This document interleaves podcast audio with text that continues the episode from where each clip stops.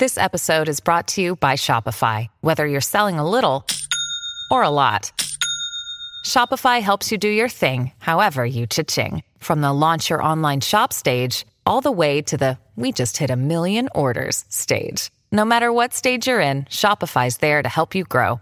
Sign up for a $1 per month trial period at shopify.com slash special offer, all lowercase. That's shopify.com slash special offer. Today we got a story time of a spoiled kid who literally thinks that he rules the world. Let's go. And we're crying, crying, crying like a wounded animal. Call the subscriber Andrew.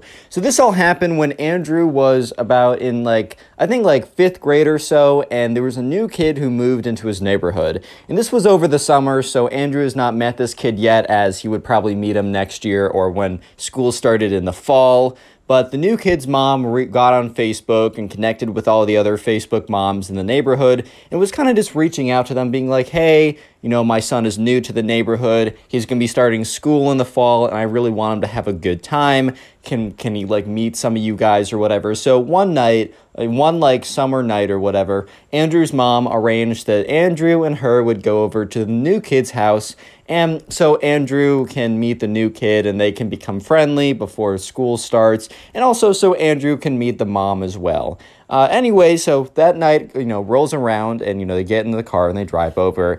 And, you know, Andrew is talking to his mom. He's like, Mom, I don't think I've ever been to this part of the neighborhood. And mom's like, Well, this is a very special part of the neighborhood as they approach a gate. Basically, this was like the gated community part. And a lot of times, gated communities are kind of like places and neighborhoods that are like protected by like a gate that goes all around them. And it normally costs a lot of money, and the houses in there are a lot. A lot of people enter the gated communities just because they have a lot of money and they don't want people coming in or whatever. So this is the first time Andrew has ever been to this part. And he's like, wow, like I've never been to a place like this. And Andrew's mom uh, is like, yeah, Andrew, it's probably gonna be a pretty nice house too. So, you know, have fun over there or whatever. So they get to the gate, and Andrew calls up uh, Ben. That is the name. But I'm, if we're doing names, Ben is the name of the spoiled kid who lives at this house.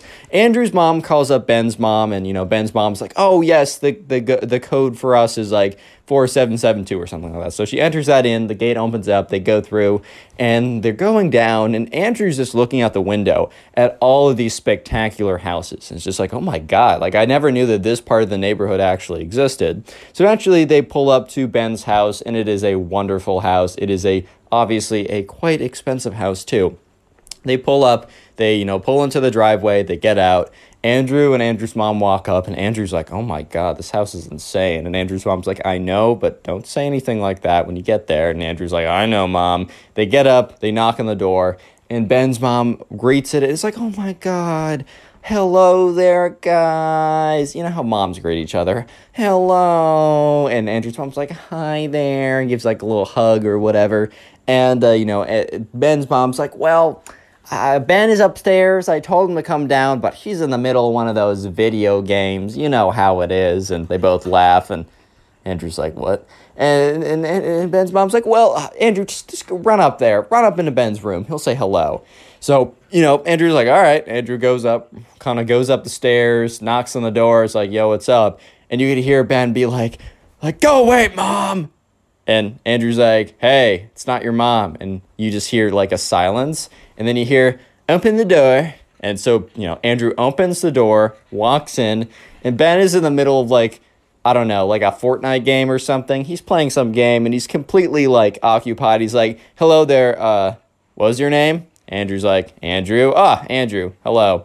Um, I- I'm pretty busy right now, so feel free to just take a seat on my bed. Actually, no. Can can you stand? Can you stand? Is that okay? Andrew's like, yeah, that's that's that's fine. That's fine, I guess.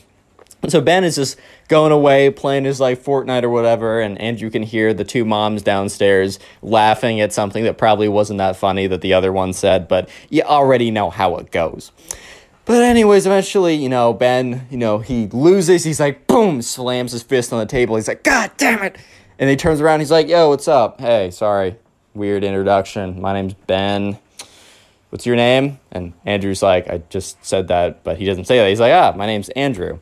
And then Ben's like, well, uh, don't expect me to remember that. I might have to ask again. And Andrew in his head is like, dude, well, I'm coming to your house because you wanted to meet people. Are you serious? But, anyways, right? Andrew just kind of like bites his tongue and is like, all right, whatever. So, and Andrew's like, so, what do you like to do? And, uh, you know, Ben's like, I don't know. I like to play Fortnite. I like to take my uh, my parents' cars for a spin. What cars do your parents have? And Ben's like, oh no no, don't even tell me. Let's go to the window now. So Ben leads him to a window that looks outside, that like looks out at the cars, because he's looking at the car that was parked. And Ben is like, oh, that's so sad. That's so sad. I don't even know what kind of car that is. And trust me, trust me, if it was a nice car, I would have known.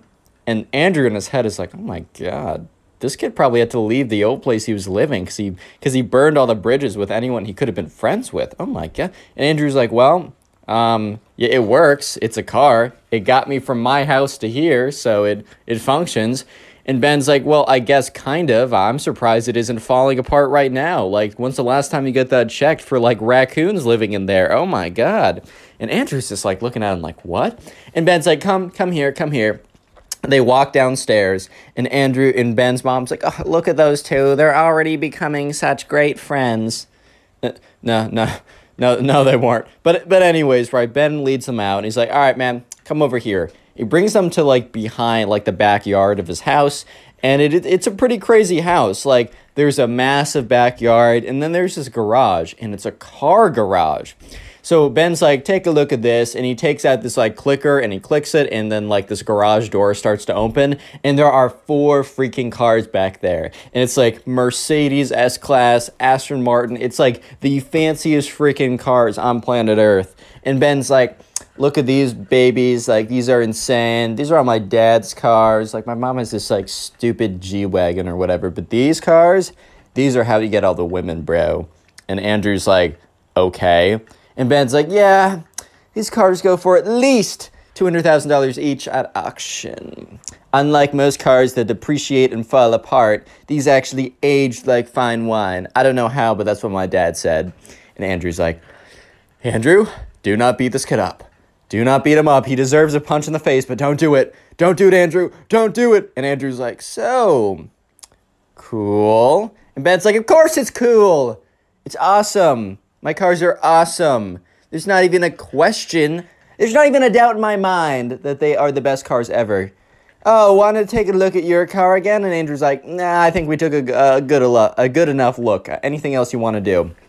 And Ben's like, ah, I don't know. Let's just go back upstairs, I guess. So they walk back upstairs, and Andrew, as he's passing his mom, Andrew's mom looks over, and Andrew makes his face of like, like kind of like does that like you know that like you take your hand you kind of like make a quick movement next to your neck like nah nah nah like this is not good bro and andrew's mom kind of gives him this look of like keep going like doesn't matter let's shut up shut up. And andrew's like okay fine. I'm not getting saved from this. I just got to deal with this kid. So anyways ben's like so do you want to see my third floor? And andrew's like you have a third floor to your house? He's like yeah we actually have a fourth floor too but let me show you the third floor of the house. And he opens it he goes up these stairs and they walk up and it is the most insane thing ever every game every toy every everything is on that floor it is the most insane thing ever there's air hockey there's a bowl like a mini bowling thing there's a mini golf thing it is ridiculous and, and Andrew's like, oh my god, dude, this is insane. And Ben's like, I don't know, my last house was actually even cooler. This is such a downgrade. Like, this honestly sucks. This sucks so bad. I don't know why I'm showing it to you. Maybe so that you could pity me or something. And Andrew's like, pity you? Like, this is the coolest thing ever. Like, you gotta, I I love air hockey. And he starts like going on there and so, turns it on, starts beating it. And Andrew, Ben's like, turn that off. And Andrew's like, uh, okay. Ben's like, sorry, I just don't want it to get scratched up. And Andrew's head, he's like, you don't want your air hockey set to get scratched up. You don't. I, I, you don't want to use. You don't want to use the toy. That's fun. the only reason this is fun is if you use it. But whatever, right? Anyways, Andrew's like, okay, fine. It's, his house. It's his rules. Whatever. Sure enough, they walk around, and this is when you know Ben is like, so. Did I ever show you my watch collection? Oh, by the way, what watch are you wearing? And he looks at Andrew's wrist, and bro, Andrew wasn't wearing a watch. And Ben's like, "Oh, that's so sad. Okay, come come with me." And once again, Andrew in his head is like, "Andrew, don't punch this guy in the face. This guy probably has fancy lawyers, and you will be even more broke than you are now. Andrew, for the love of God, do not punch this guy in the face. I know you want to, but for the love of God, he will take all the money from you and buy another stupid watch. And so they walk over, and you know, Ben's like, So, you see this one? This one I got for my 13th birthday, a Rolex. And Andrew's like, Okay, that's nice. 13 year old kid with a Rolex, that's normal. And he's like, and this is a, uh, and then goes on and says other fancy watches. And Andrew doesn't know. Andrew knows what a Rolex is because they advertise everywhere and they're known for being fancy. Then he lists off a bunch of other watches. And Ben's like, do you know what this watch is? And he lifts it up. And Andrew's like, no. And Ben's like, uncultured. kind of says that under his breath. And Andrew's like, Andrew, do not smack this kid in the face. I know, I, Andrew, I know you want to do it. I know you want to give him a big, a clean sock in the face, but you just can't do it, man. Just can't do it. And Ben's like, yeah, man, that's crazy. You don't know what this is. Anyways, this one is the most expensive one so far. Do you want to look at it? Do you want to touch it? Andrew's like, I guess. And Ben's like, false. You do not want to touch it. Wrong. if you touch it, the value would, it would just fall apart. The value would just go down to zero if you touched it. And Andrew then says, Well, I mean, you're touching it right now. And Ben's like, Yeah, it doesn't matter if I touch it, but if you touch it, the value goes to zero. And Andrew's like, Andrew, don't punch this kid in the face. Whatever you do. I know you want to. I know you got a clean shot right now to just sock him in the face, but don't do it, Andrew. Don't do it. Do it for me, buddy. Do it for me. You don't want to lose. You don't want to make this kid buy another car with your money that's going to be taken from your mother. Don't punch him in the face. He's got fancy lawyers. Real quick, if you made it this far into the video, comment spoil down below. I just want to see how many people made it this far, and I want to see the names and faces of the people who do. I'll try and heart a bunch of comments that's, that say the secret word of the day. Don't take it personally if I don't get to your comment. And if you want to support the channel even more than you already have by making it this far, which thank you, watch time is super important. If you can go ahead and binge watch these videos, meaning sit down and watch like two, three, four, plus even more videos in one sitting, if you do that, go in the comment section and comment down below either how many videos you're wa- you've watched or what you're doing while you're watching them, such as like playing video games, trying to go to sleep, or if you're like putting on a playlist in the background or something, whatever you're doing, let me know. And so I can heart it, say thank you, and also shout out someone like this person on screen right now, shouting out people who tell me how they're supporting in videos. Anyways, let's get right back to it. So this point, right, Andrew is just like, Andrew, man, please, you gotta hold it together for your mother, your beautiful mother. Don't punch him in the face for your beautiful mother, man. And anyways, you know, he's saved by the bell because he hears this kind of ding noise, and Ben's like, uh, whatever. And, you know, Andrew's like, dude, what was that bell noise? He's like, that just means dinner's ready, or probably not even dinner, probably just our, you know, our entrees or whatever. And, and Andrew's like, what? Because Andrew's just like, used his mom being like, dinner. He walks down, it's like mac and cheese, and he's done. So they walk down there, right? And they see Andrew and Ben's mom already sitting at the table. And they sit down, and this like guy comes out. And that's when Andrew realizes that they have a freaking personal chef, bro. That is the most ridiculous thing I've ever heard. And he comes out, he's like, Today we will be having beef Wellington. And bro, I swear to God, dude, I don't know about you, but I just the just the food name beef Wellington makes me think of like, oh wow, yeah, that's ridiculous. Like, of course, of all the meals they're gonna be having, it would have either been like gold leafed sirloin steak or it would have been freaking beef Wellington. And literally, when the guy says beef Wellington, Ben goes, "Oh, I had that last week." And Andrew's Andrew's mom and Andrew just make eye contact, and she kind of looks at him and gives him a look of like, chill, chill, Andrew. And Andrew's like, my fist belongs on his face. Oh my god. Anyways, though, um, so they sit down and they start eating it, and it's so freaking good. It is so good, at least according to Andrew, right? Andrew's just devouring it. He's like, oh my god, where can we get some beef Wellington at home? But uh, Ben looks at it and kind of goes, goes takes a little sniff of it and like cuts a little bit, puts it in his mouth. He goes, this is worse than last week's. And the personal chef comes around and be like, Sir, how can I fix this for you? And Andrew is starting to get really angry. He's like, This kid is literally the worst person on planet Earth.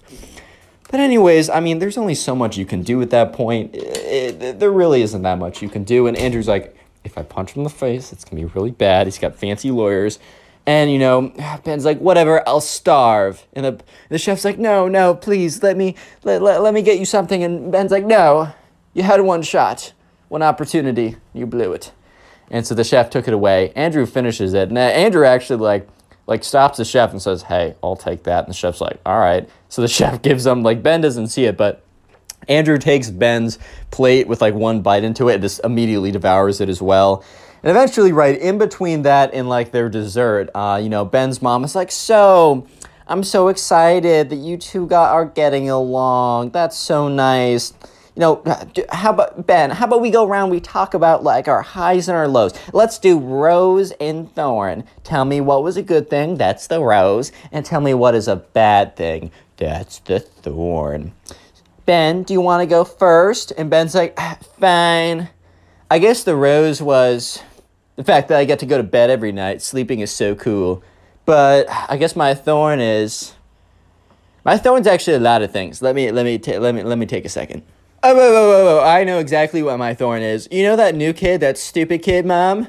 And like Ben's mom's like, "What, honey?" He's like, "Yeah, you know that stupid kid that you had me hang out with yesterday? He totally was not respecting my authority. He did not understand that I was just intrinsically a better person than he was." And Andrew at this point was like, "What the fuck? what? Uh, In- intrinsically a better person than you are? Bro, what are you saying? And then Ben goes on to go completely mask off. And he's like, mm-hmm. yeah, you know how, like, the whole, that kid didn't have any money? and Ben's mom's like, Ben, I think it's time to elaborate on your rose. I think we've heard enough of your thorn. Trying to cover up the fact that her son is a complete lunatic, a maniac, freakazoid, right?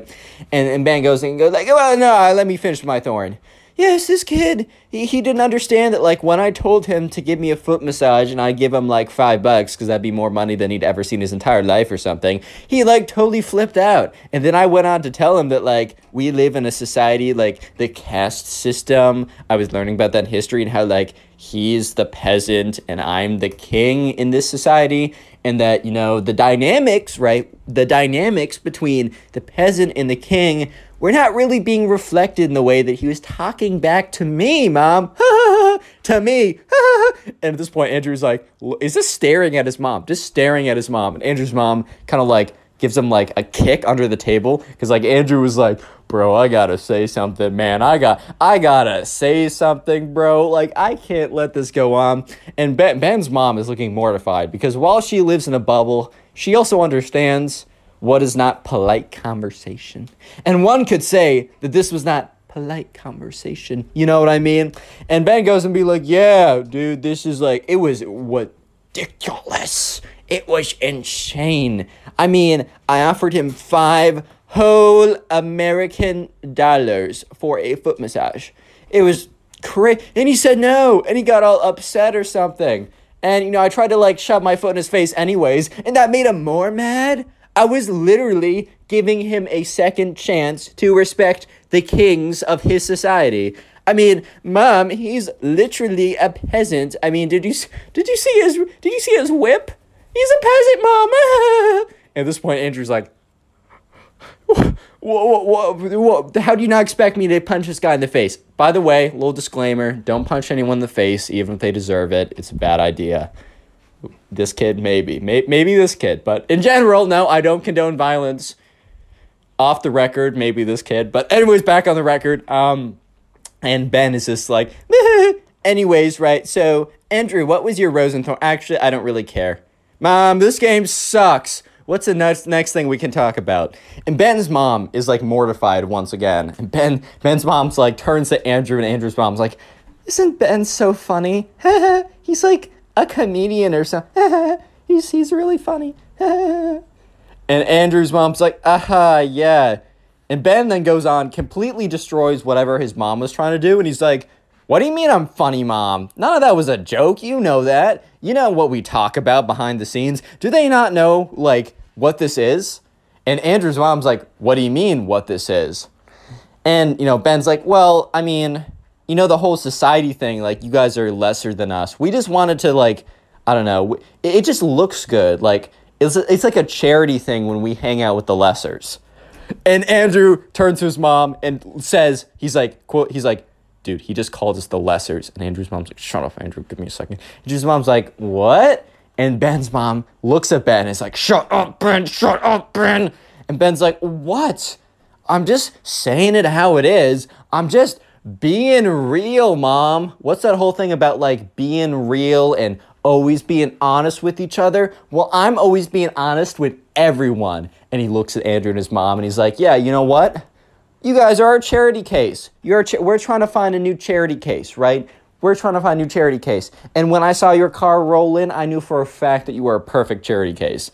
And Andrew's mom looks at her looks at her watch. It's like, "Oh my god, I'm so sorry. We have a thing at 6:48. Oh my god, I'm so sorry. We're so late right now. We have a thing at 6 6:48. Yeah, it's 6:48 at night on that moment. I'm so sorry. We got to go." Andrew's mom picks up Andrew. Andrew in his head's like, "Yes. Yes.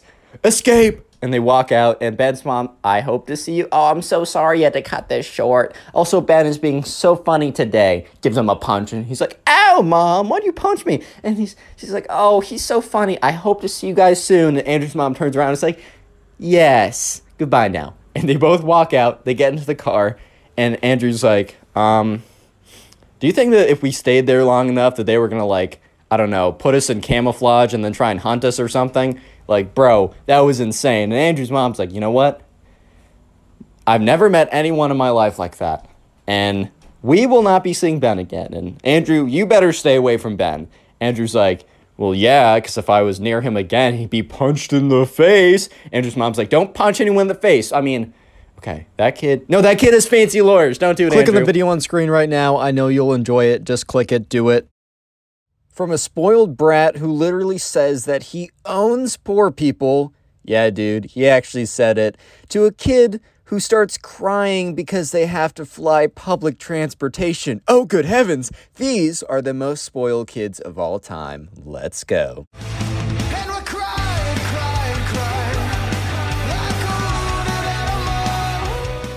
So we're going to call the subscriber submitted the story Jeff.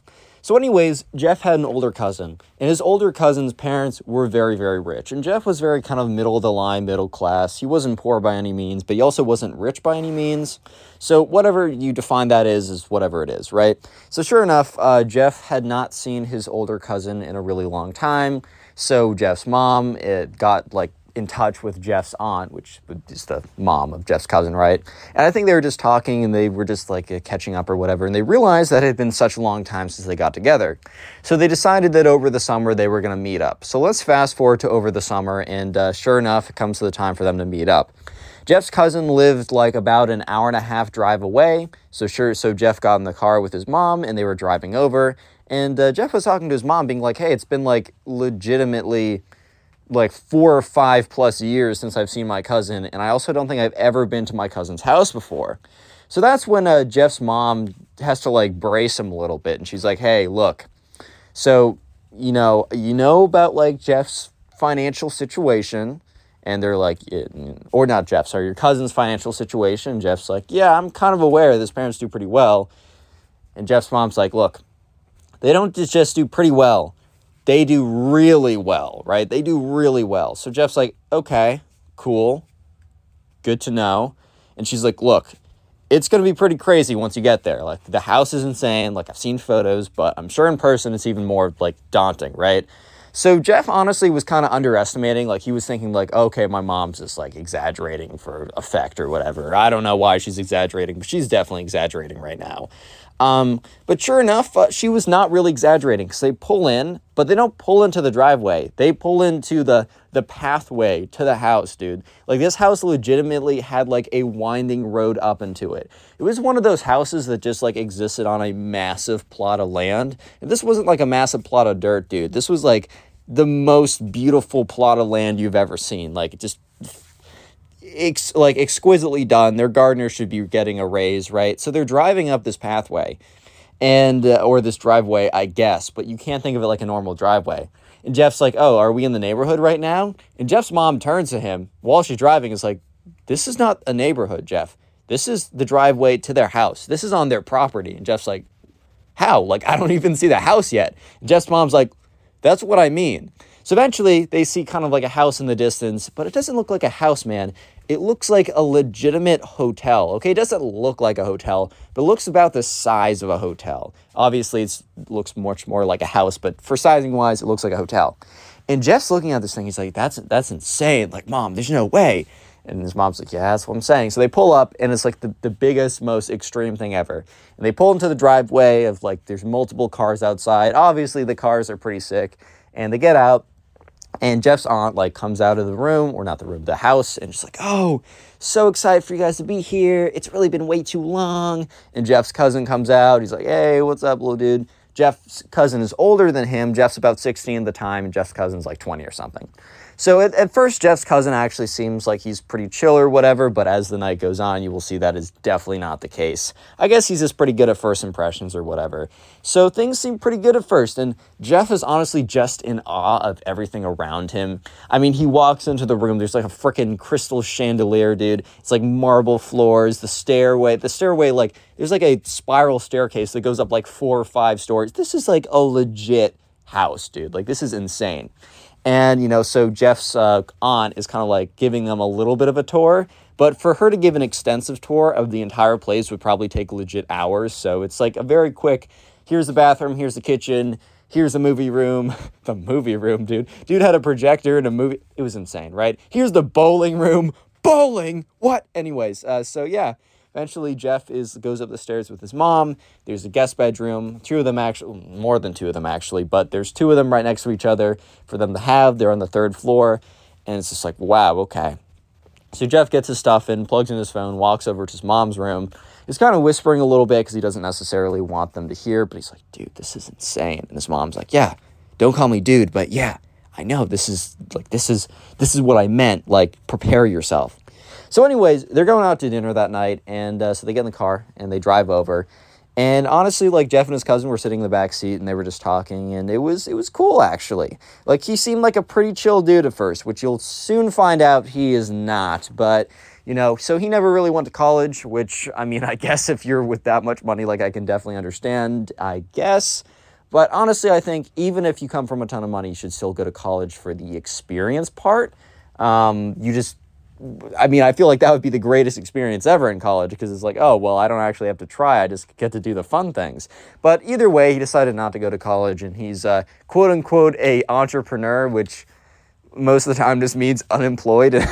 but yeah, so he was quote unquote an entrepreneur and he was starting like 58,000 companies. Man, look, you're not Elon Musk. You, you can't run three, four, five companies successfully at a one time, right? Try and get one to work in the first place. Like, you think Elon Musk started doing six companies in a row that all worked? No. Look up uh, X.com, which will go to PayPal, which PayPal Mafia. Very interesting saga. You should look into it. But, anyways, right, so he's talking about all that, and Jeff's kind of just, or sorry, Jeff's cousin. If I said Jeff, I meant Jeff's cousin. And Jeff's kind of just sitting there like, okay, dude. Okay, dude. Sure, you're an entrepreneur. Weird, Got it. Okay, dude. Cool. Mm, okay. Um, so they get to the restaurant, they sit down, and then they're talking about everything. And uh, so Jeff's aunt is like talking about because you know they're just catching up or whatever. They're getting to know each other again. Jeff's aunt is telling them about this like really crazy trip that they went on, and I think Jeff's mom was just a little, oh, not Jeff's mom, just aunt. I think Jeff's mom's sister. I think that's how that works. But Jeff's aunt is a little bit, um, well, not a little bit, probably pretty, uh, pretty naive or just oblivious of how ridiculous of a story she's telling. And I don't mean ridiculous in the sense of like, oh, that's unbelievable, right? It was unbelievable in the sense that you believed it, but the fact that someone lived like that was unbelievable. Look, if you go on really insane trips like that, sometimes it's just better to keep the details to yourself. Like if you went somewhere really cool, you can tell someone all about it and tell them about what you saw but like they were adding in all the details of like, oh yeah, we rented out a Ferrari. It's like, dude, what? It's like, yeah, we we yachted around. It's like, dude, what? It's like that's fine if you did it, of course, like whatever, but maybe not telling the random person like I, I get it, it's cool or whatever, but like, bro, I don't know. Uh, so like Jeff is kind of sitting there like, dang, I could never un- like this life is insane, right? So eventually they get back, and it's a little bit later. But uh, Jeff's mom, aunt, and uh, cousin, um, they all start having the, the, the adult apple juice. I think I can say that they're drinking, but like YouTube, dude, YouTube can be weird sometimes. So I'm just gonna say that they're all drinking special water. I'm just say they're drinking. No more word arounds. You know what I'm talking about. YouTube, I, I don't, I honestly don't think they care that much. So yeah, they all start, you know, they drink, some, I don't know, wine or something. And uh, the thing is, right, Jeff's cousin um, really starts going hard at it. And uh, he gets fairly drunk. And the thing is, right, when you say stuff when you're drunk, a lot of times you don't actually mean it, but you also kind of do. There's sometimes you just say stuff that's just not true. But in a lot of cases, it kind of just brings out parts of you that maybe you try and just kind of push back uh, so that you can remain in civilized society. you know what I mean? So, uh, yeah, they were all kind of like sitting around, and Jeff was not drinking because uh, maybe he did a little bit with his friends, but dude was 16. He was his mom was not having that happen, so he got his like uh, club soda or whatever, which is what I get when I go to restaurants because club sodas are great. And he's just kind of just sitting there, just kind of like looking at them, and they're all talking about whatever. And I don't know how it got to this point, but Jeff's cousin just got so incredibly drunk that he started. Okay, this is where the title, quote unquote, spoiled kid thinks that he owns poor people, quote unquote, right? This is where that part starts to happen. Because, you know, he starts to go on being like, man, I don't know. This is Jeff's cousin, by the way. He's like, man, I don't know if you guys can relate to this. But, you know, whenever I go in, you know, uh, I travel in New York City or I go anywhere near public transportation, dude, I just get the ick. And uh, so at first, Jeff's mom's like, yeah, like it's really grimy. I don't like it because I don't think most, I mean, look, most people have to use public transportation, but it's definitely not like the most fun place ever. It's definitely not like the greatest vibes ever. Like that's just kind of a fact of the matter. But so Jeff's mom was like, yeah, I can relate to that. But then uh, Jeff's cousin went on to say something that was a little bit less relatable. Jeff's cousin's like, yeah, you know, it's just all, it's just all the poor people in there, man. I mean, no offense to you guys, which was that's a that's a hilarious statement to say to someone like, no offense to you guys, poor people, me, me, me, right? Like, dude, seriously. And but this guy, look, Jeff's cousin was drunk enough that he didn't care. He kind of like took off the facade of trying to care about other people, right? He's like, yeah. He's like, I wish that there was a social program that like got rid of them. Like, dude didn't even say like, I wish there's a program to help the poor. He's like, I wish there's a program to get rid of them. Like, ship them off somewhere else, dude. So at this point, Jeff's mom, even though she was like a little bit drunk, she wasn't like drunk enough to deal with this stuff. So she's like, but the thing is, right? Uh, Jeff's aunt was totally out of it. Like she was totally out of it. Like she was about to excuse herself to bed in a, in a fast second. So she was not a, she so she wasn't able to intervene when uh, Jeff's cousin was talking his crazy talk, right? So he goes on to say, and this is where the famous line in the title, he's like, you know what? I've been thinking about this, and you know, throughout history, you know, there have been kings, there have been lords, and there have been peasants. And you know, the kings own the peasants. The peasants do everything for the kings, and they make sure the society works. He says, you know what? In this society, modern day, I'm the king, and I own the peasants. And you know, it just works that way, man. It just works. Like, it's like when the rich people own the poor people. And bro is literally saying this uh, at this point. Look, dude, remember, remember the subscriber Jeff, all he has is a club soda. He is stone cold sober. And he's hearing someone saying that, hey man, life was better when I owned the poor people. Like, dude, what? So Jeff is like sitting there super awkwardly, trying to make eye contact with his mom. And his mom is like kind of looking at him like, chill, chill, chill, chill, chill. Like, don't say anything, don't say anything. Because she doesn't want to, like, look, they're sleeping over at their house that night. She doesn't want to cause a problem or anything. But obviously, I mean, it's pretty problematic what he's saying. He's like, yeah, man, society just worked better when, like, the poor people did exactly what people like me would tell them to do. Like, think about it. How bad was society in, like, he said, like, I don't know, like a 1600s kingdom, which I don't know if you heard of the French Revolution before, but might want to look into that because people weren't too happy about that system, at least not for a long time. So just just pick up a little little book on the French Revolution and uh, learn a thing or two about the guillotine, my friend, because that system doesn't tend to work out that well. And maybe if you masked it or made it look like something else, then maybe it would function even in modern day society. Maybe parts of modern day society are more like that than you think. And it's just a bunch of smoke and mirrors, smoke and mirrors, and not showing your entire hand. But anyways, I digress. Because Jeff is sitting there in the most awkward, uncomfortable situation. Because his cousin is looking at them and is saying this stuff, but is saying it as if he's saying the most rational stuff ever. And he's basically saying stuff like looking for them to like nod their heads and be like, yeah, dude, You're so right. You should literally own us and decide everything we do. We should be we should be just be like working for you forever for free just because you make great decisions. You should be the dictator of everyone because you were born into a rich family. Of course, dude. Yes. It makes so much sense right now, man. You're like legit spitting, bro. You're spitting facts. That, that's what this kid was wanting. But uh, Jeff is like, ah, because remember, Jeff's stone cold sober. Jeff's mom's a little drunk, so she can handle this. But Jeff, Jeff is stone cold sober, bro. He's sitting there, just like, dude, what am I gonna do right now? Like, this is what? Huh? Like, are you serious? Yeah. So eventually, the cousin's like, hey guys, I'm sorry, I'm tired. I'm gonna go to bed. And gets up, and his mom's already gone to bed at this point. Like, I think his mom didn't even. She either heard a little bit of it, but was too drunk to like realize and just went to bed, or she just went b- to bed before the cousin went on this rampage. But eventually, the cousin gets up. And he's like, oh yeah, like I'm gonna go to bed. Feel free to take anything from the fridge. If you need anything, let me know. I'll be up in the morning. Peace. He just goes up, walks upstairs.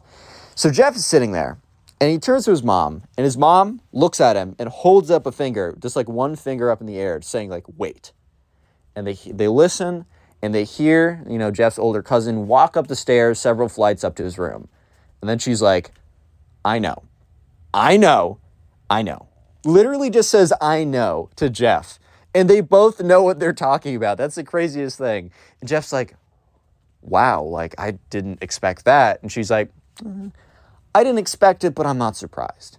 And then Jeff's mom goes on to tell about like how, you know, uh, Jeff's aunt got into money really quickly, and because like uh, Jeff's cousin's dad, I think that's Jeff's uncle, yeah, he just like basically he didn't win the lottery, but he basically struck gold incredibly quickly. It wasn't like a gradual rise or whatever. And basically, Jeff's aunt was just really not sure how to parent correctly because his kid was like their kid was just kind of like as soon as they got into money, their kid was just starting to become of age of like four, five, six, seven when they started to like really develop.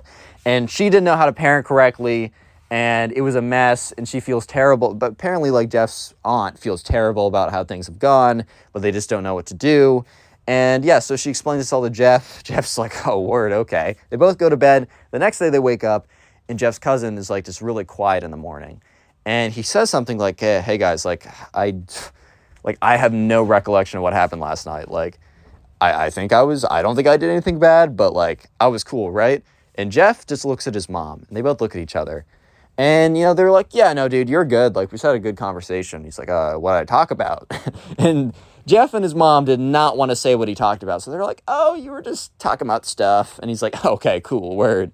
And so, yeah, the next spoiled kid is not as spoiled as this kid, but I think this story is honestly funnier. And we'll call the subscriber who submitted this one Harvey.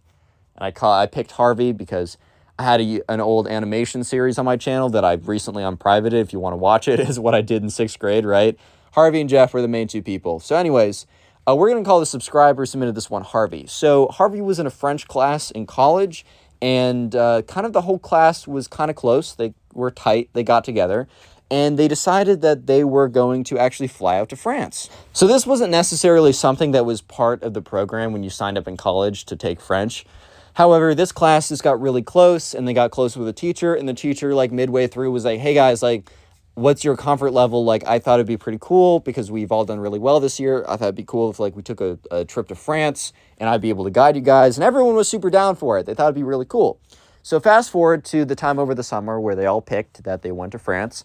So, they're fly- so they're busing over. They all live in the same multiple state radius. So they all came together at a certain bus station and they were all getting on the same flight. So they're busing over right now. And, uh, you know, so, anyways, Harvey looks over this kid. We're just going to call him the spoiled kid. He wasn't really known as being that terrible, and he honestly isn't that terrible. He just does something pretty funny. Like, it's just like, bro, live in the real world, please. But he would always, like, I don't know. He would say a thing or two where you were like, okay, this kid definitely is from a different world or different reality than me. And uh, real quick, comment spoiled down below. That'll be the secret word of the day. I'm trying to like splice these in. I keep forgetting.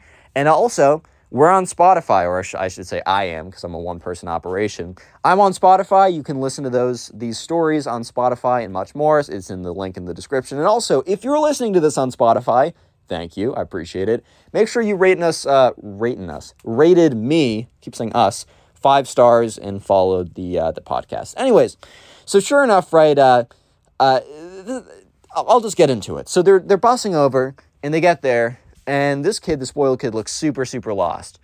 And the thing is, sometimes like a lot of people have never flown before, and that's totally fine. But a lot of that reason is because they just don't have the finances to do it. Because flying is extremely expensive, especially nowadays. It's ridiculous.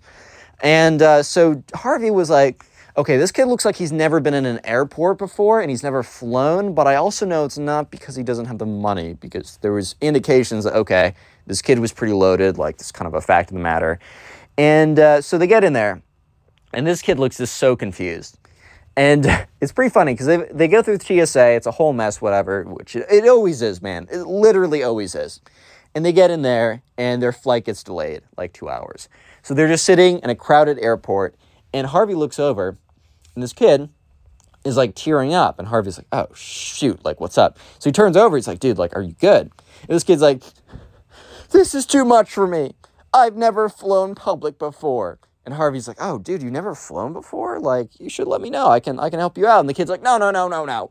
It's not that I, I've never flown before. I've flown a lot." And Harvey's like, "Um, what, what? Like, dude, what does that mean?" Because Harvey only imagines because he knows that like quadrillionaires have their own fl- planes or whatever, but he never thinks he's like, okay, obviously there's two options.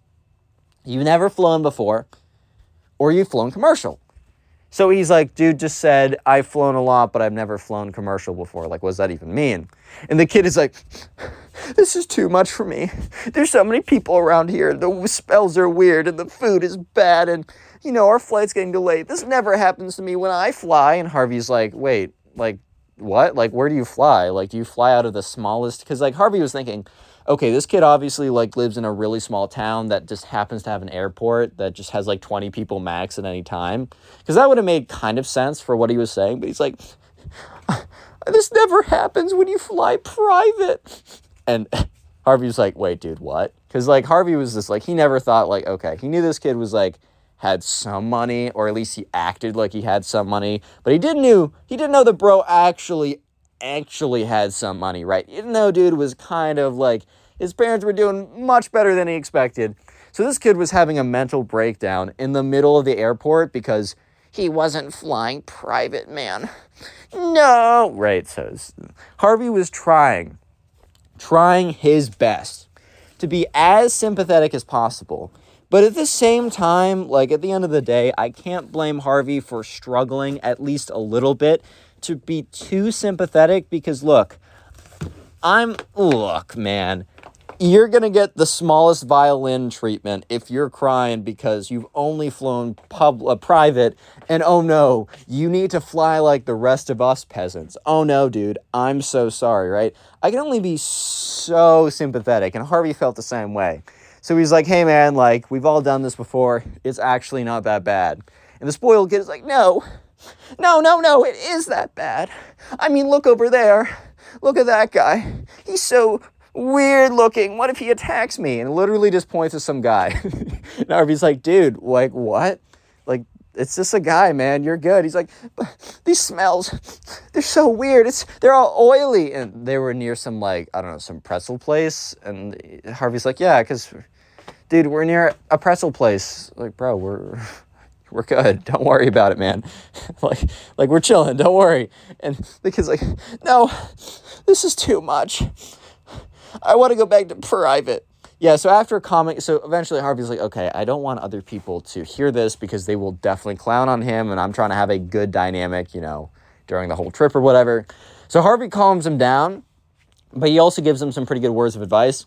He's like, hey, look, dude, like, it's all good. I'm here. I'll make sure you get through this. But also, maybe don't tell other people about that because, look, they're probably not going to be that sympathetic to the fact that uh, you're fly- flying public because that's the only thing any of us have ever done. And I think the kid understood a little bit, but he was still in his little bit of a breakdown mode. So yeah, they get on the flight. You know, the kid's not having it either, but whatever. A couple days into their trip into France, it's awesome. They're all getting along together. The kid actually like signal like of like finds her because they were like chilling. The kid was chilling. He was cool again, but he actually goes ahead and finds Harvey and pulls him out of the crowd. And he says, "Hey man, can we talk for a second? And Harvey's like, "Yeah, dude. Like, what's up?" He's like, "Look, I'm so sorry for the way I just broke down the airport. Like, that's so embarrassing. thank you for like not telling other people, but also thank you for just telling me not to tell other people. Like I think I was honestly going to go and find as many people as possible to complain to. You kind of saved my butt there and I really do appreciate it. Harvey's like, "Yeah, man, no problem. We're good." Click on the video on screen right now. I know you'll enjoy it. Today it. we got a story about a spoiled kid who acts like he owns the world, but then the principal brings him back to reality and it's super satisfying. I know you'll enjoy it, so let's just jump right into it. Crying, crying, crying. So we're gonna call the subscriber who submitted this story Jeff. So, anyways, right, there was a kid in Jeff's class who we're gonna call the spoiled kid because uh, he was genuinely just like the most spoiled kid on planet Earth. His parents gave him everything, and because he always got anything he ever wanted, he just had an air of entitlement to him. He genuinely believed that he received everything that he's received not because it was given to him, but because it was like his like his his right. His he was born into the right to have everything, right? Basically, he believed that you know everything that was going well for him in life, he genuinely believed that that was because of his own like his own grit or intelligence or which I mean, I guess some of it was, but the majority of like what he had was because it was given to him. So this can kind of mess up a kid when this happens to them because they'll they're, they'll basically have their ego inflated so bad that they'll end up doing ridiculous stuff. And this was a great example of it. So this spoiled kid, right? You know, one day Jeff had a girlfriend. We're gonna call this uh, what are we gonna call her? We're gonna call her Maddie, right? So Jeff's girlfriend Maddie, they've been together for like a year. It- they were a solid relationship, right? So this was high school for uh, context for the setting. And uh, Maddie and Jeff were together for a while, uh, and they were a very strong relationship. Like it just, there was no way that Maddie was going to cheat on him. However, the spoiled kid who believed that he was entitled to everything in the planet saw Maddie, thought she was beautiful, and decided, you know what? That's my girl now, man. he genuinely believed that if that I mean, he genuinely believed that like, oh wow, if I want something, I will get it. So uh, yeah, this all started one day when uh, the spoiled kid started to hit on uh, Jeff's girlfriend Maddie, and uh, so you know he's walking down the walking down the aisle or not the aisle, the uh, what's it called, the ha- the hallway. Um, Jeff went off to go get something, and Jeff turns around to see that the spoiled kid walked up to Maddie and is like talking with her. And you can kind of just tell by the spoiled kid's body language that he is definitely interested in something, that he's definitely not just like asking for directions or, oh, do you know, do you have a pencil, or kind of like asking for something that you might ask anyone. He was very clearly had a pretty strong intention for what he was doing, and it was pretty obvious what he wanted, right? So, you know, Maddie started walking back to uh, Jeff, the subscriber, and Jeff was like, oh, like, what's that? Because Jeff thought, okay, maybe Maddie and the spoiled kid were friends or something, and he just didn't know anything about it. And Maddie's like, I think that guy just hit on me.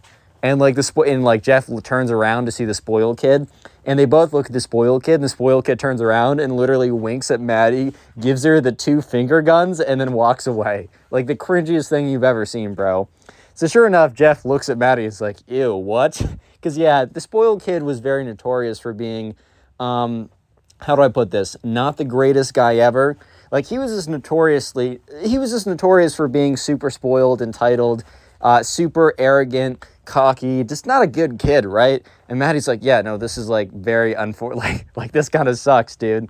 Like I don't want to have to like reject him, but I also am going to reject him.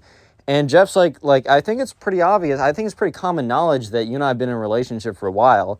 It's not like we've been hiding it. It's not like some kind of big secret we have kept from everyone. And Maddie's like, yeah, I'm like 90% sure he knows that too. So I don't really know what he's doing. And uh, they kind of came to the conclusion that the spoiled kid did know that Maddie was in a relationship with Jeff. But, you know, at the end of the day, if you've gotten everything you've ever wanted, and if you wanted something, you get it no matter what.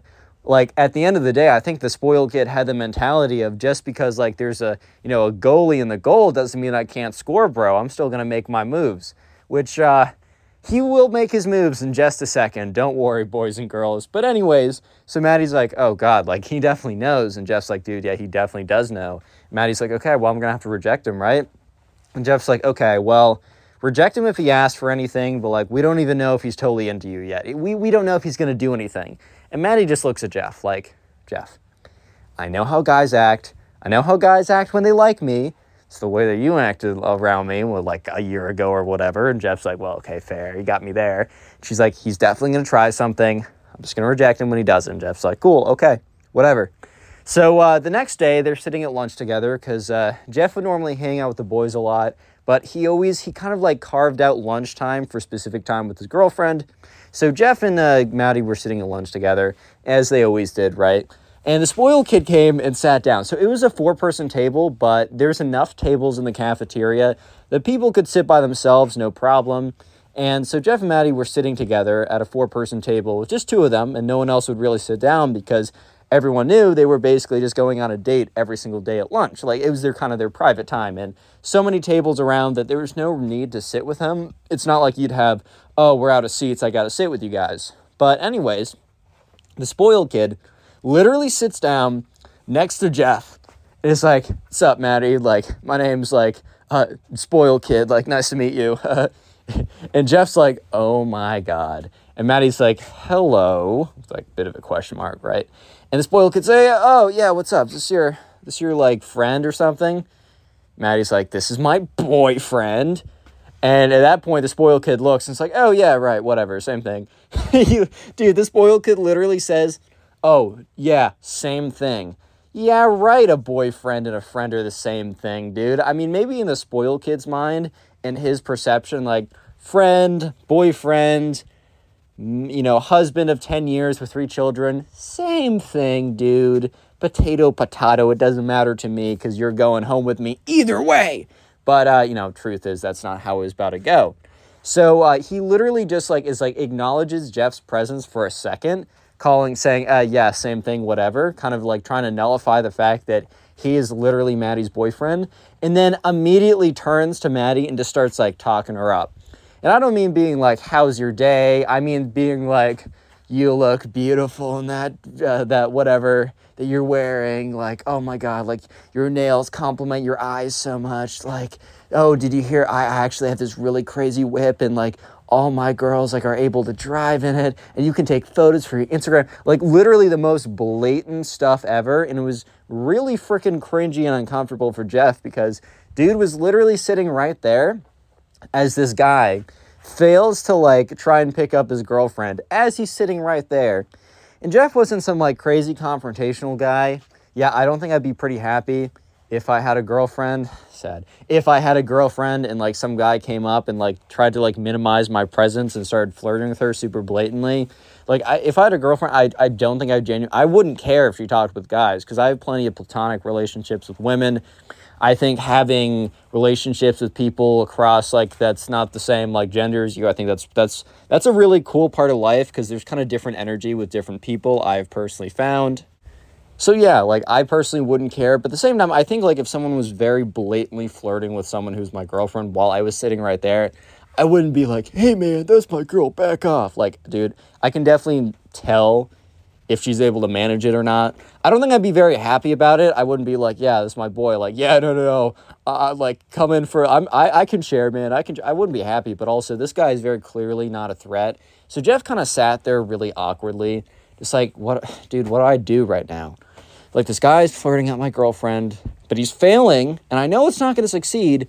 But I have to sit here and listen to it. Like, this is just so uncomfortable right now. And uh, yeah, Maddie was kind of like, mm-hmm, mm-hmm, as this guy was like, yeah, so like, all my girls get like the best treatment ever. Like, I, I got it, uh, you know, they get like the craziest presents for their birthday. And like, if you were my girl, it would be the same deal. Like, you don't understand. Like, you would be like, sh- you, you'd be my princess and you'd be treated like one. Like, have you ever wanted to know what it would be like to be treated like royalty? And Maddie's just looking at him like, mm-hmm, dude, like, okay. Like, sure, man, you might be able to buy me a cool bag or something, but that doesn't negate the fact that, one, I mean, I have a boyfriend, but even if I didn't, that still means I have to spend time with you. And you're such a trash person that that's like the, you'd have to pay me like a million dollars per, it's a full time job, bro. It'd be a full time, hard, arduous job for me to hang out with you. Like you're gonna have to pay me a lot more than one really nice bag and a good time on my birthday only. Because I, it, it's a, it would be a full time job, bro. you need to pay me a lot if I was to be with you, right? So she's kind of just sitting there with a very blank look. And look, the thing is, too, Maddie was making it as clear as humanly possible that she was not interested, that she was not rocking with uh, with the spoiled kid, right? Because she was just sitting there giving him a very kind of like glazed over expression, a very blank look, a very just like, bro, can you please leave type look. Like she wasn't like saying thank you to any of the compliments. She wasn't being like, oh, tell me more when he was like, yeah, oh, my girls get the best treatment ever. Eventually, though, the spoiled kid is like, so, what are you doing this Friday night? So if you just tell me well, like your home address, like I'll literally come in like the sickest whip ever and I will pick you up and we can drive around anywhere and just so people can see you in such a cool car with me if you'd like. Like it's just a courtesy I give to my girlfriends. By the way, you'd be one of many girlfriends because I'm an alpha male top dog, bro. Just so you know, but like I treat all my girlfriends really well. Maddie's just looking at him like, bro, who are you, man? Who are you? And by the way, that was a bluff. He didn't have any other girlfriends, but he thought if he told girls that he had a thousand girlfriends, that they would be like, oh, wow, uh, I don't know, a proof of concept, man. You must be great. Uh, if other people are your girlfriends, then I would love to be as well. Haha, no, it was the dumbest thing ever, right? So Maddie then is like, hey, no, I'm actually busy. I can't. And the spoiled kid's like, ah, whatever, it's fine. I'm actually, oh, oh, I'm looking at my calendar right now, man. I'm actually so busy Friday night. Yep, okay, it doesn't work for me either. I have a lot of business to do. Yeah, I'm on a business call. Complete bluff, complete bluff, but whatever. He's like, oh, so what about that Saturday? She's like, busy. He's like, oh, um, what about any time this month? Which, bro, I thought you just said you were on a business call. I thought you're a busy businessman, right? Oh, but now you're free for the entire month? Like, really? Did it really just turn that fast? And she's like, nope, sorry. Um, I also actually have no interest on going on a date. I'm fine being friends, but I'm in a relationship. I made that very clear. He's like, yeah, but like, but dude. And the spoiled kid literally points at Jeff and goes like, kind of like makes this motion of like, him? Really? And Jeff turns around and is like, dude, I'm sitting right here, bro. Like, chill the frick out. Like, I'm sitting right here. Because this kid was literally pointing at Jeff, looking at Maddie and being like, him? This is the guy? When you can choose me? And, the, and at this point, the spoiled kid just can't believe. Because here's the thing the spoiled kid has never been told no. He's only received, he's received everything and he's never had to work for anything. And he has just been told no. His entire world has just been turned upside down because someone told him no. This is this is unheard of. This is unbelievable. The spoiled kid can't believe his ears. Someone said no to him. That's ridiculous, man. But sure enough, right? Sure enough, Maddie holds her ground. She's like, no, sorry. And the spoiled kid, since he can't believe that a girl would ever reject him, decides to turn to Jeff and blames Jeff and be like, bro, I don't know like what you did to make her say no to me. And Jeff's like, well, be her boyfriend? What the frick? What, dude? Huh? But he's like, dude, you're you're gonna like pay for it, man. I'm gonna make your life a living hell for this. Like, bro, you totally messed up big. You don't even know. The spoiled kid gets up and like storms out of the room. And Jeff just looks at Maddie and be like, well, that was one of the most uncomfortable situations I've been in. And Maddie looks at him and is like, dude, yeah, you think about me. I just had to listen to this kid basically just touch his own peenie for 25 minutes, talking about how great he is, and then ask me out. Like, what? Dude, I said I had a boyfriend in the first 30 seconds. He just kept going. He didn't care. Just like, yeah, how do you think I feel? I was emasculated for the. Well, actually, no, I wasn't emasculated. The whole thing was pretty funny. Like, I, I, I knew I was chilling, but dang. Well, I guess we're about to see how he's going to quote unquote ruin my life. Jeff really thought this kid was bluffing. Jeff really thought that this, like, the spoiled kid was just saying this to try and get under Jeff's skin or whatever, which he kind of did a little bit because Jeff was pretty annoyed by the whole situation. But Jeff didn't really expect that the spoiled kid was going to follow through and do anything. However, the spoiled kid was a little bit more true to his word than Jeff imagined. Since the spoiled kid always kind of got anything he ever wanted, he kind of just assumed that, oh, he's he's not actually going to follow through with this. Like he's literally just saying this. But no, the spoiled kid actually went ahead and did something bad. So, anyways, right, one day, the next day, Jeff is walking back home. So Jeff lives close enough that he can just walk back home. So every single day he'd get his backpack, say goodbye to his girlfriend, say peace to the boys. Maybe they're gonna hop on Fortnite later that night. Who knows, right? He just walks back. Normally he'll like throw in some music or something, put in some like earbuds or whatever. Maybe he'll just like, I don't know, enjoy nature for once. Nah, that's cringe, man. He puts in music. No, I'm just kidding. Uh, but this one day, you know, Jeff is walking back and he's just uh, he doesn't have his earbuds in. Uh, I think he just maybe I don't know maybe his phone died or he just wasn't feeling it, and that's when he hears a car drive by. Look, he walks back on a path that's near a road. Of course, cars drive by all the time. You might be thinking, why am I even saying this? Well, the car didn't drive by normally. It started to slow down. And when a car slows down, it normally like will either kind of like idle, it'll park, but there's no parking spots around this like this part of the path pathway. So it was a little weird. So Jeff kind of like turns his head to look over and he sees a car, a very fancy BMW car, and it was very fancy one, right? And it slows down and the window rolls down and he sees the spoiled kid. The spoiled kid's like, Jeff, you didn't think I was to let you go that easy, right? And so Jeff in his head is like, oh, okay, the spoiled kid has not forgotten about the events of today, I guess. Maybe he wants to embarrass himself more. Maybe he is a thing for public humiliation because right now he is publicly humiliating himself, bro. Like, I don't know what else to say here. And Jeff's like, dude, like, what, what, what's good? Like, what, what's up right now? The spoiled kid's like, I don't know what you told Maddie to get her to not go on a date with me, but that's not cool, bro. And Jeff looks at him with a kind of a look of just, how can I get this through your thick little skull? Like, dude. And he literally says, turns her, like, it turns him, dude, I'm her girl, I'm her girlfriend. I'm her boyfriend. We've been together for a year. She was not going to say yes to you, even if she would have wanted to in the first place, which she didn't. And the spoiled kid's like, yeah, right, that's funny, bro. Like, you know how many girls that I've gotten with that have been in relationships? At least a hundred, which, dude, maybe if he said one or two, it would have been believable. But dude said a hundred, bro has definitely not gotten with anyone who's been in a relationship. And so Jeff looks at him and says, Well, okay, well, I guess those girls didn't have as good a relationship as Maddie and I have. I don't know how else to say it. And At this point, the spoiled kid's like, dude, that's just not, not possible, bro. My Riz was on point. Like, 100%. Like, I, dude, you don't understand. Uh, bro, uh, bro, I'm a, I, I, I'm, I'm a god of Riz, bro. Like, all the chicks, I have a 100% conversion rate. I'm 100%. I've slept with a thousand women at this point. Like, dude, what? Yeah, so sure. I'm having way too much fun with these impressions sometimes, guys. I'm just. Uh... Anyways, though, so Jeff is like looking at this kid. Like, this kid is a major cap artist. Like, this is so stupid. Like, why am I even giving this guy like the light of day? Jeff's like, I don't know to say, man. Go like hit on some other girl. Maddie and I are in a good relationship. She's not gonna get with you. Leave me alone. Goodbye. So he starts walking away.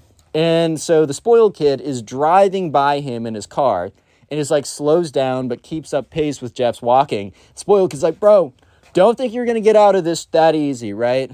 Don't think you're gonna get out of this. I'm telling you, bro, I'm giving you a chance because I'm a humble, respectful, nice guy, right? And Jeff is like, You're a what? He's like, dude, I'm gonna give you 24 hours to untell Maddie whatever you told her, whatever lie you told her, to get her to not go out on a date with me. I'm gonna give you 24 hours or your life's gonna freaking suck, bro. And so, yeah, the subscriber, Jeff, kind of looks at this kid and says, uh, no. The, I didn't say anything, but also, no. dude, what? And the spoiled kid's like, dude, okay, I'm gonna give you 24 hours to reconsider. And uh, yeah, you're lucky I'm even giving you 24 hours or even an option to get out of a life of pain. And Jeff's just looking at this kid like, okay, bro, like, br- bring it, I guess. So yeah, uh, Jeff walks away and the kid drives away. And Jeff is kind of just thinking to himself, what the frick just happened? So he picks up his phone, calls Maddie. Maddie's like, oh, what's good? He's like, dude, the spoiled kid just came up to me and said that, like, I had 24 hours to untell you whatever I told you that made you not go out with him. Because it definitely wasn't because A, we're in a relationship, and B, because maybe he's just not attractive to people like you because of his character and how much of a skadoosh she is. Like, maybe that's the reason. And Maddie's like, yeah, I'm, this kid's delusional. And he said, I have 24 hours or my life will be like terrible and he'll make it terrible. And Maddie's like, oh, well, well, that's not good. And he's like, yeah, I, Maddie, don't worry about it. Like, I, I really don't care. This kid, what can this kid do? So this kid actually did some stuff. Yeah, and we're gonna get into that. So the spoiled kid, I'm actually I'm not gonna tell you. I will tell you in a second. But the next day, Jeff gets into school, and Jeff is friendly with a lot of people. Jeff is friends with a lot of people, but he's only close friends with a couple. Honestly, that's kind of how it goes. You really only need two or three really tight knit friends, and then what beyond that is kind of just gravy, in my opinion. I think it's really nice to be friendly with a ton of people. Maybe you have like boys in a class, like you go, you know, someone in your class, you always hang out with them, you chill with them in class, but you don't talk to them that much outside of class. Maybe you walk to class with some guys, or maybe you chill with someone at one, like people you aren't that close with, but it's just nice to kind of have a network of people you're friends with. So, anyways, Jeff got into school, and there's kind of like a routine he'd go through. Like he'd see person X for a second, he'd see person Y as they're walking by, he'd catch up with person Z. All these people would see him, would turn away, basically run away from him.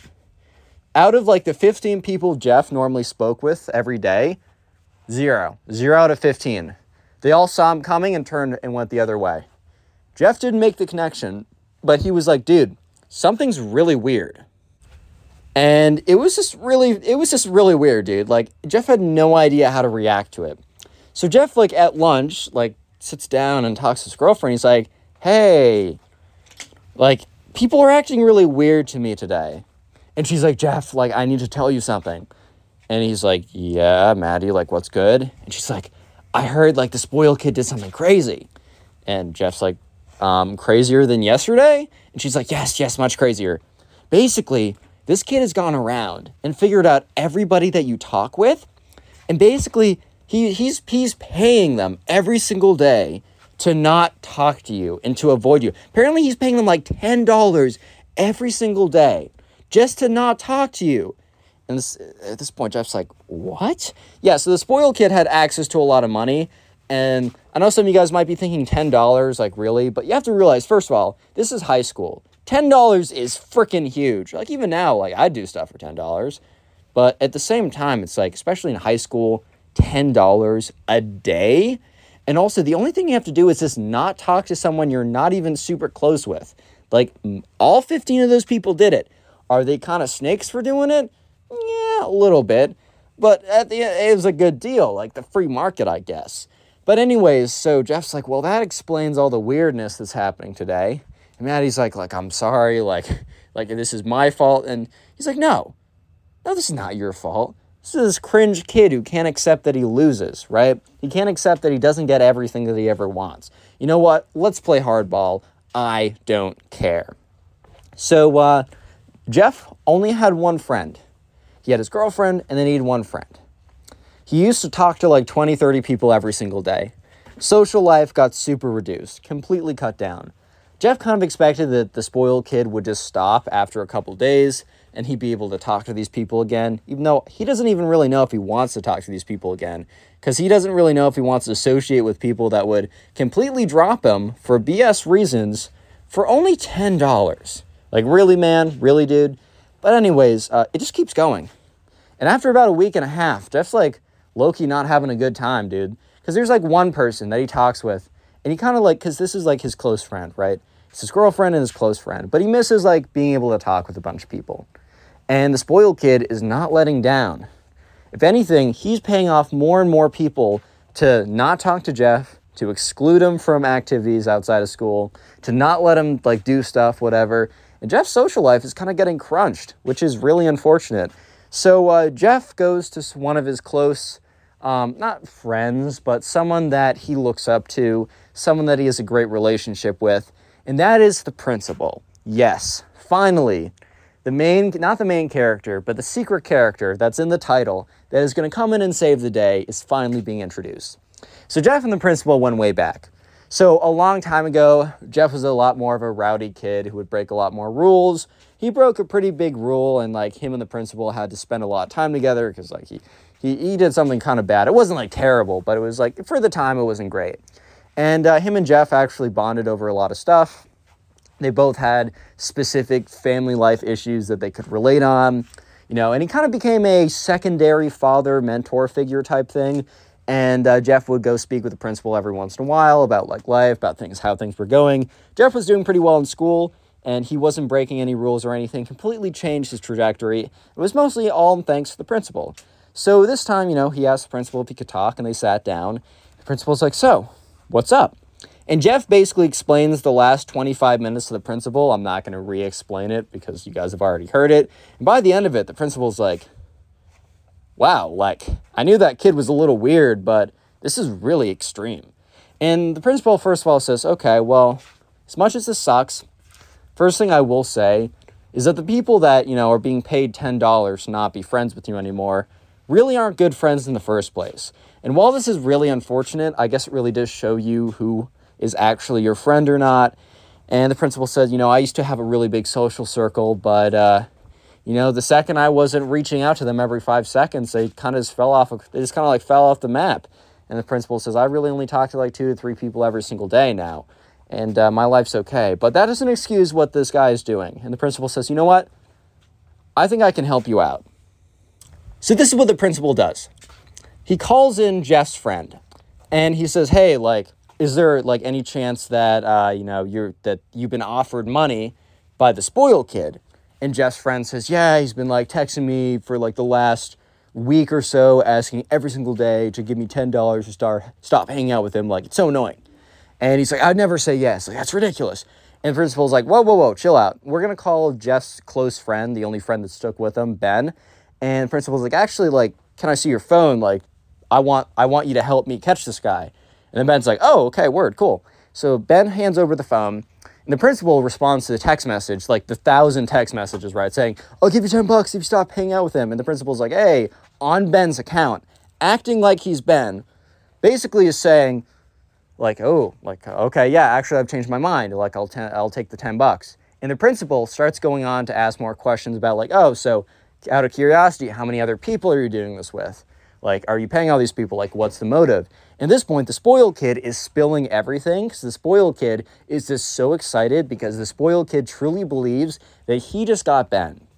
Because he thinks, I got all of Ben's kind of close friends to stop talking with him. Now I just got Ben's last close friend to stop talking with him. Then the final nail in the coffin will be when I get Ben's girlfriend. Uh, not Ben. When I get uh, Jeff's girlfriend. Like, ha ha ha.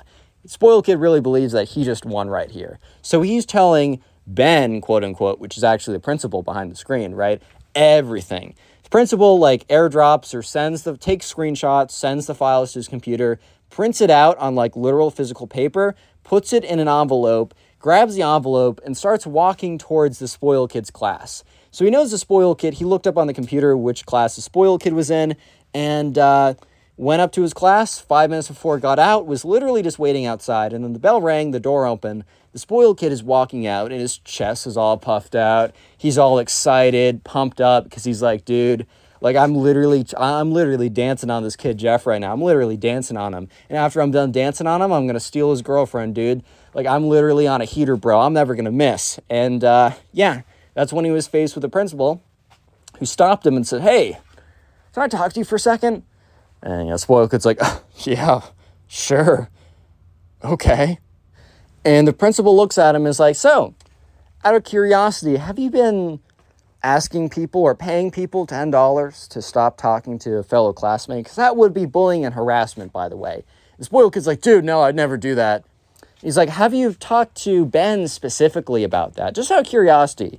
And, you know, at this point, the spoiled kid's like, Oh, dude, no, Ben's a loser. I've never talked to him, bro. I've never even spoken to him on social media ever, which the kid didn't know he was literally digging his own grave. And the principal's like, oh, so do you want to explain these to me? Total Chris Hansen style. Like, pulls out the manila envelope, shows all the screenshots on a piece of paper. And the spoiled kid's like, dude, that's not even, uh, what? And at that point, the spoiled kid knew he messed up. So, yeah, the principal brought him to the front office. The principal also had a little bit of an investigation and interviewed everybody else that was paid off.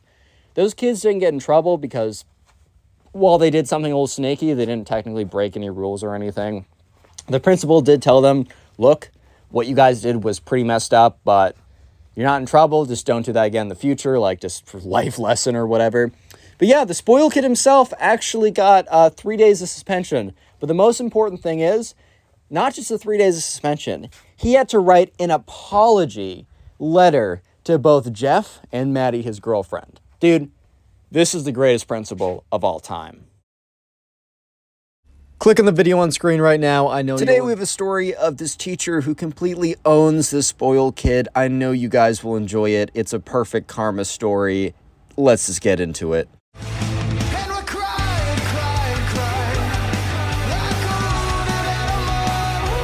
Subscriber in today's story, John. So, this all happened one day when John was in seventh grade. And John had a regular teacher in his history class. However, the teacher was sick and was pretty sick, had a pretty bad case of the cold, but happened to be out for an entire week. John didn't know this at the time, but you know, the substitute teacher just came in every single day that week. So his teacher happened to be out for the week. And this substitute teacher was pretty epic, was was a pretty cool guy, as you will see. It's not apparent at first, but trust me, the payoff is totally worth it. There's also a bully in John's school, unfortunately. And the bully is in John's history class. History, yeah, okay. In, in John's history class, right? And this bully has been kind of known as like the bully for the longest time. John is in seventh grade and he's been going to the same school since he was in first grade. And this kid has always been known as a school bully since first grade, since the first year John has been there. And obviously, as the kid has gotten older, he's gotten more, you know, crueler and more sophisticated with his bullying.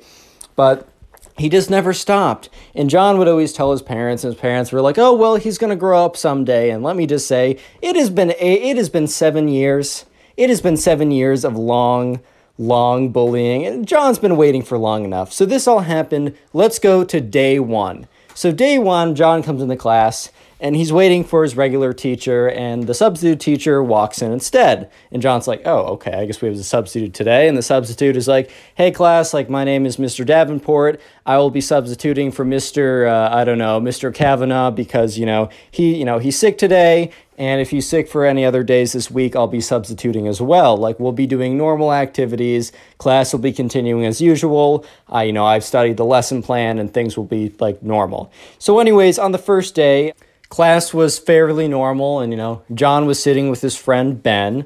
Ben is not the bully this time. Uh, he normally is. Whenever i have a bad character i always name him ben because we're just calling the bully the bully. So john and ben were sitting together and they were doing some kind of like you know some reading activity in the class or something and that's when they look over and they see the bully. And the bully is with his other minions you know so a lot of times in school like the bully will have like his minions that do whatever he says and the bully had his minions in this class and they were sitting there and they were snickering because they were like throwing like they were like chewing like crunching up and chewing up wads of paper and then spitting them through tubes so kind of like spitballing people in class and people would turn around and be like hey who did that and they'd like look away and snicker everyone knew it was the bully but they also didn't want to mess with the bully because the bully was known for like upping his bullying against anyone who kind of like fought back. So it was kind of just known that, that the best thing you could have done in that situation was kind of just ignore it because the the more or, or the less you ignore it, the worse it gets and the harder it is to actually ignore.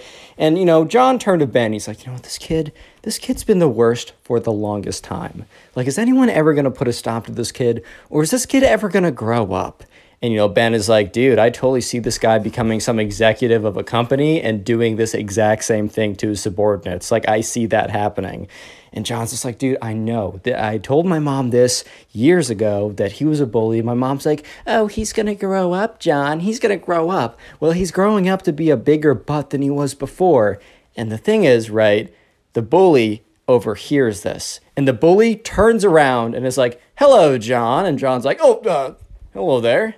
And the bully's like, well, did I hear you guys talking about me? And Ben is like, "Uh, no. The bully's like, "Uh, well, I don't know. Last time I went to the doctor, last time I got my ears checked, the doctor said that they were pretty good, that I could hear quite well. So I really don't know what's going on. I really don't know what's going on because I thought I heard my name. And John's like, uh, nope, you must have heard it wrong. Bully's like, well, I guess that's the case. And that better have been the case. Have a good day, fellas. Bully turns around, goes back to making spitballs. So John and Ben are kind of like talking with each other, and that's when John feels a wad of like wetness like appear on his neck. And he looks at it, and sure enough, it's one of the bully's spitballs, and the bully and his little minions are laughing or whatever. And Ben's like, uh, like you shouldn't, don't react, don't react, John. And John, he, he does he does kind of like the he, he does the cool thing, but also probably not the greatest idea. He takes a spitball, and he throws it right back at the bully. And the bully, like, it catches him, like, on the eyebrow. And the bully peels the spitball off of his eyebrow and looks directly at John and legitimately just says, You're going to regret that. And Ben whispers, like, dude, why did you do that? Everyone knows if you just ignore him, he'll go away. And John turns to his friend Ben and says, Bro, I've been ignoring him for the longest time. Everyone ignores him, and he just gets away with this all the time. And Ben's like, Was that worth it? Throwing that spitball back at him? Was that really worth it? And John's like, You know what? Yes, it was. So the bell rings, and everyone's leaving class. And John is like quickly leaving the class to go to his next class when he immediately finds himself on the floor because the bully stood in front of him, stuck out his leg very stiffly. John tripped on it and fell right over. And John's backpack like wasn't zipped up all the way and it kind of like flung over his head and everything spilled out in front of it. And the bully says, Nice trip, John. Hopefully, I'll see you next fall. and John's like, You didn't even say the joke right. So Ben comes over, helps John get his stuff back up. And Ben's like, Man, what did I tell you? You don't want to be messing with that bully, man. And John's like, You know what?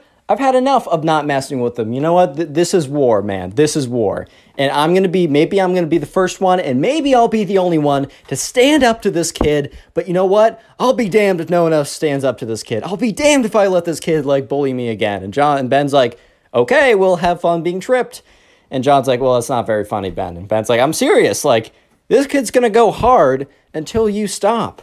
And then John's like, well, I'm not going to stop. So the next day rolls around, right? And, you know, John goes into school and he doesn't really think anything of it. And he goes into class and this kid is just staring him down the entire class. And John and Ben are sitting together. And this isn't like an activity class, this is kind of a sit there and listen to the lecture class. And Ben kind of leans over and whispers, John. John's like, Yeah, what's up, Ben? And Ben's like, Dude, the bully's staring at you. And John's like, dude, I know his eyes are piercing the back of my skull. Sure enough, right, the bully has just been like staring at John, kind of smiling, and his two little minions are like staring as well. And the substitute teacher at the front of the class doesn't seem to be paying any attention to this. Little did you guys know he actually is, but that's for later in the story. He comes in to be pretty epic later on. But, anyways, John's like, you know what? I don't care, Ben.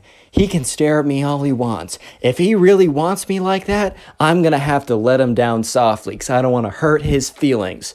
And Ben's like, dude, you're getting yourself in really deep. I don't know if this is a good idea. And Ben's like, this is a great idea. This is probably my best idea yet. Uh, was maybe not John's best idea idea yet because John gets up to leave and he's very careful not to have not to trip over anything. And that's when he's met at the end like as soon as he leaves the classroom, he bumps right into the bully who's standing there. He's like, "Oh, hello there, John." The bull and John's like, "Hi." The bully's like, "Ah, "Well, you know, I, I don't know if you're available this afternoon, but uh I just gotta have a word with you this afternoon." John's like, I'm actually busy. I got to go home. And bully's like, ah, I think you'll find time. I think you'll find time. And then the bully and his minions walk away. And Ben walks up to him. He's like, John, John, what just happened? And, and John's like, dude, what? He just came up to me and said, uh, Am I free this afternoon? And Ben's like, Oh my God. And John's like, Dude, what? He just said, If I'm free this afternoon. And Ben's like, Dude, dude, no. And John's like, Dude, what, what is going on? And Ben's like, Bro, that's what he tells people before he beats them up, bro. And Ben's like, Dude, what? And John's like, Yeah. Or uh, Ben's like, John's like, What? And Ben's like, Dude, you gotta hide. And uh, sure enough, John is starting to take this a little bit more seriously because while the bully is not that harmful, like physically, when you don't push back, in the rare cases people have pushed back, he is trying to continuously, like, show his authority, basically, show his dominance. Um, or however he chooses to do that. So Ben and John are like, John's like, all right, well, you know, this probably isn't a good idea. We got to find a way to sneak out of school because there's like one main exit and kind of like the place where people get picked up because uh, John rides the bus, right? There's like a place where the bus always arrives, but to get there, you have to go through this main hall. And Ben and John sit down and realize that the bully is most likely going to try and intercept them in the main hall and like pull John aside and you know give him a few uh, few one twos. You know what I mean? And so John is like, "All right, Ben. Well, we gotta we gotta figure this out." So they look around, they find another exit, and so they basically decide to skip their next class. Normally a bad idea, but you know this is quite the circumstances. So they're looking around and you know they they look and they're like oh my god here's another exit and then it's they see it's a fire exit so if they push this they'll push the fire alarm they'll get in a ton of trouble it'll just be a bad it'll, it'll be a bad situation right it'll be a bad deal Real quick, if you made it this far into the video, comment bully down below, and I'll try and hard as many comments to say that. I just want to see how many people, and I also want to see the names and the faces of the people supporting this channel by watching this far. If you don't know, the best way to support this channel is just by watching the videos. It's called watch time. YouTube really appreciates that. So if you want to really support the channel, maybe now or later, sit down and watch two, three, four, watch as many videos as you possibly can. Uh, and also, you can do this while gaming, uh, drawing, trying to go to sleep, cleaning your room, literally whatever. And please go in the comment section down below and tell me what are you you are doing while binge watching the videos and supporting the channel. And I'll shout some people out, like the person on screen right now who is doing this. So thank you to this person on screen, as well as thank you to all of you guys for supporting the channel by binge watching the videos. With that being said, let's get back to the story. So this point, right, John and Ben are looking around frantically, skipping this, skipping a class, right? So they're taking it pretty seriously, trying to find an exit, which is not going to be the exit that the bully expects, because there's normally one main way that everyone leaves the building, and then goes to the bus or goes to get picked up. And they're assuming that the bully is going to know this, which, I mean, he is going to know this, and he's going to be waiting there and he's going to pick John up and give him the whole one, two, right? So John and Ben are looking around and they immediately, they do find an exit. However, unfortunately, it is a fire escape. And Ben is looking at his watch. He's like, dude, we got 10 minutes till the bell rings. And John's like, well, can't we just wait it out? And he's like, dude, like you're gonna miss the bus and then you're gonna be stranded here. And John's like, I could always call my mom and say I missed the bus. And Ben's like, bro, they're gonna know that you didn't leave and they're gonna come find you in this building, one of his minions at least, right? And then you're gonna be stuck here probably for an hour without your mom coming to pick you up. You don't wanna do this. And John's like, what am I supposed to do? Am I supposed to walk there and just like let it happen? And Ben's like, we still got 10 minutes. We can figure this out. So John and Ben are frantically like going around the school trying to figure it out. And that's when John or Ben actually has the brilliant idea of John, John, John. And Ben's like, what? And, or John, or and John's like, what? And Ben's like, dude, I figured it out. We're not supposed to be looking for doors.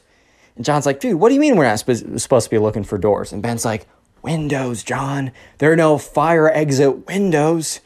And John's like, Oh, so then now they start looking around, and a lot of the windows are like glued shut or way too high or have like some screen in them. But that's when they go into the bathroom and they find glass windows that when you like crank them they go up and when you crank them they go down.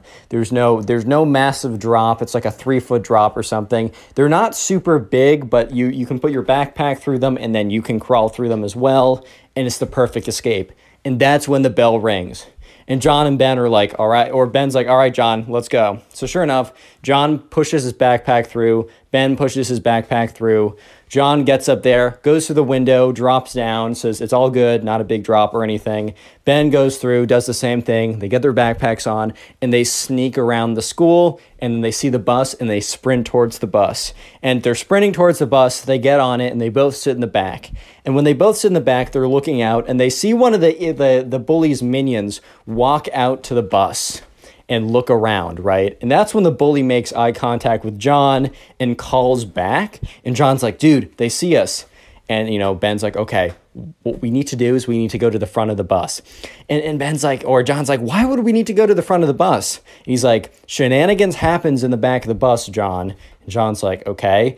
And then Ben's like, the bus driver will not allow this kid to beat you up in the front of the bus. And John's like, all right, totally fair. That makes a lot of sense. So John and Ben go all the way up to the front of the bus. And that's when, as they're about to leave, the bully gets on and says, Oh, John, I thought we are having a little date this later tonight. And John turns to Ben and he's like, See, I told you he's into me. And Ben's like, Pay attention. And the bully's like, So sad that you had to avoid us. Well, I'll be seeing you tomorrow. So, anyways, the next day in history class, you know, John and Ben are sitting together, and the teacher is handing back, you know, grades from a test that, you know, was administered the week before. And the bully was sitting behind this girl. Let's just call her Caitlin for the sake of this. She doesn't really come up again, so I'll call her Caitlin, and if I forget, who cares? So the teacher's giving back the tests, and you know, John and Ben did fine. John got an A minus, Ben got a B, like totally fine grades. And when the teacher gives the test back to Caitlin, Caitlin ends up getting a C. And you know, C is I guess fine enough. It's not a really it's not a grade you should be shooting for in a lot of cases. Maybe some math classes I can understand. But it was it either way, Caitlin was really not happy with it. And the bully turns around and it's like, oh no, the water works. And Caitlin starts crying a little bit. The bully's like, oh no, did you disappoint your parents again by doing bad? Well, next time, just try harder, Caitlin. And the bully turns around and his minions are laughing. And, you know, Ben is, or John is like, dude, this guy is legitimately the worst. Do you see why I'm standing up to him? And Ben's like, Are you really standing up to him? Like, you're just running away from him at this point. And John's like, What would you do in my situation? And Ben's like, I don't know, be a bystander, stay quiet, like keep my head down and wait till I get to leave middle school. And, and Ben's like, John's like, That's not the point, Ben. That's not the point. This kid is doing this and we're allowing it to happen. And, you know, Ben's like, Yeah, we are. It sucks. What do you want us to do? John's like, I don't know. I don't know. And no one was noticing, but the substitute teacher was starting to really pay attention to everything that was going on in class, right? So after school again, John and Ben, you know, they're going around, they're walking around, and they're trying to find they're going they're going to the bathroom, right? And they're skipping the last class or they're leaving five minutes early from their last class because they have to get quote unquote picked up early. They faked like a absentee note from their parents or whatever. So they're out of class five minutes early and they're both walking to the bathroom. And that's when they run into the substitute teacher. Substitute, teacher's like, hey boys. And they're like, hey, Mr. Davenport. And Mr. Mr. Davenport's like, boys, I don't think you're supposed to be out of class yet. And, you know, Ben's like, yeah, well, we have a, we have a reason. It's, uh, and John's like, no, we left class early. And Mr. Davenport's like, boys, you know, you can't be doing that. And that's when John's like, you know what? Screw it. I'm just going to tell him everything. So John lays it out and tells him literally everything. And Mr. Davenport's like, wow, wow. I was starting to pick up on some themes going on as well as, you know, what, uh, you know, the bully did in class to Caitlin today, but I didn't know it went down that deep. Are you boys able to get any uh, any evidence for me? And you know the, the kids are like, what? And you know the substitute teacher's like, yeah, I've actually uh, been putting together a bit of a file recently on this kid. I uh, was a little disturbed when I saw him trip you, and I uh, wanted to really, really get some. I, I wanted to stand back. I wanted to be a bystander. I wanted to watch what was happening so that I could collect enough evidence so that this kid, who seems like a real systemic problem, could be dealt with properly. And at this point, right, John's like, wait, so you saw that all? And the substitute teacher's like, yes, but, you know, what power do I have as, uh, what power do I have as a substitute? However, I do have the power if I sit back and watch and observe everything and write it down and get evidence that I can submit a real file and really get a mark in this kid's record and maybe stop him for good if he wants a future. And John's like, oh my God. And Ben turns him and says, like, dude, we need proof that this kid's going to try and beat you up. And John's like, I don't know how we're going to do it. He always words it weirdly. And John's like, well, maybe I should go meet him. And the substitute teacher's like, I don't think that's necessary, right? Like, I, I don't want like to put you in danger. And John's like, no, but I need to get this kid gone. And substitute teacher's like, well, I don't know how much the administration would like this, but I can stand guard, and right before anything happens, I can come and break it up. And John and Ben kind of look at each other like, okay, this is like some scrawny random substitute teacher. What if like he really holds no authority?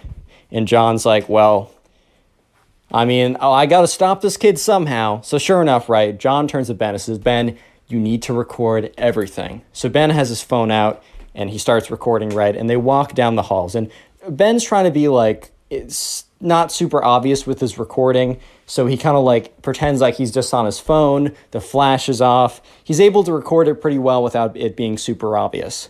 And eventually, so they're walking down the hall, and the bully's like, Well, boys, I wasn't sure if I was going to see you today. It's great that you're here. And he's like, you know, Ben, I don't really have any issues with you. You can keep going. And Ben's like, well, I'm just gonna wait for John. Will you ride the bus tomorrow? The bully's like, you know, I don't think that John will be riding the bus today. And Ben's like, well, then I won't be riding the bus today either. The bully's like, ah, fine, well, then stand over there unless you want to become collateral damage. And so John, you know, Ben does step away, and you know the bully starts coming up to John, and John's like, "What are you gonna do to me?" And the bully's like, "Oh, "I'm just gonna, you know, we're just gonna have a little time." And then the bully like kind of comes up to him menacingly, and he's like, "Why did you disrespect me in class two days ago?"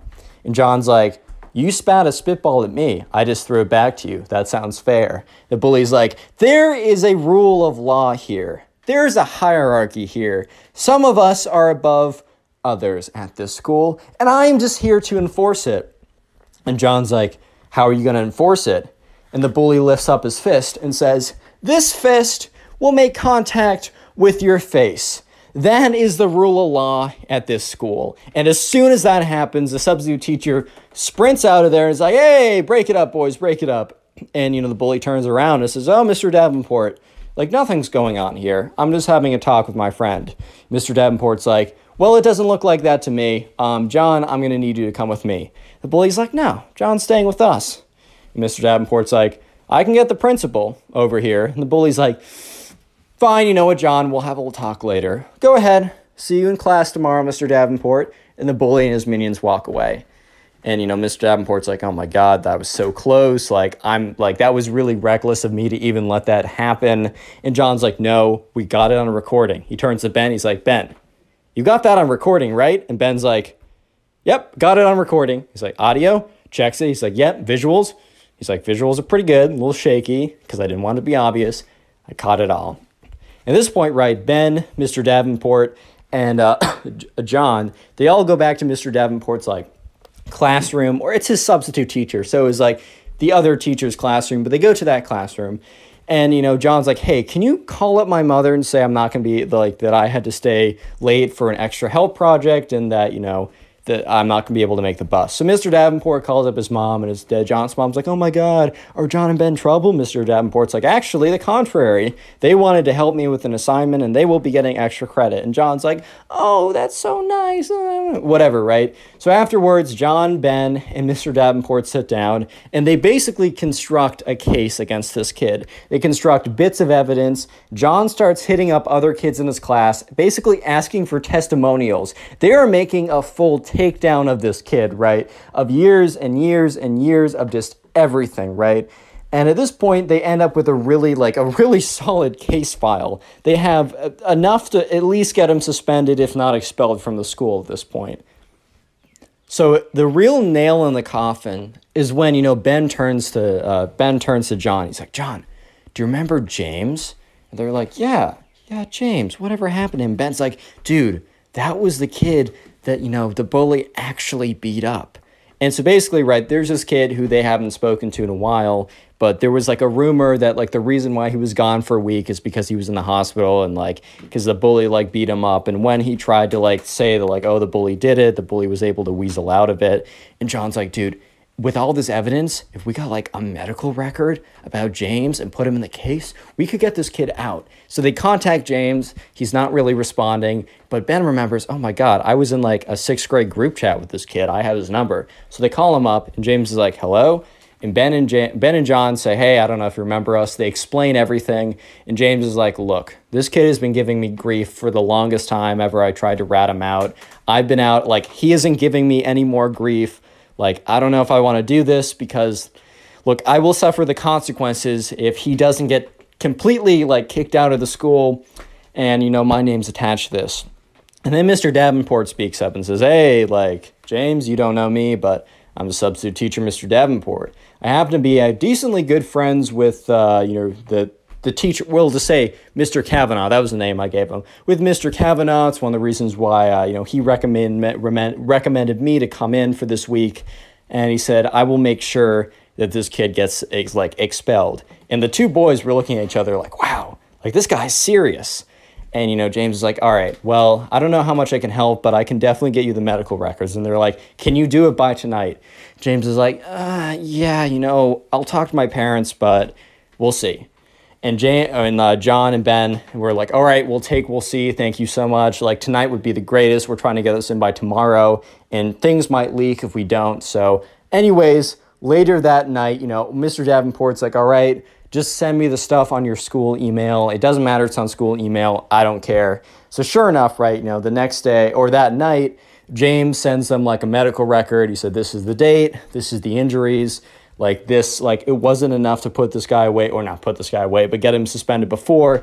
But hopefully james is like hopefully with all the other evidence you have this will be enough to get the bully out of the school. So they send it to james. James sends it to mr davenport. And mr davenport is like all right men like i will need you tomorrow bright and early. Um, i'm going to excuse you from all your classes. You're coming with me. We're all going to go into the principal's office and we're dropping this bombshell. So the next day rolls around as it always does, but this was a special day. They all walk in. John, Ben, and Mr. Davenport walk to the principal's office. They sit down. John and Ben explains everything that's happened, not just this week, but ever. And Mr. Davenport explains all the things he's observed. And you know, the principal's like, wow, this is quite a lot. And Mr. Davenport's like, well, this isn't it. And Mr. Davenport then sends like the, the terabyte large okay it's probably smaller smaller than a terabyte but the very large file that they've created with all the evidence with all the like the references with all the people's testimonies and the principal's like wow this is this is intense. And mr davenport's like it's really thorough too. And so basically right the principal's office like we need a couple days to make to like go through this. And the principal's office like you know ben and john um, like you guys can be excused for the next couple days. You're not suspended, you're not anything. But if you want to take the next couple days off just for your own protection as we vet through this, that's totally fine. So John and Ben were like, oh, shoot, like, of course. The school contacts their parents. They explain that they're not in trouble. It's for their own safety. And the, you know, John's mom's like, oh, John, you should have told me about this, whatever. So a couple days go by. And that's when Mr. Davenport emails John. And the headline of the email is the verdict is in. So John immediately he sees the e- like the notification on his phone and he immediately opens up the Gmail app and he's just swiping and refreshing and refreshing and eventually opens up the app, gets in there, opens the email and it's one Click line on the video saying, on screen right won." now. I know you'll enjoy it. Just click it, do it.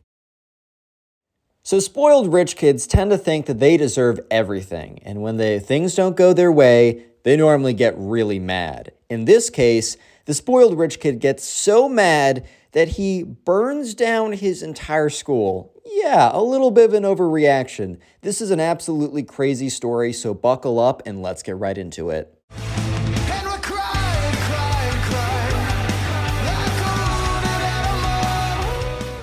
So we're going to call the subscriber who submitted this story Sam. So, anyways, there's a spoiled kid. And I'm going to go through the chronicles of everything that happened to the spoiled kid that led up to the point of him wanting to actually and successfully burning down his entire school. Dude, the amount of spoiled kids who commit arson in some way is kind of ridiculous, but you know, it's a good story. So, anyways, this all started. Sam was first aware of the spoiled kid because Sam was on the football team at his high school. Sam wasn't the star quarterback or anything, but he was, you know, he'd been playing football for a little bit. He was big enough and, you know, he was solidly on the team. Every single year they had tryouts for the different positions just in case there was kind of a, I don't know, a dark horse that they weren't aware of, but most of the time the coaches knew who was going to be what, and the tryouts were more just to see who would be on kind of like the lower levels of the team that might be able to work their way up next year.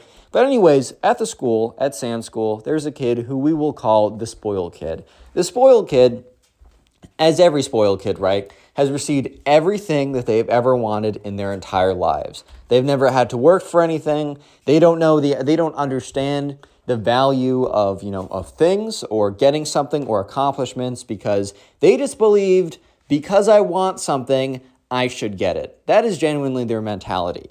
And the spoiled kid went into the football tryouts with this exact mentality. So, anyways, this all happened, or this all started, this long saga, all started when football tryouts were beginning. So, Sam was there, and Sam had been on the team the year before, as this was sophomore year. So, Sam last year had to try out, had to put in a lot of effort, but eventually, you know, he got onto the team, and he kind of had a pretty solid place on the team now. Uh, he still went, everyone had to go to tryouts, but he kind of knew he was on. On the other hand, there was the spoiled kid. The spoiled kid was not built for football. Dude, I'm not built for football. It's fine. You don't have to be, right? Because, I mean, you can be smaller and scrawnier and be on the football team. But, dude, it's just going to be a lot harder because it's a very physical contact on contact sport. But, anyways, this Boyle kid not only not being really built for football because maybe your skill and your flexibility and your mobility could get you around that hurdle, he also just didn't play that much. Like, he literally threw the football with his dad like twice and would just like sit on the sidelines when his kids would play touch football or tag football or whatever. And dude came in, the spoiled kid. Basically, what happened was he heard about how the quote unquote high school quarterback always got the ladies in the movies. He was like watching a lot of TV shows and movies over the summer, and he was like, okay, I know what I gotta be. I gotta be the high school quarterback because the ladies love the high school quarterback, man. Therefore, I must be the high school quarterback. So yeah, um, that's his that's his reasoning. Do, do you okay? So do you think that he trained, he uh, practiced, he at least understood the rules of football um, before that summer before trying to apply? No, no. He just went in cold, knowing that he wanted to be star quarterback, and since he's gotten everything that he's ever wanted before, then he shall receive star quarterback. So, anyways, it's finally the day of tryouts, and Sam gets there, and you know he he, you know, links up with the coach. He's like, what's good? The coach is like, oh, Sam, great to see you again. Like, look, these tryouts are just, uh, you know, they're important for everyone to do it. You've got a pretty solid spot on the team, though, but don't slack off. But yeah, don't worry about it, basically. And they get there, and so they're all lined up, and the football coach is like, welcome to the whatever year football season for whatever school, academy, you know, whatever, right? And he's like, these will be the tryouts. We'll let you know how things are shaking up by the end of this week. We will let you know with good, you know, pretty promptly if we don't think you're going to make the team. So we'll make we'll make first round cuts by the end of tomorrow, just so you guys have a lot of flexibility to figure out what sport you're playing in the fall. As the school required everyone to either play a sport or do some sort of activity during this time block, and so yeah. So sure enough, you know they're all trying out or whatever, and uh, Sam overhears the spoiled kid walk up to the football coach and be like. So, do you guys have an open position for star quarterback? Dude really just said star quarterback. Like he's really just paraphrasing what he reads on TV. But anyways, the, the football coach is like, uh, well, actually we have, you know, we have a pretty good quarterback already, but I mean, it's really we're to put the we're to put the best person for the position in the spot. So if you really think that yeah, I mean, if you're a dark horse and you come out and you're not on our radar and you're much better, then uh, probability of that is pretty low, but you know, we'd always love to see. This spoiled kid was like, I would like to be the star quarterback. And they're like, okay, well, we'll watch you during practice and we'll let you know if we think that you're in the running. The spoiled kid's like, what, what was that? I was, I said like, you know, we're, we're, we're filling out positions, right? So I, I just want to be star quarterback if that's cool. and I think the coach has started to realize that there's a bit of a disconnect between this kid and uh, well, reality, but also uh, the understanding of how this whole process works. Which, first of all, just was an immediate red flag to them that this kid did not understand football in the slightest. But beyond that, American football in the slightest, right? But beyond that, um, they were like, okay, well, the way it works here is that you know you'll play and we'll decide who gets what, what position. This spoiled kid's like, um, okay, well, I do want to be star quarterback, but sure, I'll do tryouts or whatever. So I think the spoiled kid thought that like, oh well I just need to do what everyone else does, so it's not obvious that they're just giving me the position. And the uh, coaches are thinking, what on earth is this kid thinking right now? By the way, leave a like and subscribe to the channel or you're a spoiled kid. Yeah. So uh, the actual tryouts, and remember, uh, Sam has overheard all this. And he thinks it's pretty funny. Because, like, you know, he sees the spoiled kid. He knows he's not star quarterback material. And he just knows for a fact that this kid had just been like, has no idea what football is. Just the way he was interacting with the coaches, he just knew for a fact this kid was not going to get out there and just be obviously great material for star quarterback. At least it was looking that way, right? So sure enough, you know, they get out there and they're doing, look, I didn't play, uh, you know, American football as a uh, teenager. I went to some games, and I actually still go to games right now. Is in college. It's actually quite a lot of fun, even though I don't know what's going on. I know I want the bigger score, and I want the enemy team to have the lower score, something like that. It's not golf. It's not the other way around. So they go through tryouts, whatever that entails, and it is super, super obvious that the spoiled kid has one, no idea what he's doing, two, no idea how to throw a football, and three, is just not even, probably not even going to make the team. Won't even make the bench, which was a little bit, it was actually kind of competitive to make the bench. They had a pretty good team, but he wasn't even going to be close to making the bench, which if you're not even close to making the bench, you are not even close, you're not even the same planet, right? You're not even on the same planet to make the, to make star quarterback, bro. That's crazy. So by the end of the day, right, the coaches said, what the coaches said was they were going to tell people on the sec- at the end of the second day who was making cuts, right? But the coaches just saw such a blatant discrepancy between the ability of the spoiled kid and what he was wanting that they thought it was, you know, kind of important for them to at least let the kid know that uh, things probably were not go- about to go his way, correct? Things were probably not about to go his way. So uh, Sam overhears the coaches going up to the kid and being like, hey, what was your name again? And he's like, spoiled kid. They're like, oh, spoiled kid. Yeah, not obviously his name, but you know what I mean. They're like, so, you know, we're watching you out there with your performance. We just want to let you know that, you know, we're happy for you to keep trying out and maybe get on the team. They knew who's not going to get on the team, but they're like, we just think it's really unlikely at this point that you're going to make star quarterback. It's a very difficult position. Um, we're not saying that you will never make it, as maybe if you make the team, you'll be able to make your way up there, but we think you need a bit more practice. The spoiled kid's like, I don't understand. I said I wanted the star quarterback position. Like, I, I asked nicely. and the coaches, one coach laughs a little bit and then stops laughing when he realizes that this kid isn't joking.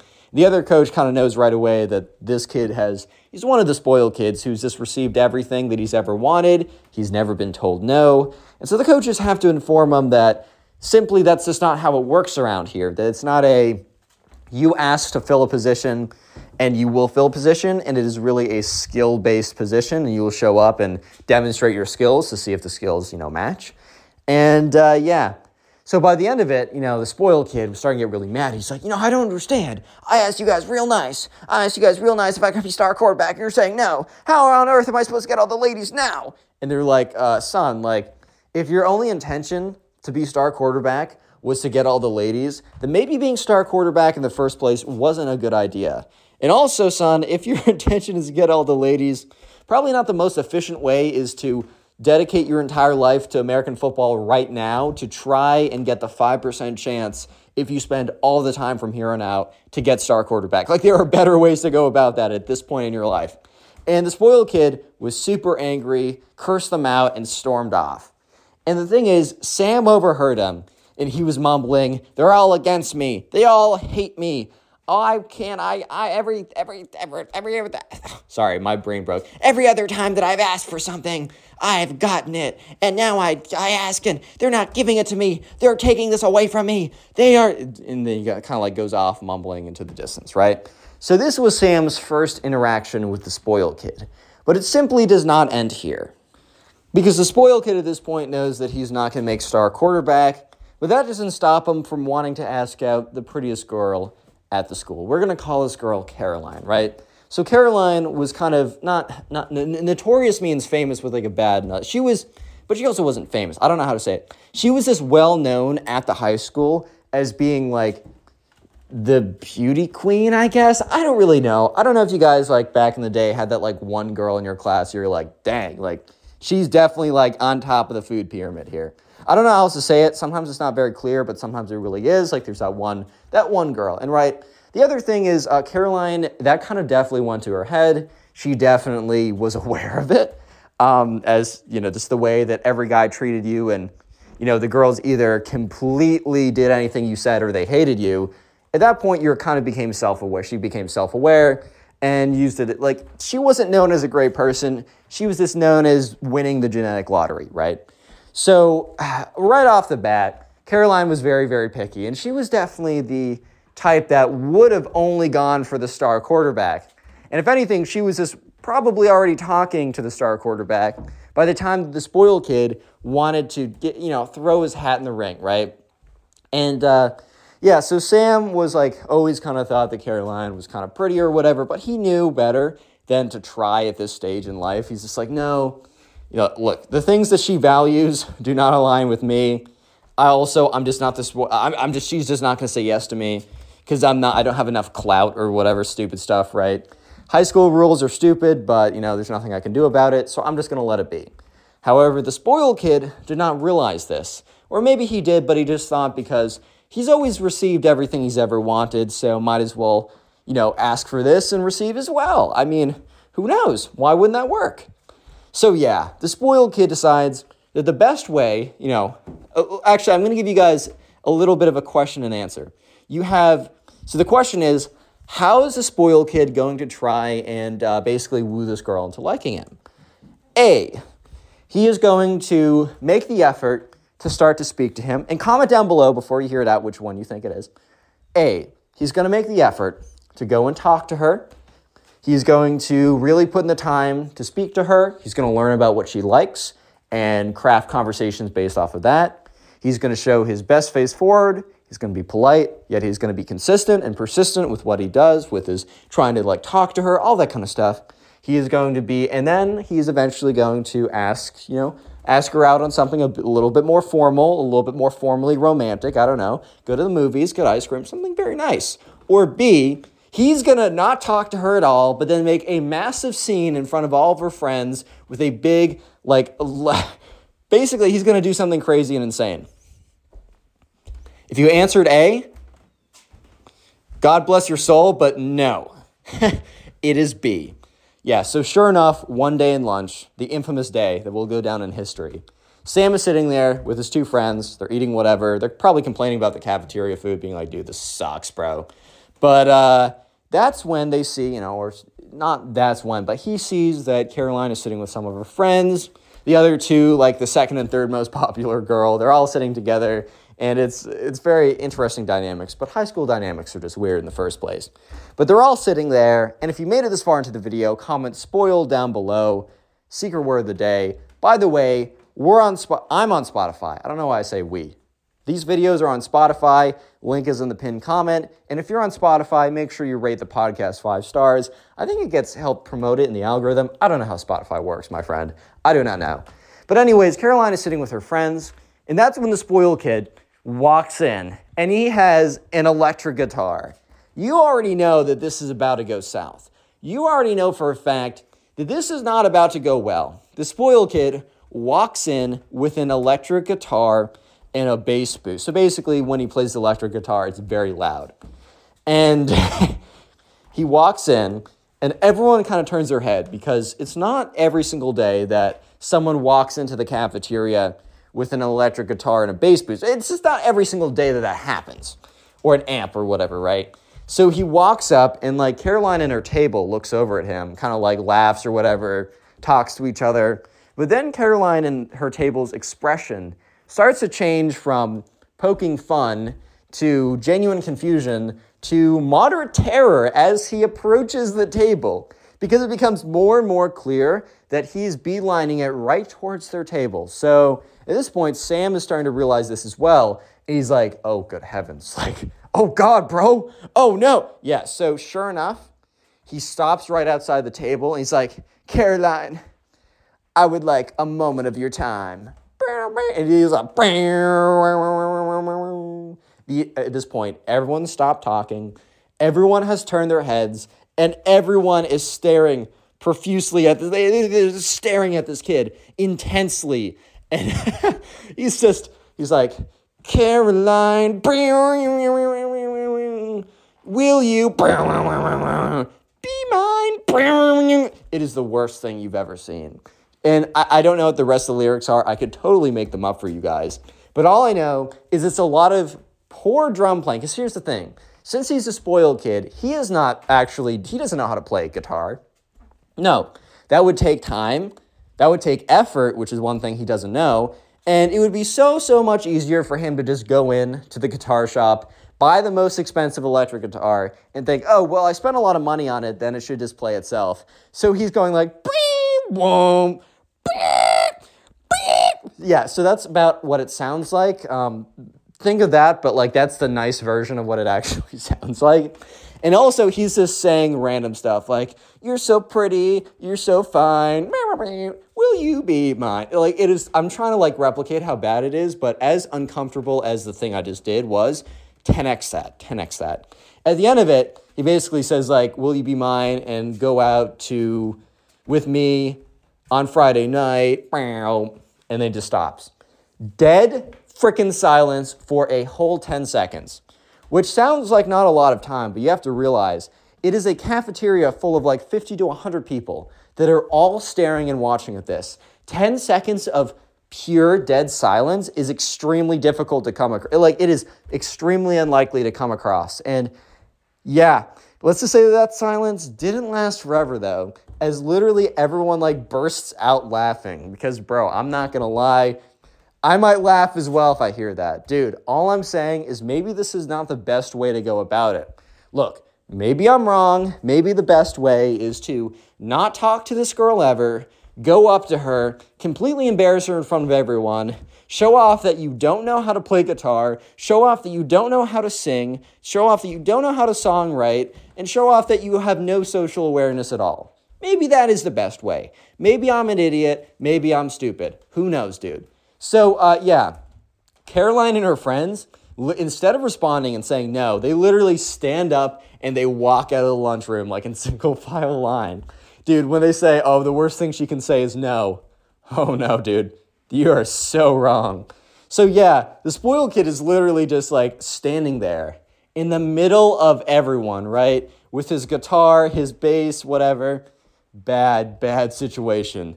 And he's like, he's getting really mad. He's like, the only reason she didn't say yes is you guys convinced her otherwise. She was totally gonna say yes to me if you guys weren't here, making her feel like she shouldn't. And everyone's like, dude, what? And he just like runs out of there. He's like, it's all your guys' fault. It's your fault. Basically pulling a Nico Cavo avoca- avocado, being like, it's your fault. Whatever, right? Uh, and yeah, so uh, sure, sure enough, right? Um, this is not the end of it because the spoiled kid is so angry about this that he decides to go on a week long vacation. Yeah, I told you guys he was a spoiled kid. And this means that, you know, he has access to go on a week long vacation to a tropical place if he wanted to. Even though he's just a sophomore in high school, he went home. He's like, Mom, buy me a ticket to the Bahamas right now. I'm going to go. So, yeah, sure enough, he doesn't attend school for an entire week because he gets on a private plane and he goes off to a tropical resort in the Bahamas and he just kind of like messes around for a little bit. Uh, and he was like, "Oh, mom, I'm so stressed out from school. I need to do it right now. And if you don't, I'm gonna be so sad. It's gonna be all your fault." Meh. So yeah, he's able to go on a private trip to the Bahamas, which is pretty cool for him, I guess. And uh, the thing is, though, this was very bad timing because Sam and him had a class together, and in this class together, they had a pretty major test coming up, and they were going to spend the entire week going over important materials for the test. Sure, the spoiled kid, in theory, could have studied over his trip. I'm not going to say that wasn't possible, but we both know the spoiled kid. And we know for a fact that he is not going to spend his, uh, his impromptu Bahamas vacation studying for a Algebra 2 exam. We both know that's not going to happen. So the spoiled kid legitimately misses an entire week of class, and the test was on Monday. So sure enough, the entire week goes by, and Monday comes around, and it's finally time for the test. They all walk in, and the spoiled kid is like walks in and looks confused because everyone's kind of like sitting in their desks. They are getting pencils out, they're putting their backpacks away. Instead of the more chill environment where people are kind of talking, they're very casually walking in, they have their computers out. No, these people are dialed in. So the spoiled kid looks around, and I think he whispers to someone like, "What's going on?" They're like, "Dude, we have a test." He's like, "What?" So yeah, he sits down. The teacher starts handing out the test, and the teacher's like, "Spoiled kid, I haven't seen you for the last week." He's like, "Yeah, I was doing something." the teacher's like, "Okay, as long as you cleared that with the front office," which I think his parents did. Said, "Oh, he has a medical emergency, he can't be here or something," which is a lie. He just went on a vacation, but he didn't get in trouble for not being in class. But at the end of the day, if you're not in class, you're not in class. Ooh, genius statement, Connor. But uh, that, that means he just didn't get the information, right? So he sits down, and uh, Bro completely bombs the exam. It's not like he was really trying that hard beforehand, but missing out of an entire week of really dedicated review uh, kind of messed him up a little bit. And he got completely destroyed on this exam. But the spoiled kid wrote on top, like, I wasn't here for a week, so I should get plus 40% for all the stuff I missed.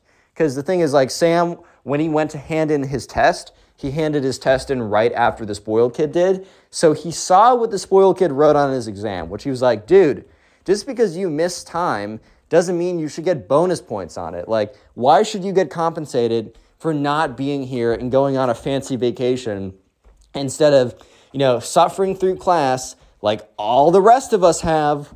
No, like that's obviously ridiculous. And Sam knew for a fact that he was not going to get a 40 point boost for not being here. Like, if anything, it, he's lucky he doesn't get any points deducted from his participation for not being there for a week, dude.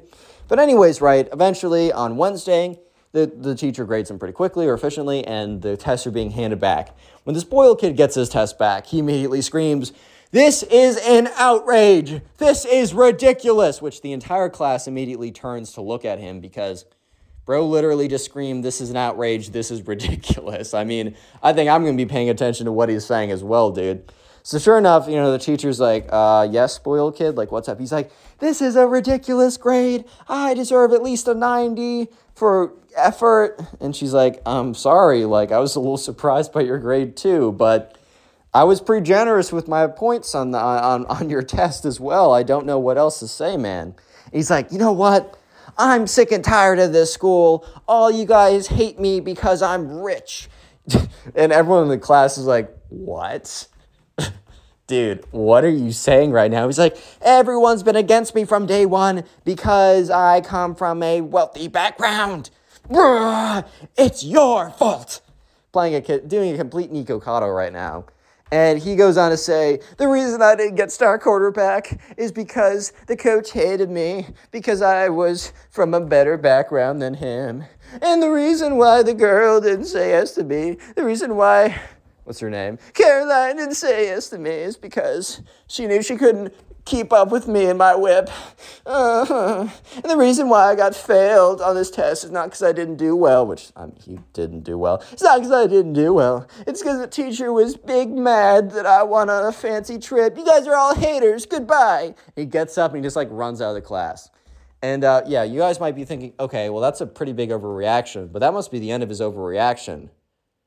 Oh, no, no, no, no, no, no. This is where things get crazy. And I did not clickbait you the title. This is where the title comes into play, man. So the spoiled kid was super big mad. And he thought to himself, I need to teach everybody a lesson for discriminating against me because I'm rich, which, no, he didn't get the position as star quarterback because he didn't play football, dude. He just never played football. So obviously he wasn't going to get it. He got rejected by that girl. Well, one, she probably wouldn't have said yes to him in general, but also the way that he asked her out was super embarrassing for her. She doesn't even know who he is, and this is the only impression she has. I doubt any girl would say yes under that impression, bro. And finally, he failed his final exam because he was so mad about the last two things that instead of attending class and or studying, he went on a big long vacation because he could. Because you know, he he could. He's going to do whatever he can or he wants because he in general, he can get whatever he wants. But the spoiled kid had twisted this reality into everybody's against him and he needs to teach them a little bit of a lesson. Which I think the spoiled kid just doesn't understand the difference between teaching someone a lesson and burning down the school. But uh, yeah. So, anyways, the spoiled kid somehow gets access to um, gasoline. what the frick, bro? He gets access to gasoline and light and ma- matches and lighter. And um, yeah, this is where things get okay. Uh, okay, I'm gonna put this disclaimer in because I think I have to, but also I hope you guys aren't literal zero IQ individuals. Don't do this, okay? God, I, I mean, if you guys watch this video and think, oh, I should just go burn down my school, then you actually have a zero negative IQ individual. Like, I, I don't know how to, I don't know how else to say it, but I think I'm just gonna say it just because, right? So, anyways, the spoiled kid. Um, so Sam's in class one day, and the fire alarm goes off, and he's like, oh, okay, whatever. This is like cool. I get to get out of class for another stupid fire drill. So they all get in line, and Sam um, realizes that this is not a fire drill because the, the, the, it's like the air around him is less clear. It is dense. It's not smoky yet, but it's like dense and it's a little hazy. And he smells a little barbecue in the air. And that's when he realizes, oh, word, this is actually an actual fire, bro. Like this isn't some drill that's annoying. That genuinely is just made to make us like waste time, basically. Oh, this is legit. So everyone is like walking in single file line. Some kids are freaking out because they're starting to realize it's legit. But thankfully, everyone gets out of the building safely. And when they get out of the building, they start to see like smoke come out of the windows and stuff. They see the fire truck come. They see all the firemen go in, and uh, yeah, they're you know a big message, big mass email, text message, phone, whatever, uh, was sent out to all the parents saying, look, there's emergency at the school. Your children are safe and outside, but we do need you to come and get them as soon as you possibly can. We understand some of you guys have like arrangements already. We'll have staff here until seven or whatever, right? Or still whenever, um, but please come pick them up as soon as you can. So Sam got picked ho- picked up, and his mom's like, "Oh my god!" Like the school, because they're looking at it now, and there's just billows and billows of smoke coming out of everything. Is it's it's legit, right? So they're just like, "Oh my god, whatever happened?" And at this point, Sam had no idea.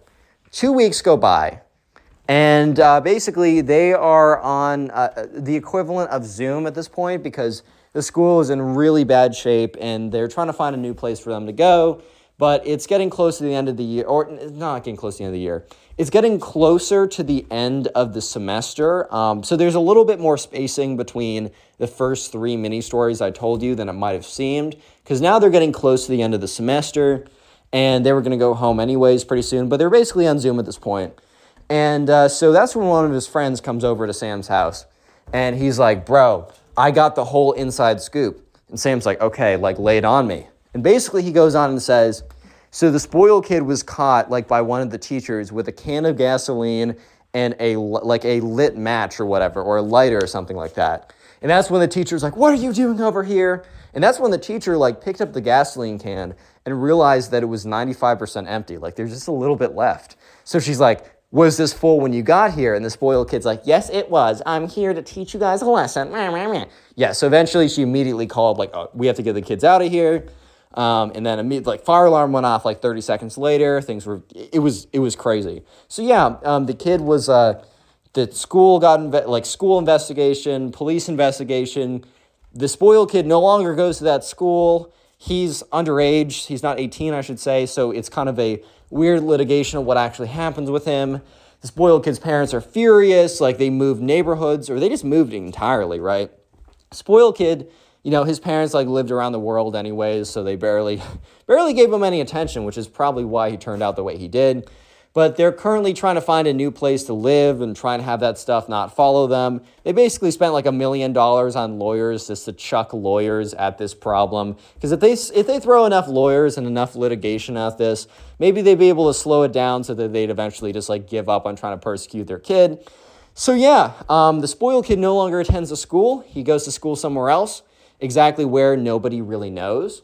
But um, that was quite an overreaction to getting rejected, bro.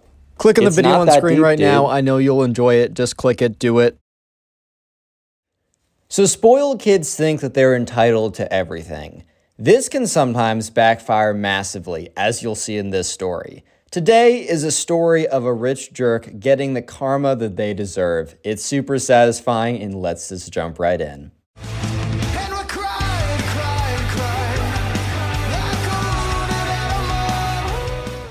So we're gonna call the subscriber who submitted the story Ava. So, anyways, Ava was a senior in high school, and uh, most of the time, by the time senior year rolls around, you're not getting a lot of new people into the school. However, there was a girl who recently moved into the area code, so she started high school senior year with this new high school, right? So immediately off the bat, it's it's a tough start. It's tough if you move in like to a high school, especially at the end.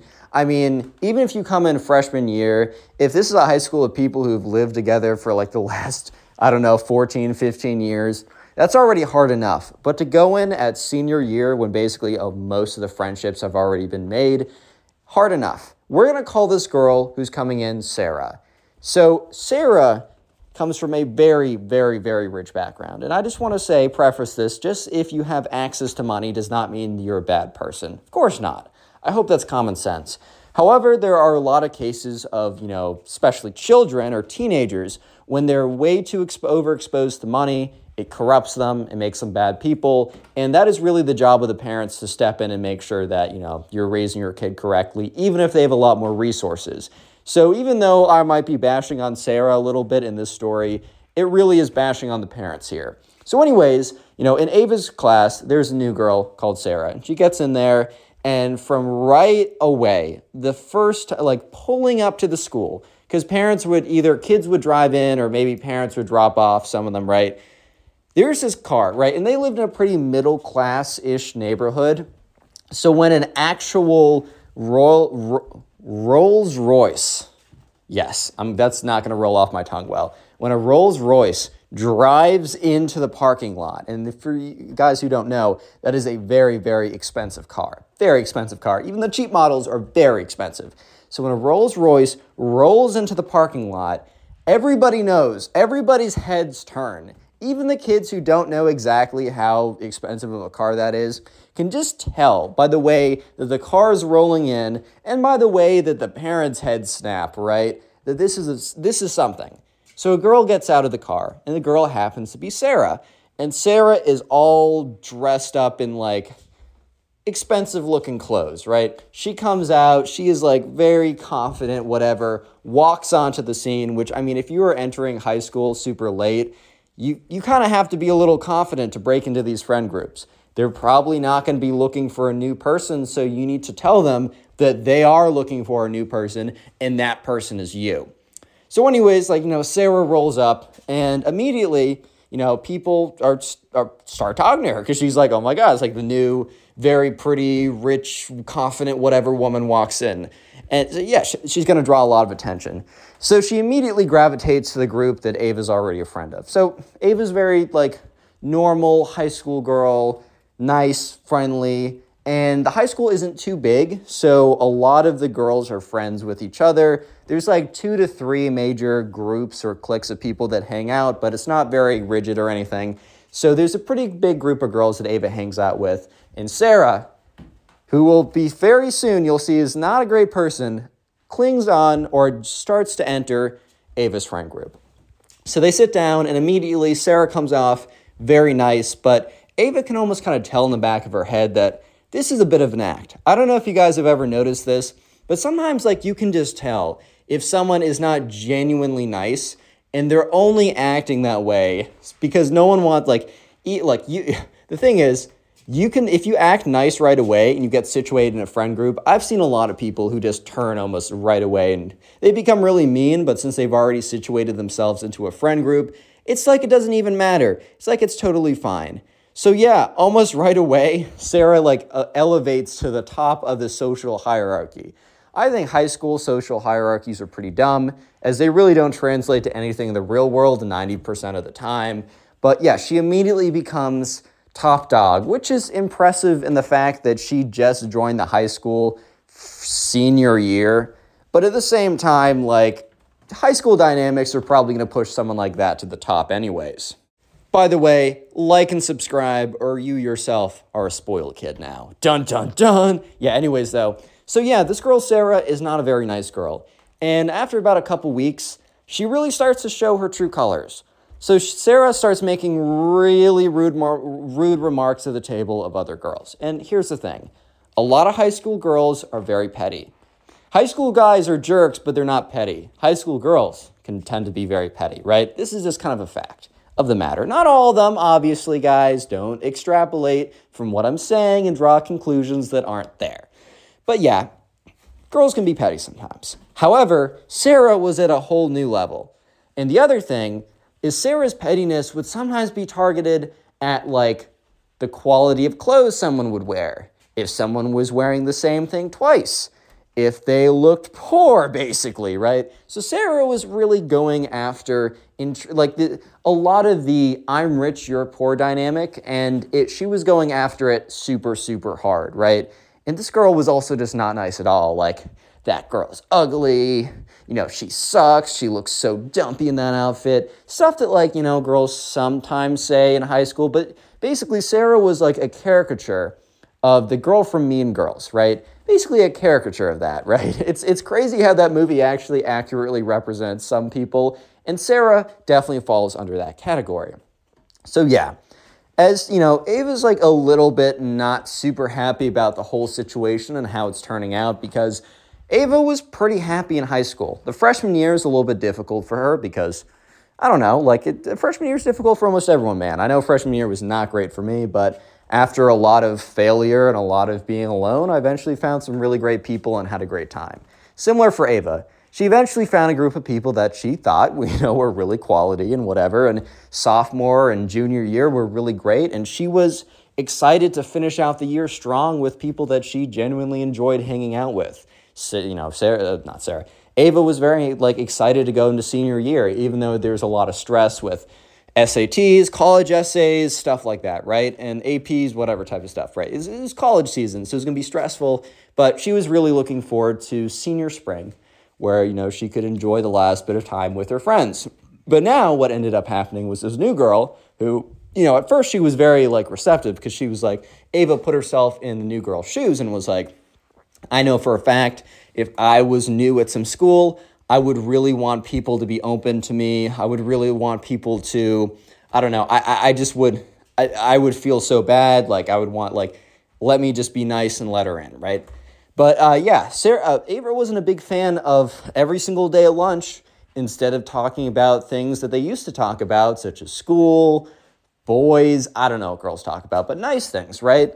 And instead, they were talking about how trashy someone looks or how, you know, what a terrible hairstyle. Like she really is going down the drain. Just really just petty comments. And Ava noticed that, you know, the friends of hers, quote unquote, that she believed were kind of of higher caliber were kind of going in as well. They were definitely being influenced by Sarah in a really negative way. And Ava wasn't a big fan of it. So uh, one of these days, right, you know, Ava kind of pulls aside one of her friends and is like, maybe we should talk about Sarah for a second. And in this situation, Ava believed that, you know, this girl, who she's known for years and who's only known Sarah for a couple weeks, would definitely not betray her. So she pulls aside this girl and she's like, Have you kind of noticed that, uh, you know, the ever since Sarah joined our group, that, I don't know, the way the conversations have been going have just not been that good? Like it seems like our conversations are always about targeting other people, and a lot of times targeting other people on stuff that they really can't control, you know, how they look to an extent, their parents' money, you know, it's a lot of stuff that they can't control. And Ava's friend responded in a way that she did not expect.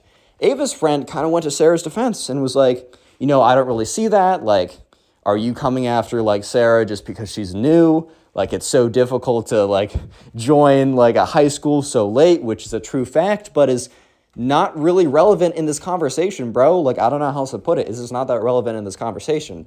And Ava kind of like immediately sensed the hostility and was like, okay, I gotta back up a little bit. And she's like, oh no, I mean, I like Sarah a lot. Lie. I like Sarah a lot, but I don't know. I just, I, I feel like the conversations have been a little bit of a downer recently.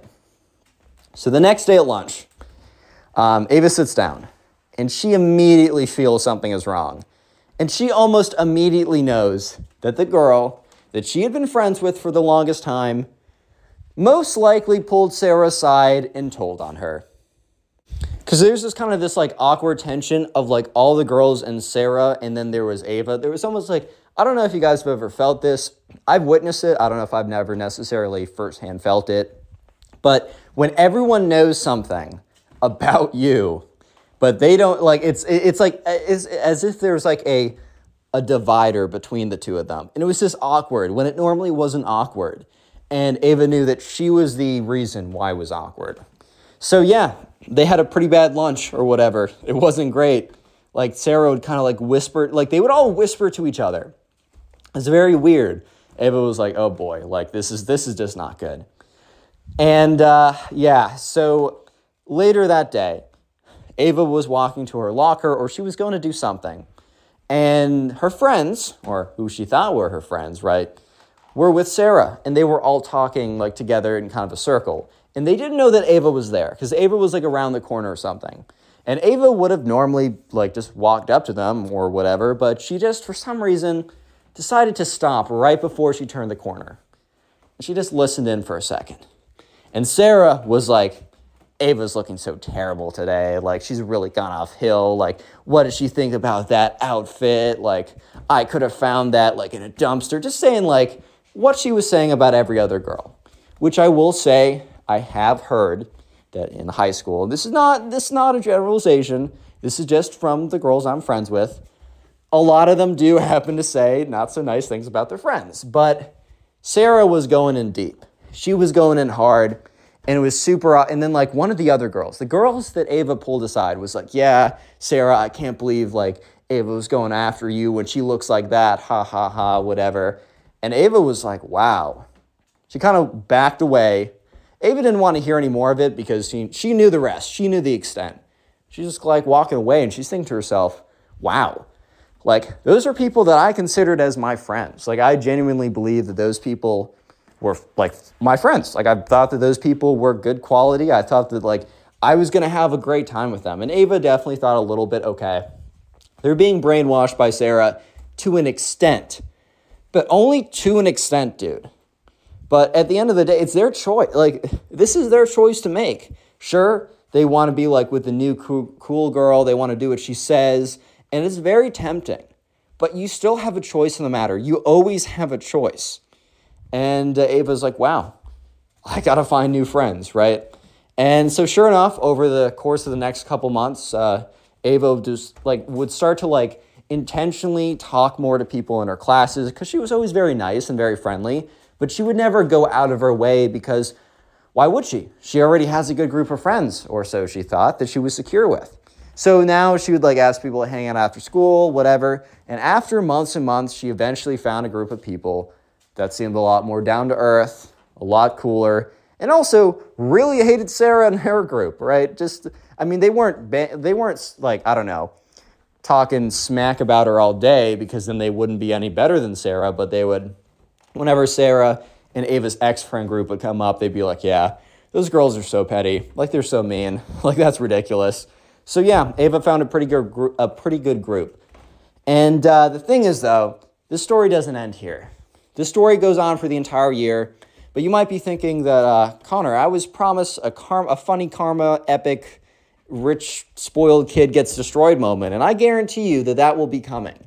All you got to do, real quick though, comment. What should I make you guys comment? Comment tree down below because I'm looking at my Christmas tree right now. So comment tree if you made it this far into the video. By the way, these stories are on Spotify. It's in the pinned comment. And if you're listening on Spotify, please rate five stars. I'd love you for it. Kiss. Anyways, so yeah, college application season. I mentioned very briefly that they're in the midst of college application season. And going to college is a choice. I think if you know what you want to do, it is a much better choice than going in not knowing what you want to do. But I think that's also totally fine as well. Uh, as long as you understand the, the debt you're taking on and the risk to reward, as long as you understand it, I think that's totally fine.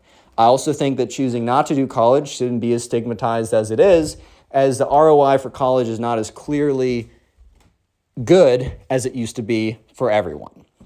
However, especially in kind of like well, especially, especially, especially in wealthier communities, not just going to college, but which college you go to is almost like another status symbol to put on your chest, right? So the parents of like kids, especially in the wealthier communities, tend to really care, like care a lot, even though their kids probably benefit the least from going to a good name college, right? It's just kind of how this works.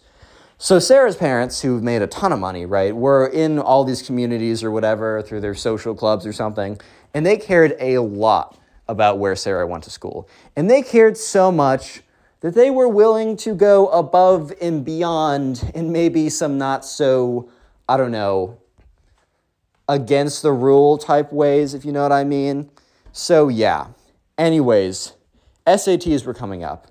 And I think the last time you can take the SATs or something is like October, or there was some major test, something that was SATs, AP, uh, whatever, honors types, whatever, right? So this happened before you submit your college applications. And uh, basically, Sarah was an okay student. She was smart enough, but these people wanted to get her into, you know, the top uh, United States institutions of whatever, right? You want to be in the top 10. If you're not in the top 10 rankings, then you're trash. What? Something stupid, right? So they wanted to get into a really, really good school. And they met with like like Sarah's parents met with like college counselor prep type people. And they looked at Sarah's results and they're like, yeah, dude, Um, I don't know how to break it to you, but your daughter is not getting to Harvard, Stanford, Yale combination type thing with these grades. She'll do fine, but she won't get into that place. But, you know, the parents were not willing to hear that as an answer. So instead of like, I don't know, asking Sarah, like, hey, I, we, we need you to do something really cool as an extracurricular, or we need like a really banger essay, essentially what they do is they try and cheat her on one of the tests, right? They try and assist her to cheat on one of the tests. And Sarah was totally in the know on this because way after the fact, one of the friends that Ava was fr- so the reason why we know all these personal details is because one of the friends of Sarah, who used to be a friend of Ava, eventually kind of like realized that she was being stupid and went back to Ava and was like, I'm so sorry. And Ava was like fine with it or whatever. And they became friends and they talked over the summer. So the reason why we know these extra details about what went on here is because Sarah's ex friend and Ava's ex friend, now refriend, told her over the summer after the school year everything that went down. So basically, Sarah realized that, okay, my scores and stuff are not that good enough. So they kind of like Sarah went to her parents and they figured out a way that she would be able to basically have some other girl who would be given Sarah's ID, who looked kind of like her, but no one really cares that much, no one really checks, and was like a really good college student who was on top of it and worked for an agency that's like, yeah, you pay me $50,000, I'll do whatever you want, like I'll bend my morals. And so, sure enough, right, the day of the SATs, uh, Ava's ex friend, the friend that was used to be, let's call this girl uh, Beth, because whatever, right? So, Beth is a girl who told Ava about this. So, Beth and all of her friends and Sarah studying for the SATs or whatever test they were taking, right? Super hard. They were studying really hard, and they noticed that Sarah really wasn't studying, right? When they'd have group study sessions or whatever, Sarah would kind of be on her phone the entire time. And they knew that Sarah's parents really wanted her to go to X or Y college that was very difficult to get into. So they kind of would ask her, like, Sarah, what's the word here, bro? Like, what are you doing? And Sarah's like, oh, no, I'm studying a lot at home. I'm just, you know, texting whatever, some guy or something. And eventually, a couple days before, Sarah confided in them that, you know, the reason why she wasn't studying is because she's not even going to be taking the exam. Because I think they asked, like, oh, do you guys want to meet up like an hour before the exam to get like breakfast or whatever and quick review or something? And they're all like, what? And yeah, Sarah's like, yeah, basically, my parents found someone to take the exam for me. She's really good. She'll score a great score, whatever. And since these girls were like friends with Sarah, but also kind of like sucked up to her, bro, so they couldn't really say anything. That's the funny thing. They kind of trapped themselves into a place where they couldn't say anything because they didn't want to upset Sarah or whatever, right? So they're all like, oh, okay. But obviously, they were all kind of mad because they had been spending all this time studying, and Sarah would just have someone go in and take the exam. However, not all things, like something like that doesn't always work out seamlessly, right? I mean, we saw with the college cheating scandal or whatever that doesn't matter how much money you have, you still can get caught. This was not related to the college cheating scandal, this was a separate thing. So, yeah, basically, Sarah had someone go in for her. They took the exam, but the person who was administrating the exam, after like the exam was handed in, they knew that something was up because the ID really didn't match the person. So, after a further investigation, they figured out that Sarah was not the one who took the exam. And this was announced to the school. The score was voided, and Sarah was not allowed to take the SAT whatever tests type thing or something. She just was she was banned from it. She could not take this exam. So not only did she have like on her record that she tried to cheat on it, she just couldn't take it. And all the schools like that wanted it, like all the school no no, all the schools that she want or her, not she wanted, she probably wanted to go to some chiller school or whatever, which I get all the schools her parents wanted her to get into so that she could brag about it or no not that she could brag about it so that they could brag about it to their friends because they're always competing for the next greatest thing even though that doesn't really bring them any happiness or fulfillment right?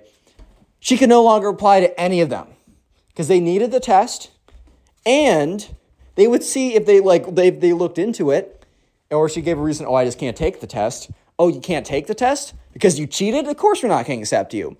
So basically sarah got screwed over majorly in this in this part right? And because of this her parents were super freaking mad, which they should have been mad at themselves or even saying that, like, my daughter needs to cheat to get into one of these institutions. Like, if she needs to, is it really that important? But, anyways, basically, Sarah was like cut like, she was literally pulled out of school at this point because, you know, Sarah's parents had multiple houses or whatever. And they basically were like, oh, like, we gotta, you're taking a gap year now. We're redoing everything, like, whatever. They kind of panicked. And they said, there's no reason for you to still be in school right now. So they literally yank her out two weeks after she gets caught cheating. And so it's kind of a weird period where all of uh, Ava's ex friends, Beth and all those people, no longer have their cult leader, Sarah, to be like, to talk with or to lead them or whatever. And eventually they have a moment of like reflection. And uh, slowly but surely, they all eventually come back to Ava and they're like, look, we messed up, dude. Like, I don't know, some the allure of her, I don't know, she was so cool, and we really just let ourselves down, we're sorry. And that was fine. Ava accepted all their pol- apology. They kind of, Ava kind of meshed together her old friend group that low key betrayed her and the new friend group. Maybe she shouldn't have done that, but she kind of was like, you know what? We're all graduating. We're all not going to see each other consistently again, like this at least. So why like keep? Let, us just put this behind us. And Ava actually had a really good end to her high school experience. All the friends got along well. And uh, moral of the story is one, don't like fall for someone because you think that they're cool and you be, you become a jerk yourself. And two, don't cheat. Is just don't cheat, bro. You're gonna get caught. Spoiled rich kids think that they deserve everything. And when they don't get their way, they'll usually throw a fit. And in this case, by throw a fit, I mean commit frickin' arson, bro. Yeah, this story is absolutely crazy, so buckle up and let's just get right into it. So, we're gonna call the subscriber who submitted this story Ryan. So, anyways, this was gonna be Ryan's first time ever going to sleepaway camp. And uh, I don't know if you guys have ever been to sleepaway camp before, but it's almost like a little bit of a, not a rite of passage, but it's your first time for a lot of kids being out of the house and away from their parents for more than one day. They might have had something like a sleepover before this, but sleepaway camp is kind of like the next level, right? And uh, so, anyways, Ryan definitely was going to have a very unique sleepaway experience, as you guys can probably already tell by the title of this video. So, anyways, Ryan and his parents are, you know, driving up to the, the camp or whatever. It's like camp something. And, uh, you know, he's driving up and he's kind of like, you know, I'm a little nervous about this. Like, I don't know how I feel about it. And Ryan's mom's like, Ryan, you have nothing to worry about. Your father and I went to this camp when we were kids. That's actually the first time we met. I mean, basically, Ryan's parents met the first time at the sleepaway camp, and then they didn't see each other for like six more years, and then they met again, and then they eventually like got in a relationship. But so it was very special to them. And they were really insistent that their son Ryan go to it as well because they were both hesitant, but their parents forced them and they thought it was a great experience and they want their son to have the same thing. So they drive up and they get there and they start walking towards it. And Ryan's parents are reminiscing about the good old days or whatever. And they're like, oh, I remember, oh, the dining hall looks just the same. Like, I remember, like, we met each other and we sat under that tree, like, on our first night, or I, I don't know, like, stuff like that, right? So Ryan's walking in and, you know, he's a little nervous and he's looking at all these, like, families around with, like, you know, you got the parents and their kids, and there's a lot of nervous energy and chatter going on as you'd expect in the first day of an event like this. So, anyways, they, they walk up to the table where the person that kind of like the administrates or whatever is like, oh, like, hey, buddy, what's your name? And Ryan's parents is like, this is Ryan, last name. And they're like, oh, Ryan, last name. Okay, let me look. Ah, yes, you're in cabin B. So, uh, anyways, uh, feel free to walk over there right now. I think some kids are already in the cabin. You'll meet your uh, counselor that you're going to be kind of like paired with the whole time. And yeah, Ryan, it's going to be a great experience. I know you enjoy it. And he's like, all right, like, okay.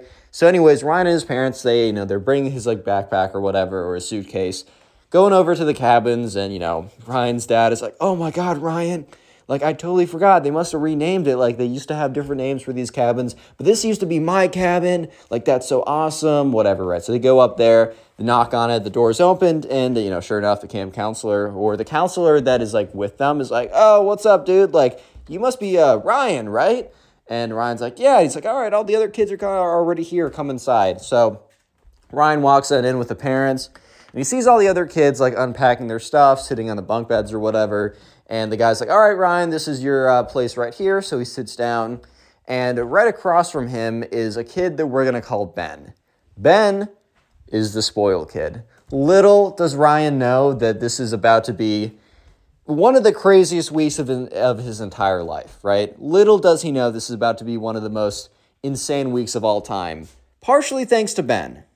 So, anyways, uh, you know, uh, Ryan starts introducing himself to all the other kids, and Ryan's parents eventually are like, all right, and we're gonna go. So Ryan hugs them goodbye, whatever. And uh, yeah, so uh, on the first, like before, like the, because they got there right around like three or four in the afternoon, so it's getting a little bit late, but they're talking with each other. Ryan's starting to get to know the other kids. He seems to really like them at first. And uh, so, anyways, eventually it's dinner time. They all go as a cabin to get dinner together, and one of the camp counselors says, Hey guys, or the one that, the counselor that's like with cabin B. He's like, Hey guys, so tonight's actually really special. I know that all you guys are new, and I just want to let you know that, like, you know, tonight will be a lot of fun, wink, wink. So everyone was like, you know, they got a little excited. They're like, Oh, what's happening tonight? And so let's skip ahead to then. They're all in their cabins, right? And it's getting kind of late. It's like nine at night. So they're kind of thinking, oh, is nothing really going to be happening tonight or whatever? And uh, they see the camp counselors like constantly checking his phone. I'm assuming that he's talking with the other camp counselors or other staff members because it was like a no phones policy except for staff members. And they were really, they were set like it was like kind of a rule that the staff members could really only be using their phone to, to communicate with other staff members. They couldn't just be going on like TikTok or Instagram or something like that. So, anyways, you know, he sees that like uh, Ryan sees that this guy's checking his phone a lot, and that's when you hear that's when Ryan hears a horn from very far away. It's like one of those blow horns that like I don't know you could make. It's not like a industrial horn, but it's one that you'd like blow into and make a loud like a really loud noise. And like he hears a like a faint horn sound in the distance, and the camp counselor is like, "All right, guys, that's a signal. Everyone get up." So everyone gets up, and they kind of like they don't go single file, but they exit the camp cabin in like a group or whatever, and it's dark outside, and they see other groups of kids walking out as well. And the horn is blaring. They hear this horn in the very far distance, and all the groups of like cabins, so cabin A through X, or I, I don't know how many cabins, right? They're all walking towards the woods. And as they walk closer towards the woods, they see a faint, like burning glow, like a faint burning glow inside the woods. And they all get excited and they hear drum beats like bum, bum, bum, bum. And then there's the horn, like a and they all start walking in. It's really cool, really cool atmosphere, right? So they're all walking in and they're just like, they hear the drum beats, whatever. And they see like a big roaring fire and they're all instructed to sit around it, right? And Ryan already knows that this is going to be something special. So, anyways, uh, the the leader of like the camp counselor leader, uh, we'll, I'm just gonna say the president of the camp. I think there's like an actual real name, but we're just say president of the camp. So you know, she gets up there, and after all the groups have kind of settled around, the drums stop and the horn stops, and she's she's like, "All right, attention, everyone, welcome back to camp." I don't know. We're gonna call it uh, uh, Camp Tree. That's a lame name, but okay, whatever. Welcome back to Camp Tree. This is our 223rd or like 115th year, very old camp, whatever. This is our 115th year of operation, and we're commencing the like the 100 like 16th semester, whatever. And everyone cheers, and Ryan's kind of clapping, looking around, like, all right, this is really cool. And the camp the camp president is like, as the recurring like kids know, but uh, that we have a tradition every single year but I, it's time for me to introduce it to the new kids. I would like to welcome you to not only the 116th year of operation, but this is the 50th year of the Camp Tree Games. And everyone starts cheering, and obviously, like, Ryan doesn't know what's going on, but he's like, oh, the Camp Tree Games? That sounds pretty cool. And uh, they're like, yeah, since it's the 50th year, like, that's really prestigious. She's like, I'll go over very quickly. Throughout this week, at certain events, you will be challenged with uh, different activities and you will be awarded points based on your, you know, the effectiveness of or how well you complete them. By the end of the week, whoever has the most points as an individual will win the Camp Tree Cup. And you will forever be etched. Your name will forever be etched in the like the sacred wall or something. And she references like there's like this wall in where the uh, the cafeteria is. And when Ryan went in there, he saw this big wall uh, that has all these names etched into it.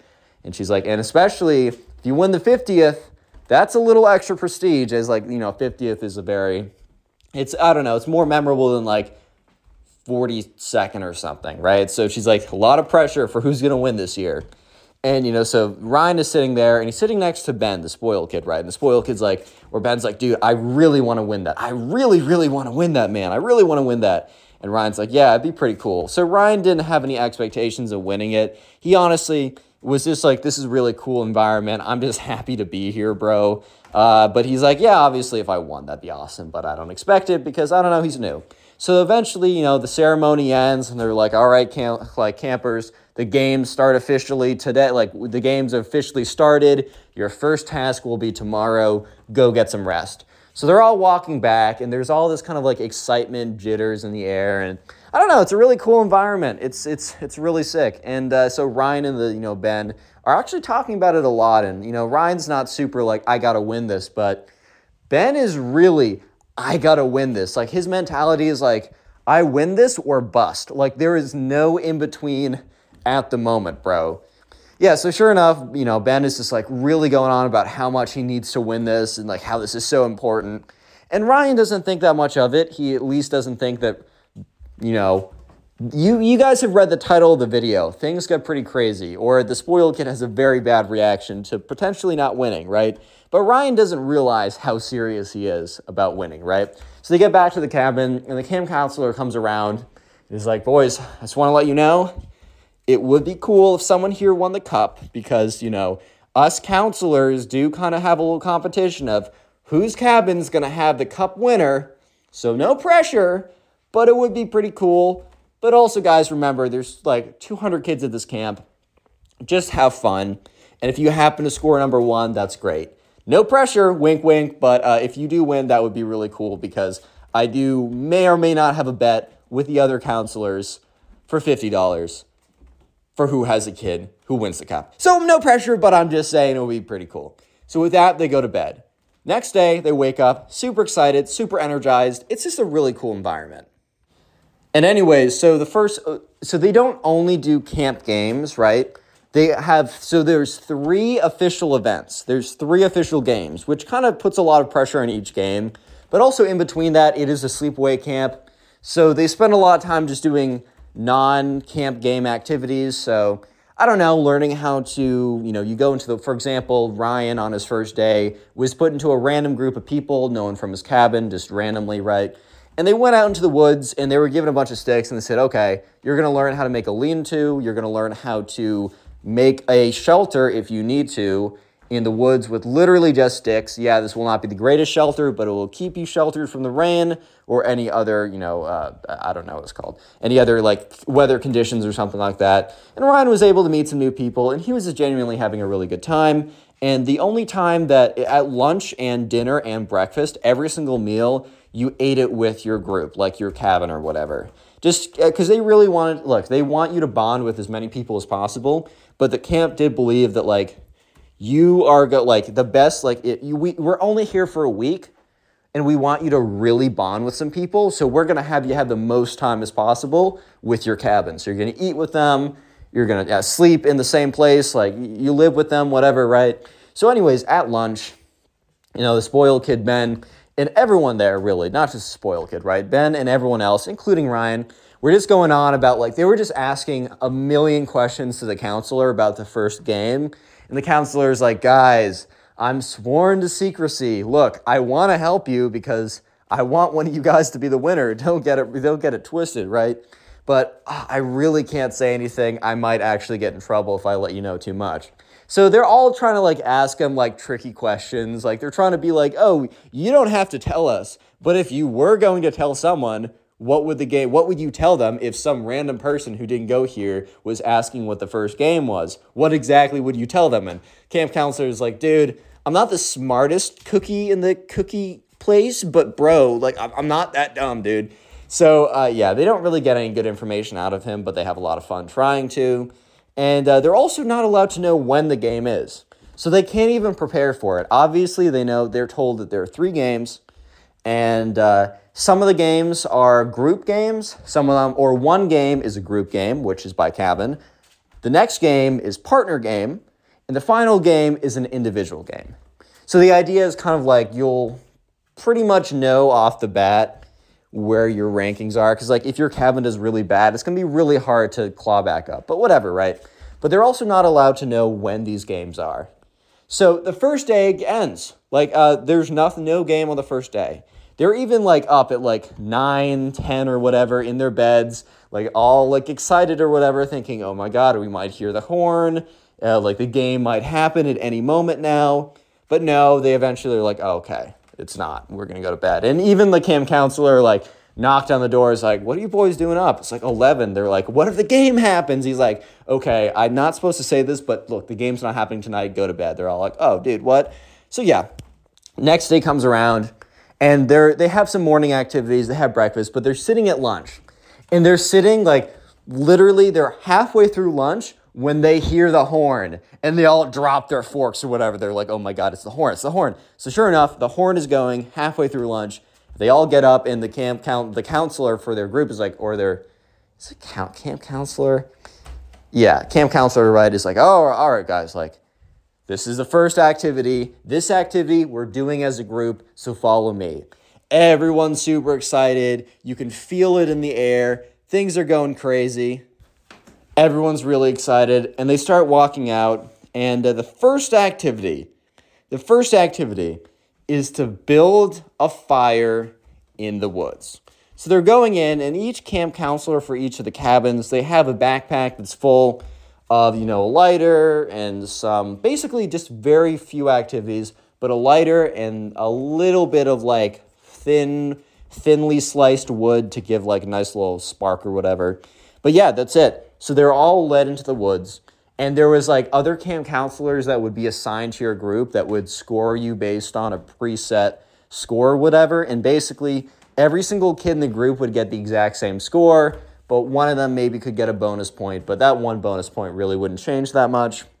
So they get out there, and the spoiled kid is super, super intent on, guys, we must win. We must be the best. And you know, Ryan is trying to win, but he's also trying to have fun, and he also doesn't really know. I mean, bro, does bro didn't come out the womb knowing how to make a fire, dude. Like, chill out a little bit. So they're doing their best. They're in the woods, and they can kind of see like the other groups, but the other groups are far far enough away in the woods that it's just kind of hard to see what they're doing. But I guess you could kind of see what they're doing, but not really, right? So they're going in there, they're getting wood, they're putting stuff together. And at one point, Ryan puts down a log on there, or a piece of like a stick or whatever, or I guess it's close, it was kind of thick, it was kind of closer to a log on their fire. And it, the fire hadn't been lit yet, so it's just a pile of tinder at this point. And uh, the the wa- like the log was kind of waterlogged, so it probably wasn't a good idea to put it on there. But instead of the spoiled kid Ben just being like, "Oh man, I think that's not a good log," he's like, "Dude, are you trying to like sabotage us? Are you working for the other team?" And like everyone in the cabin just like looks at Ben and they're like, "Chill the frick out, bro." And Ryan's like, dude, sorry, I didn't see that this like log wasn't that good. I was putting something on. He's like, bro, well, pay closer attention next time because all of our points are on the line. And even the camp counselor is like, Ben, like, chill out, man. It's not that serious. He's like, it is, it's that serious to me, dude. You don't get it. So, anyways, they eventually get something together. They light it on fire, and they do get a fire, right? And they score the second highest points. So everyone, except for one person, everyone is super happy with the result. They're all like, dude, we got the second highest. That's awesome. Like, we got a fire going. I heard half the teams couldn't even get a fire going. And, but, you know, one person wasn't happy Ben. And at one point, like, kids were starting to realize, or the people in the cabin were starting to realize that Ben was sitting there all grumpy, all upset, all angry. And they're all like, dude, like, what's what's the deal? Like, what's the word, man? Like, why are you so upset right now? And Ben's like, dude, I'm not settling for second. We should have gotten first. And the camp counselor is like, oh, Ben, like, we did really well, bro. Like, chill out. Like, the other team got first place or more, slightly more points than us just because they finished a little bit quicker. And Ben looks at Ryan is like, dude, you putting on that wet log really put us back like 30 seconds. And that 30 seconds was the difference between us winning and like us losing. And Ryan's like, okay, bro, I'm sorry, I don't know. And the camp counselor's like, man, like, come on now. Like, it's really not that deep. We all did really well. Can we just celebrate from here on out? And Ben's like, I guess, whatever. If you guys want to celebrate being first loser, then whatever, dude. And like Ben literally walks back into his room and like shuts the door, which his room is like everyone's room, so it's a little awkward or whatever. Camp counselor kind of looks at all the other guys, is like, dude, what's his problem? And they just decide to celebrate because it's a win. It's a win. So, anyways, the next day comes around and um, it's just more kind of activities, whatever. And for all of Tuesday, once again, it's just kind of their own activity. Like it's just no games, no no camp tree games or anything like that. Nothing that makes like points or whatever. And oh, also there's a scoreboard so you can see your name or your points versus everyone else. That was posted on the there's like a really massive whiteboard. Maybe they put like six whiteboards together or whatever, but it was in the cafeteria and it had your name and it had your points next to it just so you could kind of see where you rank next to other people at the current moment, like everyone's score was in groups because it was like your group, basically every group got the same score. So everyone in cabin two was tied for second place, right? But in all reality, they just had the same score. And uh, so, sure enough, the next activity was a partner activity, but it wasn't a just any partner activity. It was a randomized partner activity, which is always a little tough because you don't know if you're going to get someone who is just going to mess around the whole time or is going to take it as seriously as you or vice versa. Who knows, right? So, uh, yeah, it's on Wednesday. It is, you know, right, it's at dinner, and all of a sudden you hear the horn again. So the camp counselor for cabin B is like, all right, guys, this is your second game. Like, this is official. So he says, okay, so you guys have all been assigned with random partners. I have a list right here. I'll tell you like where your partner is, and I'll tell you where you're supposed to go to make this easy. You know, all the so all the tables had like table A, table B, and that was associated with the cabin you're at. So he basically was like, all right, so Ryan, you're with this guy named Sam, and you're at table C. You can go over there. So all the kids started going to the tables they were sent to. And uh, yeah, you were given a randomized partner. Ryan's partner was pretty cool. He was definitely more chill about the competition than Ben was. Um, but you know, whatever, right? So this, so this next competition was that they had to make the best tool possible in the forge, an iron forge. So yeah, I, this is actually something that I did when I went to uh, sleepaway camp, and it's really cool. It's like you get a piece of like a metal rod, you stick it in something really hot, and then you slam it with a hammer, right? It's really cool actually. And uh, real quick, if you made it this far into the video, comment tool down below. I'm trying to make my secret words a little bit more tricky now. You can't just comment spoiled in the first 30 seconds. There's this one guy who gets the secret word, no matter what it is, in like literally 30 seconds, and I have no idea how. Uh, also, if you want to listen to this on Spotify, you can. The link is in the pinned comment and description.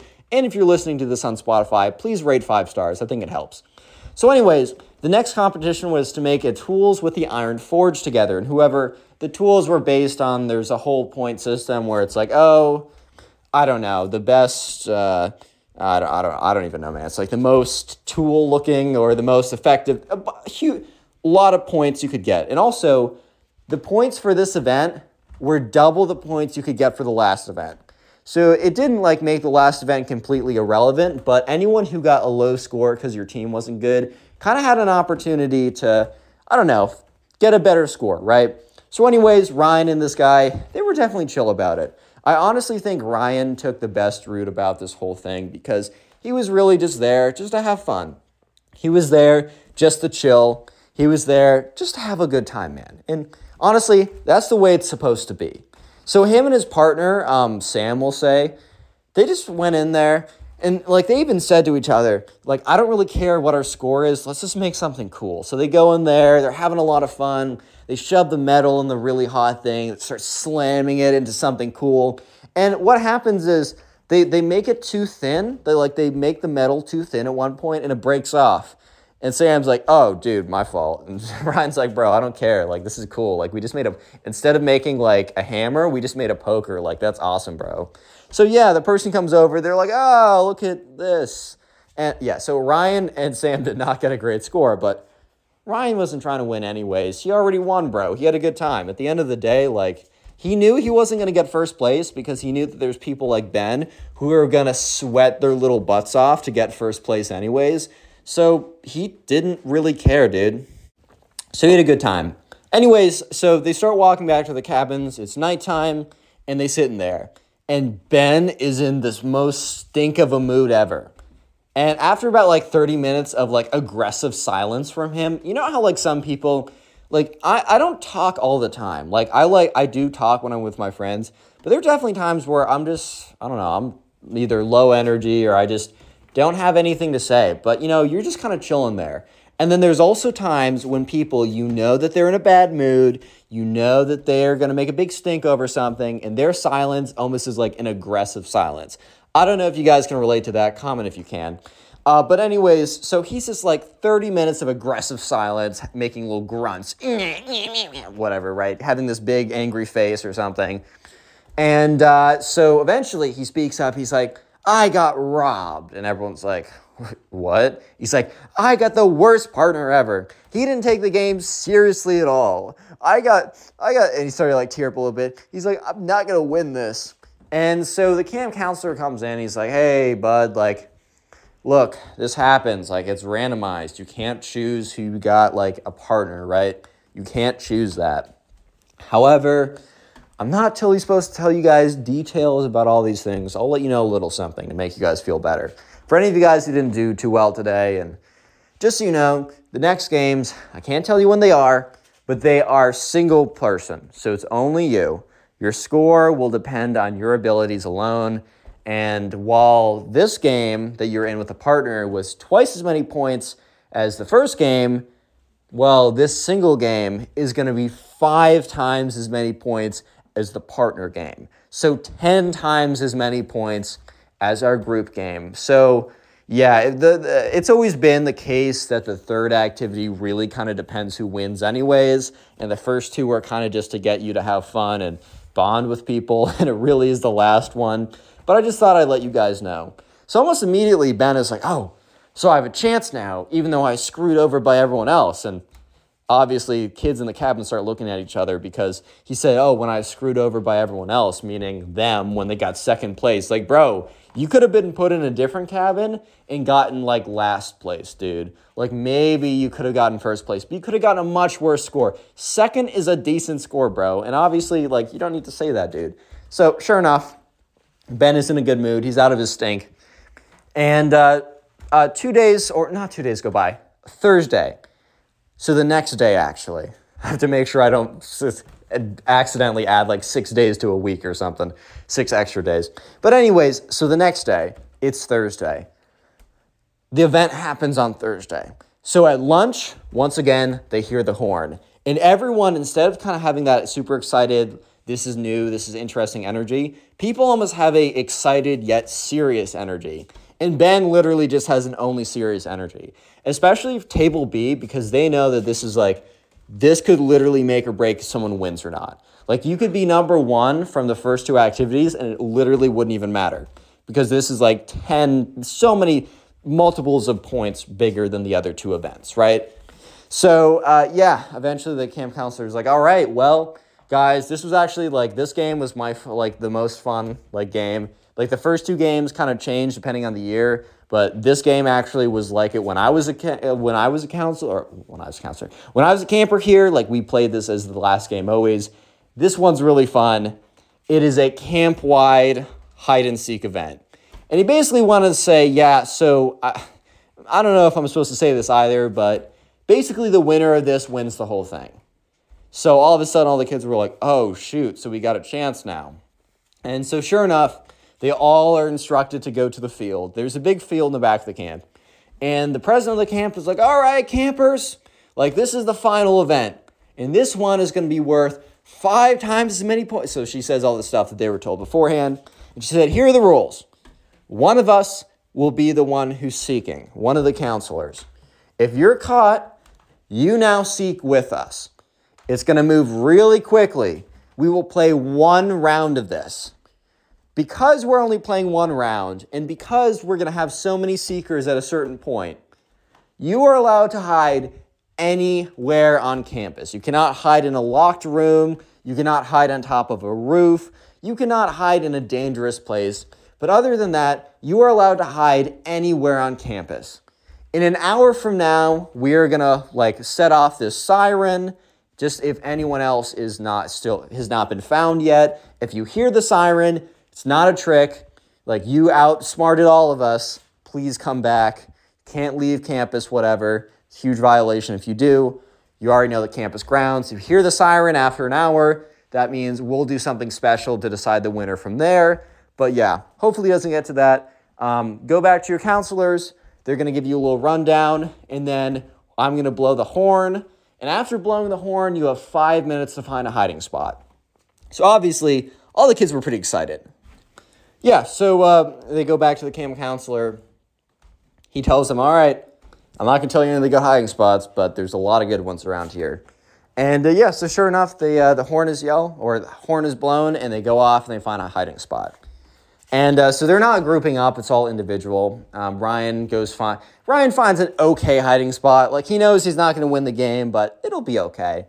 And uh, yeah, pretty quickly Ryan is found. Um, he's like, "Ah, okay, you got me, cool." So now Ryan is one of the finders, and so it's Ryan and this other kid have kind of like grouped up together, and they're going to go around finding people, and they do. And it's kind of like this big long group of people. So they all walk by, they walk down like the, the, the cafeteria, they walk into the cafeteria because everywhere on campus is open. Some of the buildings are locked and you can't go in a locked building or whatever, but the cafeteria is open. And Ryan, for some reason, is like, we should check that closet. And they're all like, okay. So sure enough, Ryan opens the closet and who does he see? He sees Ben, the spoiled kid. And Ben just looks at him with this look of, you, you destroyed my chances. And Ryan's like, ah, ha, ha. and some other kid is like, oh, found you, dude. All right, come help us. And Ben is like, you didn't find me. He like slams the door shut. And like they open it again. They're like, no, bro, we did. And he's like, no, you didn't find me. He slams the door shut again. Eventually, a counselor comes around. It's like, oh, what's going on here? And they kind of like look at him and they look at the, the door. So he opens it up. And the counselor, counselor is like, all right, dude, we found you. And Ben is about to scream, no, you did. Oh, because then he sees it's like not a kid, he sees it's a counselor, so he has to agree. Ben walks out so defeated, so angry, he just doesn't look at anyone. He storms off. He storms off to go do his own thing. Little did anyone know that he was about to do something absolutely crazy. He was storming off to do something insane. So, anyways, yeah. Yeah. So, anyways, uh, they're all just kind of like they're going around and uh, finding people. And that's when they hear the siren 30 minutes early. They're with a camp counselor, and the camp counselor has been constantly on his phone, right? Constantly on his phone for like the last two minutes. And they're all like, oh, why are we hearing the siren? Like, isn't there like a little bit more time to go? The counselor's like, yeah, there's been a change of plans. We all need to go to the field again. So they all walk towards the field and they're just like, this is really weird. Like, I don't know what's going on right now. Like, why are the games ending early? Is did someone like leave campus and they need to shut down for some reason? Like, it's really weird. They're all standing in the fields, right? So kids are starting to pour in, whatever, right? Kids are saying, I wasn't caught, I wasn't caught. And like the counselors, normally during the sirens, if the sirens were called, they would have cared. Like they would have listened in and been like, oh, okay, we'll mark your name down. They didn't even care. Like the counselors were not even paying attention to who was it and who was caught and whatever. It's like they had something more important to think about, which in fact they did. Little did anyone know. So that's when so Ryan is sitting or the standing with some guys and they're just talking, being like, what's going on? Like this kind of weird. And that's when they hear a kid say, Look, look. And so all the kids turn around. And he points at the field. And he points really far out at the trees. And they see this like smoke coming out from the forest. And they see little bits of like fire. They think someone like lit like a, just a normal fire, like in the fire pit. But they see way too much smoke. And they start to realize that there's like a fire going on. And within like, as soon as they realize it's like the fire trucks come in. And they see the fire trucks come in, which probably took a while because the camp's off the beaten path, right? Fire trucks are coming in. You know, the camp counselor, counselors are like, all right, guys, we need to do roll call. You need to get with your groups right now. So everyone starts realizing, okay, this is really serious right now. So Group B is together. There's one kid who's missing from Group B, and it is Ben. And so the camp counselor for Group B is like, calls up like the staff or whatever. Is like, you guys need to come down here. We're missing a kid. And the staff member comes up, whispers something into the counselor's ear, and the counselor's face it just is like shocked. The craziest face ever, right? He's like, oh my God. And after that, he doesn't care that Ben is missing. So at this point, Ryan realizes, okay, something just happened because this counselor was freaking out that we couldn't find Ben, who's in his group. This woman comes over, says something to him. He looks completely shocked, and now he doesn't care that we can't find Ben. Something happened. So later that night, every kid is picked up. All the parents are grumpy or angry that they have to come a day early because they have to change their plans. The fire was spreading a little bit, but thankfully, only one or two buildings got hit. I think one of the cabins got hit. A lot of trees took damage, but the fire department was able to get in there just in time. Before Ryan left, do you remember his friend Sam? So his friend Sam and I were chilling, or he was Ryan was chilling with some other guys, and his friend Sam came up to him because they were all sitting in the cafeteria, whatever, waiting to be picked up. And Sam's like, "Dude, you're not gonna believe this." So Sam goes on to tell him that through other people and through various reasons, he learned what happened. Basically, Ben, the spoiled kid, was so unbelievably angry that he did not win the number one place, that he did not win the cup, Camp Tree Cup or whatever, that he went into the kitchen and he found all the, the like the lighters, lighter fluid, everything flammable, anything to make a huge, say, a big middle finger to the camp, basically. Got all the lighting supplies, went into the woods and just is doused everything with as much flammable stuff as possible, started lighting stuff on fire, and honestly would have gone on a tear through the entire woods, through all the buildings. That's when he was caught by one of the counselors who was like doing hide and seek or whatever. This counselor apparently, because like some other kids were with the counselor when they caught Ben, that's how the word got around really quickly.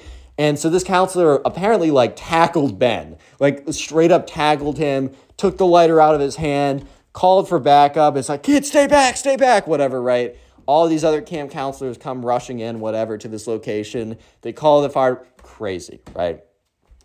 So Ryan never hears from Ben again.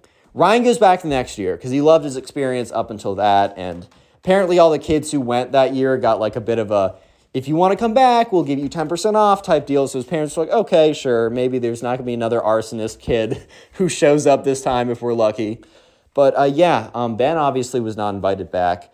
But the legend of Ben, the kid who got so mad that he tried to burn down the camp, lives on till this day. Spoiled brats think that the world revolves around them. So it's honestly not a surprise that in this story time, the entitled rich kid tries to make the subscriber's birthday all about himself and only ends up ruining the entire party. This is pretty crazy, so let's just jump right into it. So we're gonna call the subscriber who submitted this story Brody, right? So, anyways, it was Brody's birthday, and uh, one thing that happens at Brody's school is if any kid there has a birthday party, they must invite every kid in the class. I know this was actually true for my middle school and when I was in like kindergarten through, I don't know, eighth grade probably. But the thing is, the way that they see it is like they don't want some kids to feel left out. It's a little kind of a bit of it like encroaching on your own ability to pick and choose because it's like, I'm doing this in my own private time. Can I not at least choose the people at my own birthday party? But I kind of do understand where the school is coming from. However, you feel about it doesn't matter because either way, Brody had to invite everybody. So there was a spoiled kid in Brody's class. There were maybe a few, but there was one that was really, really bad. And we're just going to call him the spoiled kid. And like every other spoiled kid, he kind of believed that the world was meant to revolve around him. The world did not revolve around the sun. No, that is incorrect. It revolves around the spoiled kid, in fact. Just I just want to get your facts straight a little bit. So, sure enough, you know, the spoiled kid has to be invited to Brody's birthday party as well. So, let's jump ahead to the day of the birthday party. So, Brody has a really cool birthday party planned. So, there's a local mall that is uh, close to everyone who goes to Brody's school, and that mall is pretty well known for putting on pretty good birthdays. So, they have a laser tag event. They'll give you pizza. They'll facilitate a really cool birthday party. So, anyways, at 3 p.m. on a Saturday, is the time for Brody's birthday party. Brody and his mom get there a little bit early so that they can set up and get every make sure everything is ready. So they get there and people start arriving around 3.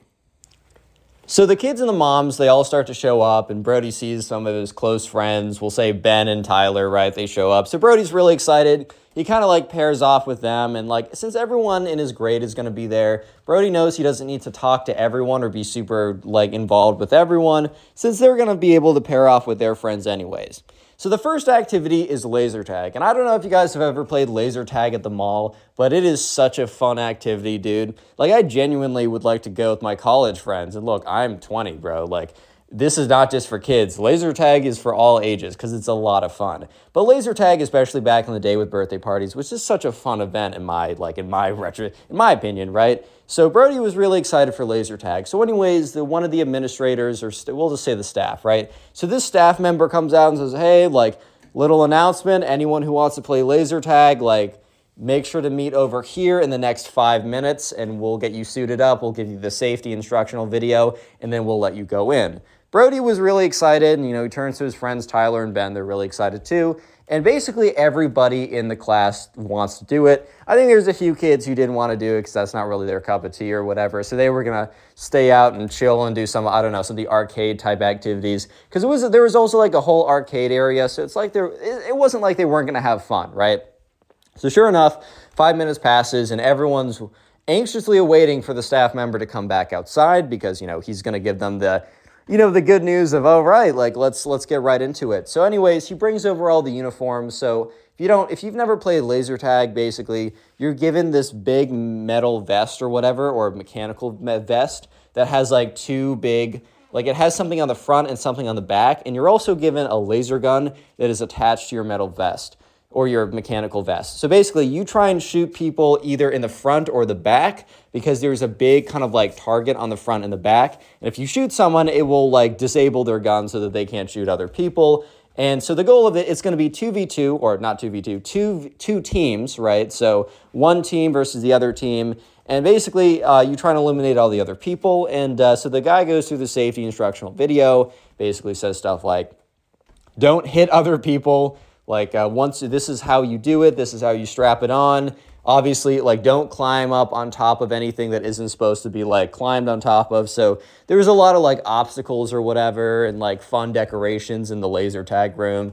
He basically just said like, dude, don't climb all over our stuff, please. Like, come on now. And uh, yeah, so that was it, and they were let in. So uh, the spoiled kid and Brody were on two different teams.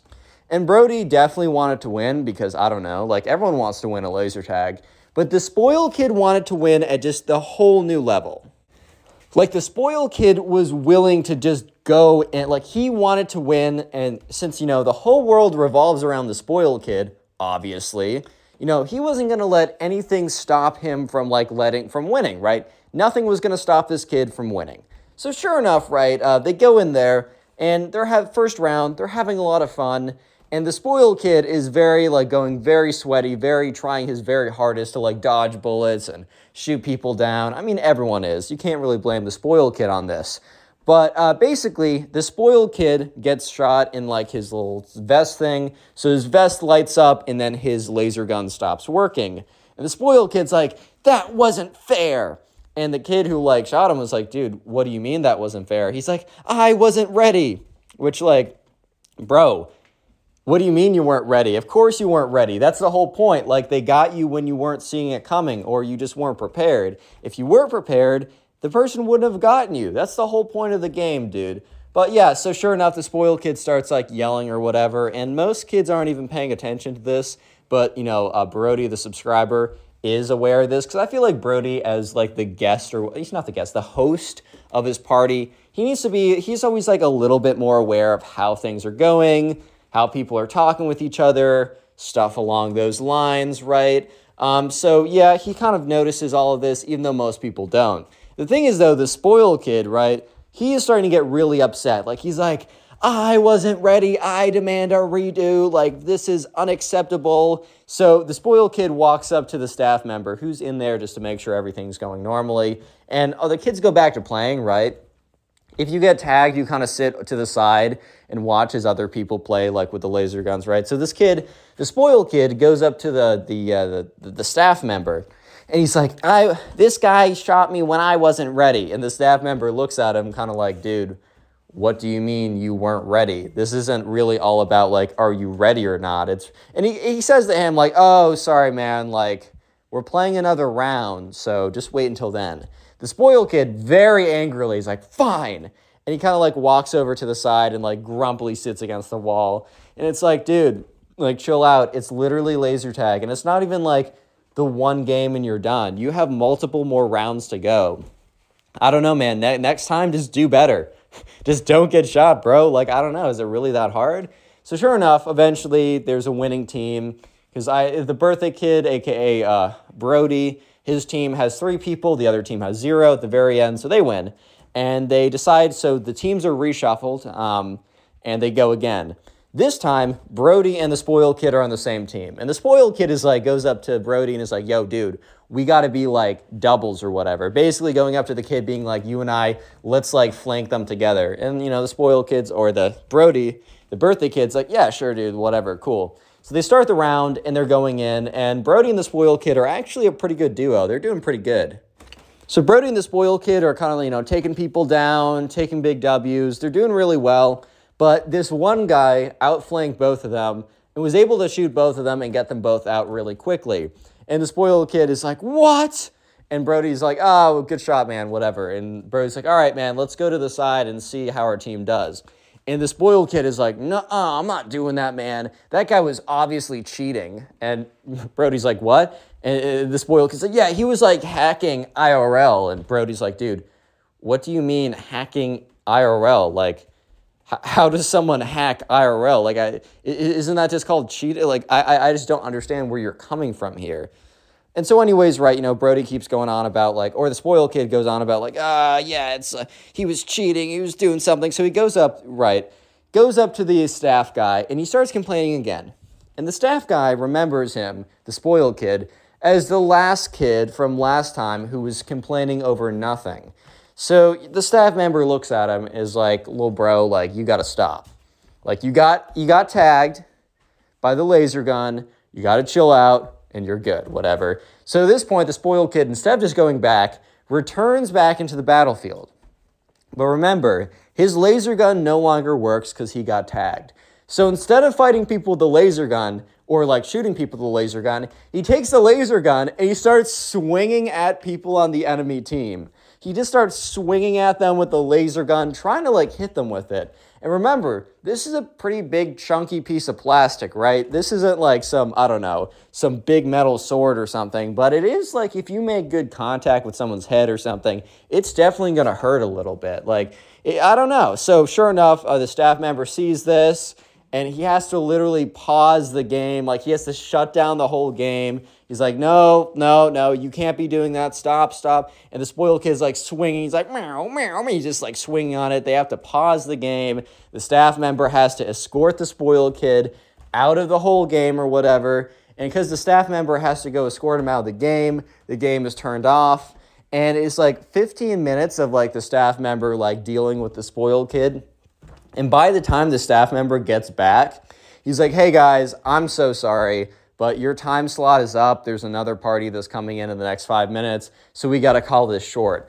So, yeah, basically, because of the spoiled kid, um, they had to stop playing. Like, they had to cut their. Uh, their laser tag a little bit early, which is just the first of many things the spoiled kid has done. Real quick, comment tag down below. That'll be the secret word of the day. Uh, also, if, you want to listen on Spotify, it'll be the pinned comment in the description. There'll be a link in there. And if you're listening on Spotify, please rate five stars. And finally, the best way to support the channel, the very best way to support the channel on YouTube, is to just binge watch these videos. So please let me know how many of these videos have you watched today? Because the more videos you watch on the channel, the more you support it, and I really appreciate it. I'm just curious who's watching the videos, and I'd love to hear it. So, anyways, let's get back to it. As as Brody's birthday is about to be completely destroyed by the spoiled kid. So, anyways, laser tag was the first activity, but now it was time for cake. Yeah, so sure enough, uh, the Brody, the birthday kid's mom, is like, "All right, guys, let's go to the whatever lunch table type thing," because it was like an it was like an arcade setting. So there's a lot of arcade games, a ball pit, obviously the laser tag, but you needed to reserve that, and then the sorry, and then there was also kind of like a a, a lunch type area that they reserved for like parties or whatever. And Brody's parents reserved one of the tables. And so they're all heading over and they sat down. So the first thing that they had was like pizza or whatever, and there was no issues there. The spoiled kid didn't like eat all the pizza or something. He's not he's not that big of a boy, right? Um, but the issue comes when it's time for cake. So in uh, a lot of at least a lot of people I know, the tradition for your birthday is you come out with a cake and you have a bunch of candles, and the person whose birthday it is blows out the candles. And it's really not a thing for anyone else to blow out those candles unless the birthday kid explicitly says, Hey, I want everyone to blow out the candles with me, or I want someone to, bl-. like, unless the kid says it out loud, like, it is just super, super not a cool thing for you to just go ahead and blow them out. However, right, you have to remember the spoiled kid truly believes that the world revolves around him. He genuinely believes that if he wants something, he should get it, and it's justified because if he wants, he should get. So, sure enough, right, the spoiled kid felt like he wasn't getting enough attention. I mean, he just came off of not winning uh, the laser tag, which made him big mad, right? So, at this point, he also isn't getting all the attention from literally everyone, which is an absolute crime. I 100% agree. Sarcasm. So uh, the spoiled kid is noticing that, you know, after eating all the pizza or whatever, like some parents go behind, like they walk away, and then they come out. And so the spoil, uh, sorry, not spoiled kid, the birthday kid, Brody, his mom comes out with a cake. It has a bunch of candles on it. They're all lit. And they all start singing happy birthday. So happy, like they're singing the happy birthday song. They're moving like, uh, sorry, the spoil, not spoil kid. The birthday kid, Brody's mom, has come walking over very slowly to the table with the cake, and Brody's sitting down, and the spoil kid happens to be sitting down right next to him. So uh, Brody's mom puts the cake on the table, and the idea is at the end of singing Happy Birthday, Brody, as the birthday kid, is going to be the one who blows out the candles. But right before the song ends, the spoiled kid is like, blows out all the candles. And literally everyone goes dead silent. They don't even finish the song. They just go dead silent. It's a super awkward situation. I really don't know what went through the spoiled kid's mind. I think he was like, oh my God, I'm not getting all the attention at this very second. This is unacceptable. I must get all the attention always. So he decided that he wanted to be the one who blew out the candles. Uh, so yeah, the spoiled kid's mom sees this and is like, oh no, dude. Because look, everyone knows that you don't blow out someone else's candles, bro. That's the worst thing you can do. I'm sure there's worse things, but you know what I mean. Not a great thing to do. So, uh, you know, Brody doesn't take it that, like, he doesn't, like, take it that personally. He doesn't really care that much. He's like, okay, well, I kind of wanted to blow the candles out, but whatever, I guess, right? I'll just have some of the cake, right? You know, it's, it's cool, it's whatever. But so the spoiled kid's mom, like immediately after the spoiled kid, well, after like 20 seconds of an awkward silence, after he blows out the candles, comes over and the spoiled kid mom like grabs him by the scruff of his like shirt or whatever and drags him out to like another room, a private like a private room to go talk with him or something, to give him a little bit of a talk cuz he needs a little bit of a talking to right now. So the spoiled kid was out of the picture for a little bit. So they're all having cake or whatever, and the spoiled kid's mom eventually walks back into the room. But the spoiled kid does not walk back into the room with her. So uh, Brody, the birthday boy, overhears his mom walk over to the spoiled kid's mom and say, Hey, does your son want a piece of cake? Like, we can walk, like, where is he? And the spoiled kid's mom says, Oh, he's in a timeout right now. I'm so sorry for what my son did, stuff like that, right? Like, I'm sorry, I feel really bad. He will not be getting any cake. He will not be, re- be rewarded for such bad behavior, stuff like that. And Brody's mom was like, oh, okay. Brody's mom was not going to like push back on this because I think Brody's mom 100% agreed that it is totally not okay behavior to like blow out someone else's candles. And yeah, maybe I don't think she really wanted to give the spoiled kid any cake, but I think she felt like she, like she kind of needed to just out of like, I don't know, out of common courtesy or whatever. So yeah. Uh, anyways, uh, the spoiled kid is not done. You guys might be thinking, oh, the spoiled kid, you know, destroyed like the uh, the laser tag game. He blew out the candles. That's pretty bad. Nope. The spoiled kid is not done yet because while he was put in a quote unquote timeout, That basically meant that the spoiled kid had free rein to go wherever he wanted and do whatever damage that he wanted. Because the spoiled kid's mom was not staying in there when he was in the quote unquote timeout. She came back. And uh, yeah, that was about to be a pretty, mis- pretty big mistake by her. So, sure enough, after cake, it's time to open the presents. And so, anyways, when people first arrived at three on that Saturday, there was a big table right in the front of the room that said Brody's party, put presents here, whatever. So all the people went over there, and that's where they put the presents. So the whole idea was after cake, everyone was gonna walk back into the main arcade type area, and they were gonna like watch as Brody went through and opened up all the presents.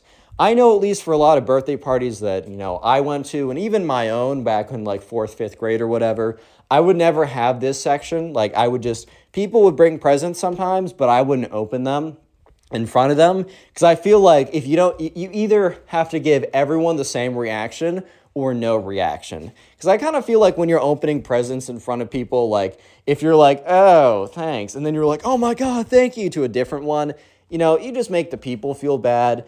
And so it was just so much easier just to not open presents in front of people. But a lot of people do do it either way. So, anyways, the plan was for Brody to go in and open up all the presents. However, the spoiled kid, who has ruined everything up until this point, has also ruined this. So, anyways, everyone's kind of done eating their cake. So, you know, Brody's mom says, All right, guys, let's get up and let's go into the arcade room so we can open some presents. And by we, she meant they can watch her son open presents, as that's how it normally goes. Why would anyone else besides him open the presents? Hint, hint. So, anyways, they all walk in, and when they walk in, they see a crazy sight in front of them. They see something that they were not expecting. Basically, this is the spoiled kid's revenge. So they walk into the arcade room, and instead of seeing a big pile of wrapped presents, they see a massive pile of shredded wrapping paper on the floor. And uh, they see all these like presents, like all over the place, unwrapped. Some of them have literally been opened up and played with. And sure enough, the spoiled kid is sitting right in the middle of all this chaos. So basically, what happened is when the spoiled kid was put on a quote unquote timeout, instead of just sitting there, he decided to wander around and he saw a big table full of presents that he did know were for Brody. And he was like, you know what? I'm bored and the world revolves around me. So I'm just going to open up all these presents as if these were my presents to open up in the first place. Yeah, I'm not even kidding right now. So sure enough, the spoiled kid had opened up every single present and had actually like not just like unwrapped them, had literally broken the plastic off of. He was building some Legos when they came in there. And at that point, the spoiled kid's mom was like, "Oh my god, like Jeremy, let's call the spoiled kid Jeremy, like Jeremy, what have you done?" And obviously, like Brody, the subscriber, is pretty disappointed. He's like, dude, what? Because, like, the presents you get are cool, but honestly, such a big part of the present, like the, the, the joy of it, is the anticipation as you're opening it up. Like, that's sometimes better than the present itself. I'm not gonna lie. So, the spoiled kid basically stole that from him. The, the spoiled kid at this point has stolen the laser tag, stolen blowing out the candles, and stolen the joy of opening the presents. So the spoiled kid's mom grabs him, goes up to the Brody's mom, and is like, You apologize to Brody and his mom right now. And the spoiled kid's like, I'm sorry for, I don't know. He gives some like really trash apology. And she's like, I'm so sorry. I'm going to take my son out of here and punish him or something. So, yeah, the spoiled kid's mom, I'm sure, quote unquote, punishes him by saying, that was very bad. Okay, here's some ice cream. Just give some like trash punishment because if she was a good parent in the first place, stuff like this just wouldn't be happening, bro. That's all I'm trying to say. So yeah, the spoiled kid is escorted out of there. Um, and uh, you know, it was just kind of Brody and all the other people. Like the parents were like, "Oh, we're so sorry this happened," and Brody's like, "No, it's fine. Um, can you guys just tell me who gave what? Because now I don't know." So what ended up happening was it was almost like a little. It, they recovered a little bit. So basically each kid would run into the pile of un, of opened presents and they would go and like Brody would turn around with his eyes closed. So the kids would run in, they would grab their present for Brody, and then they would like walk over and hand it to him. So there was still a little bit of a surprise factor.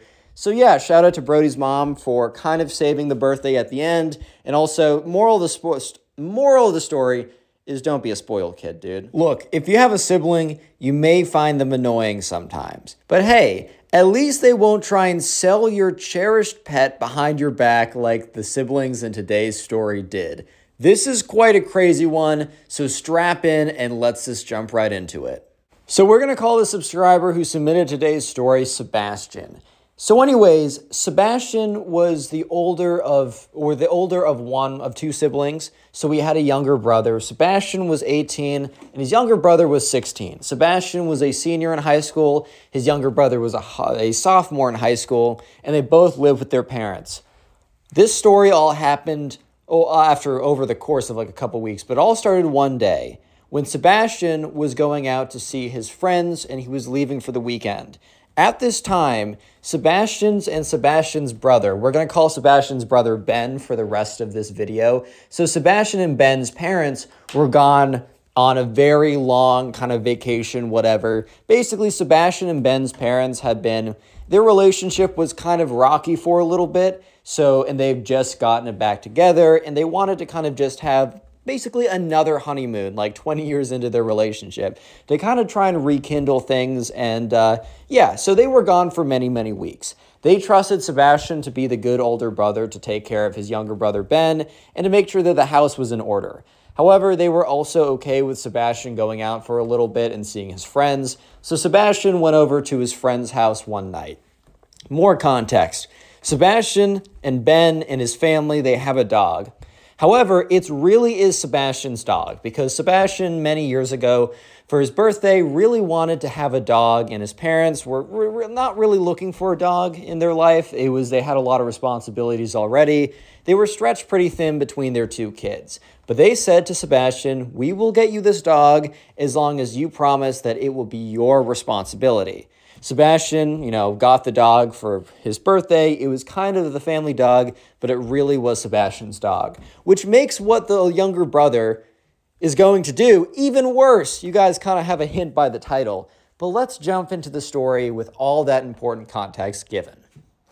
So, this all happened one weekend. Sebastian was heading out just for one night to go see his friend who lived in another town.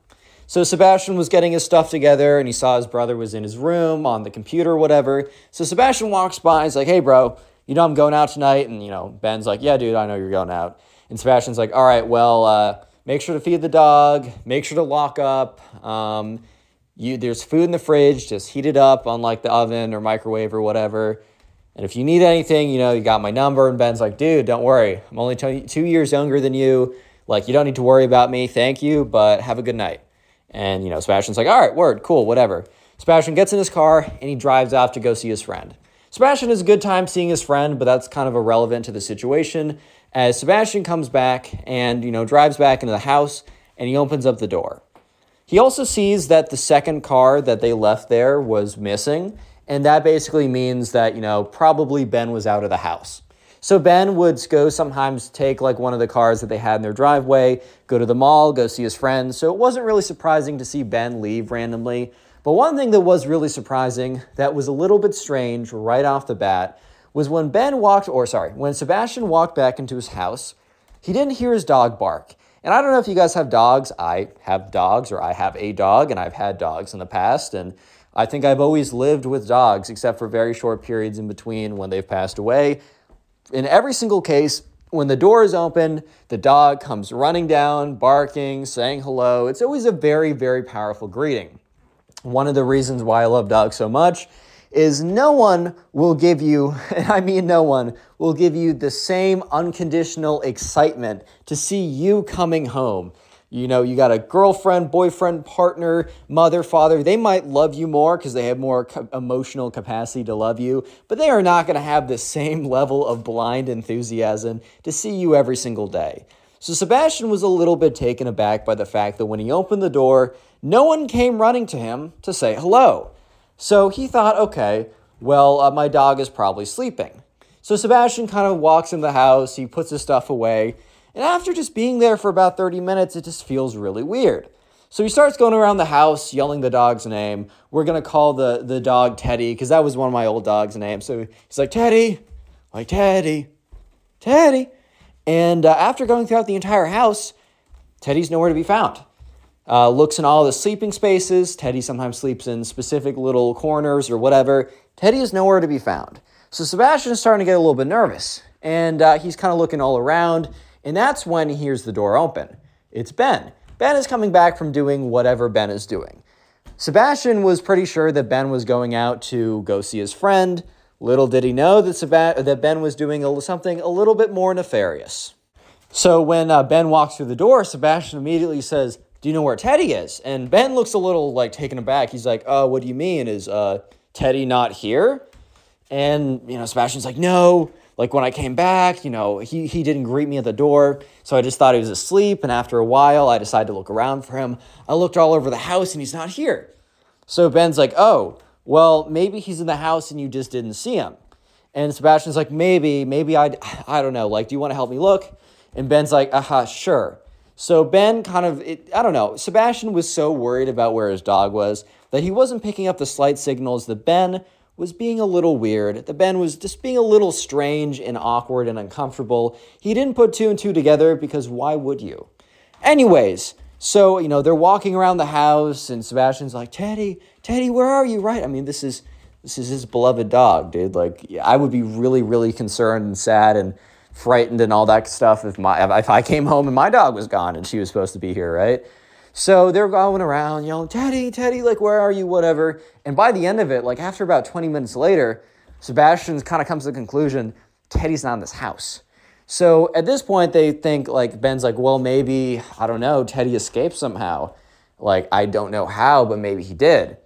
And so Sebastian's like, I don't know how that's possible, but that's like the only thing that makes sense.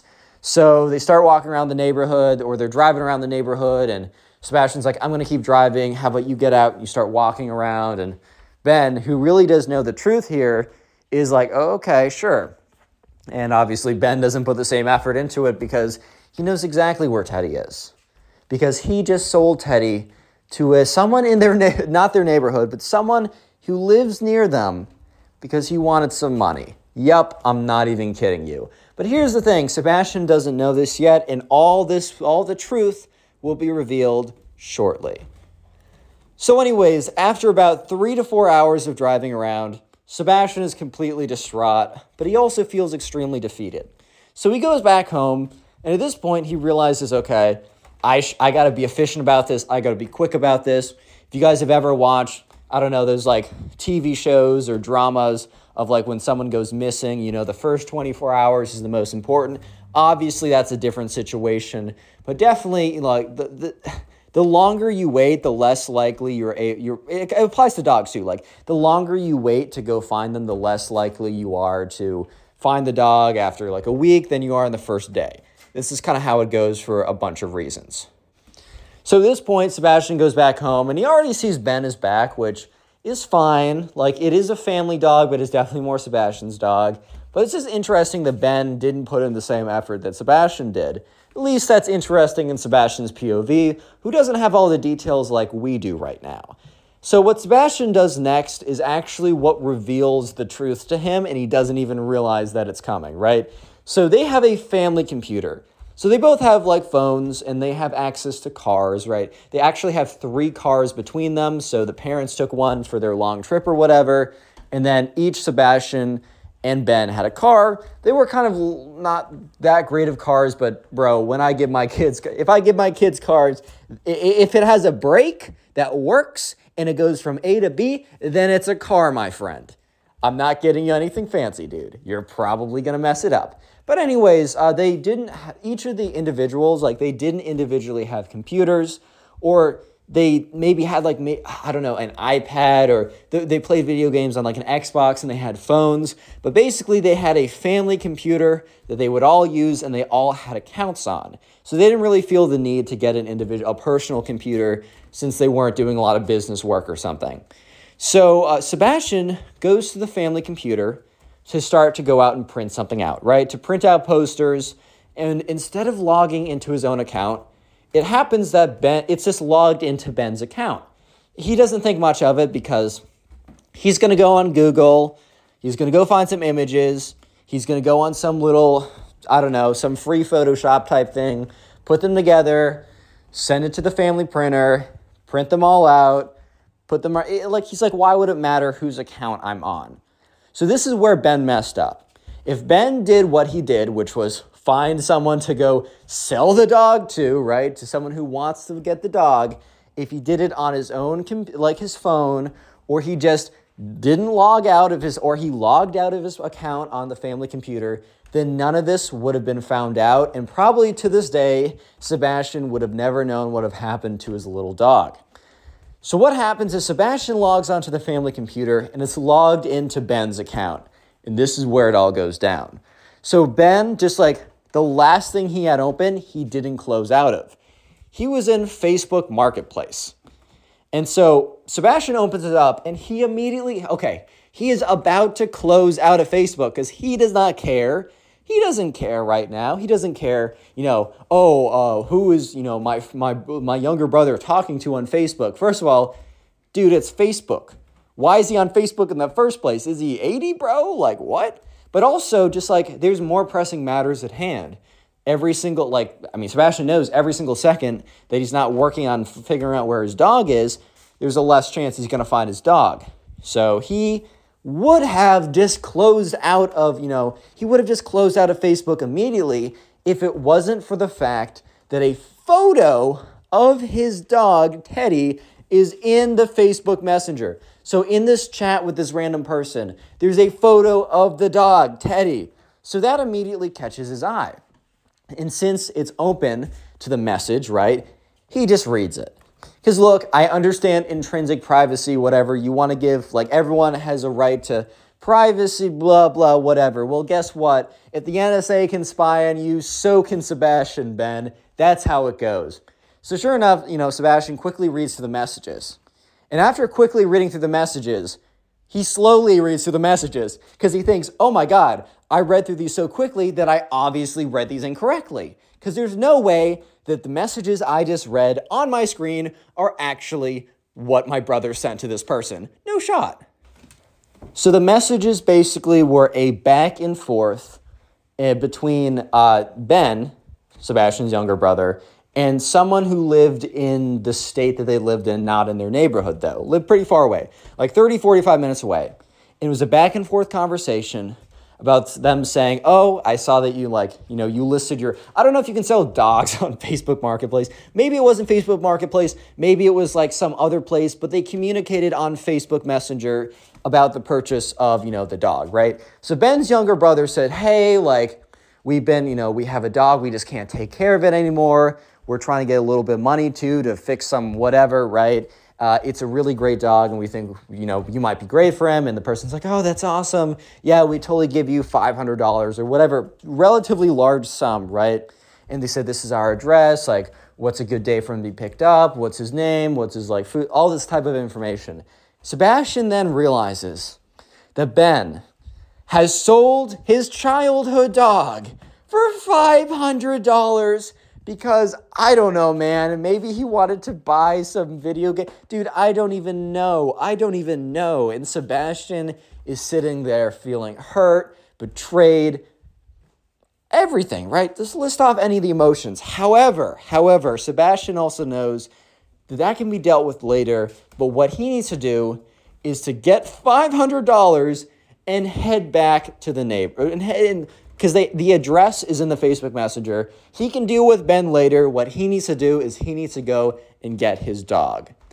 Uh, if you made it this far into the video, I want you to comment door down below because you guys might be thinking I'm going to comment brother or dog. No, I'm looking at a door right now, and that's what you're going to comment down below.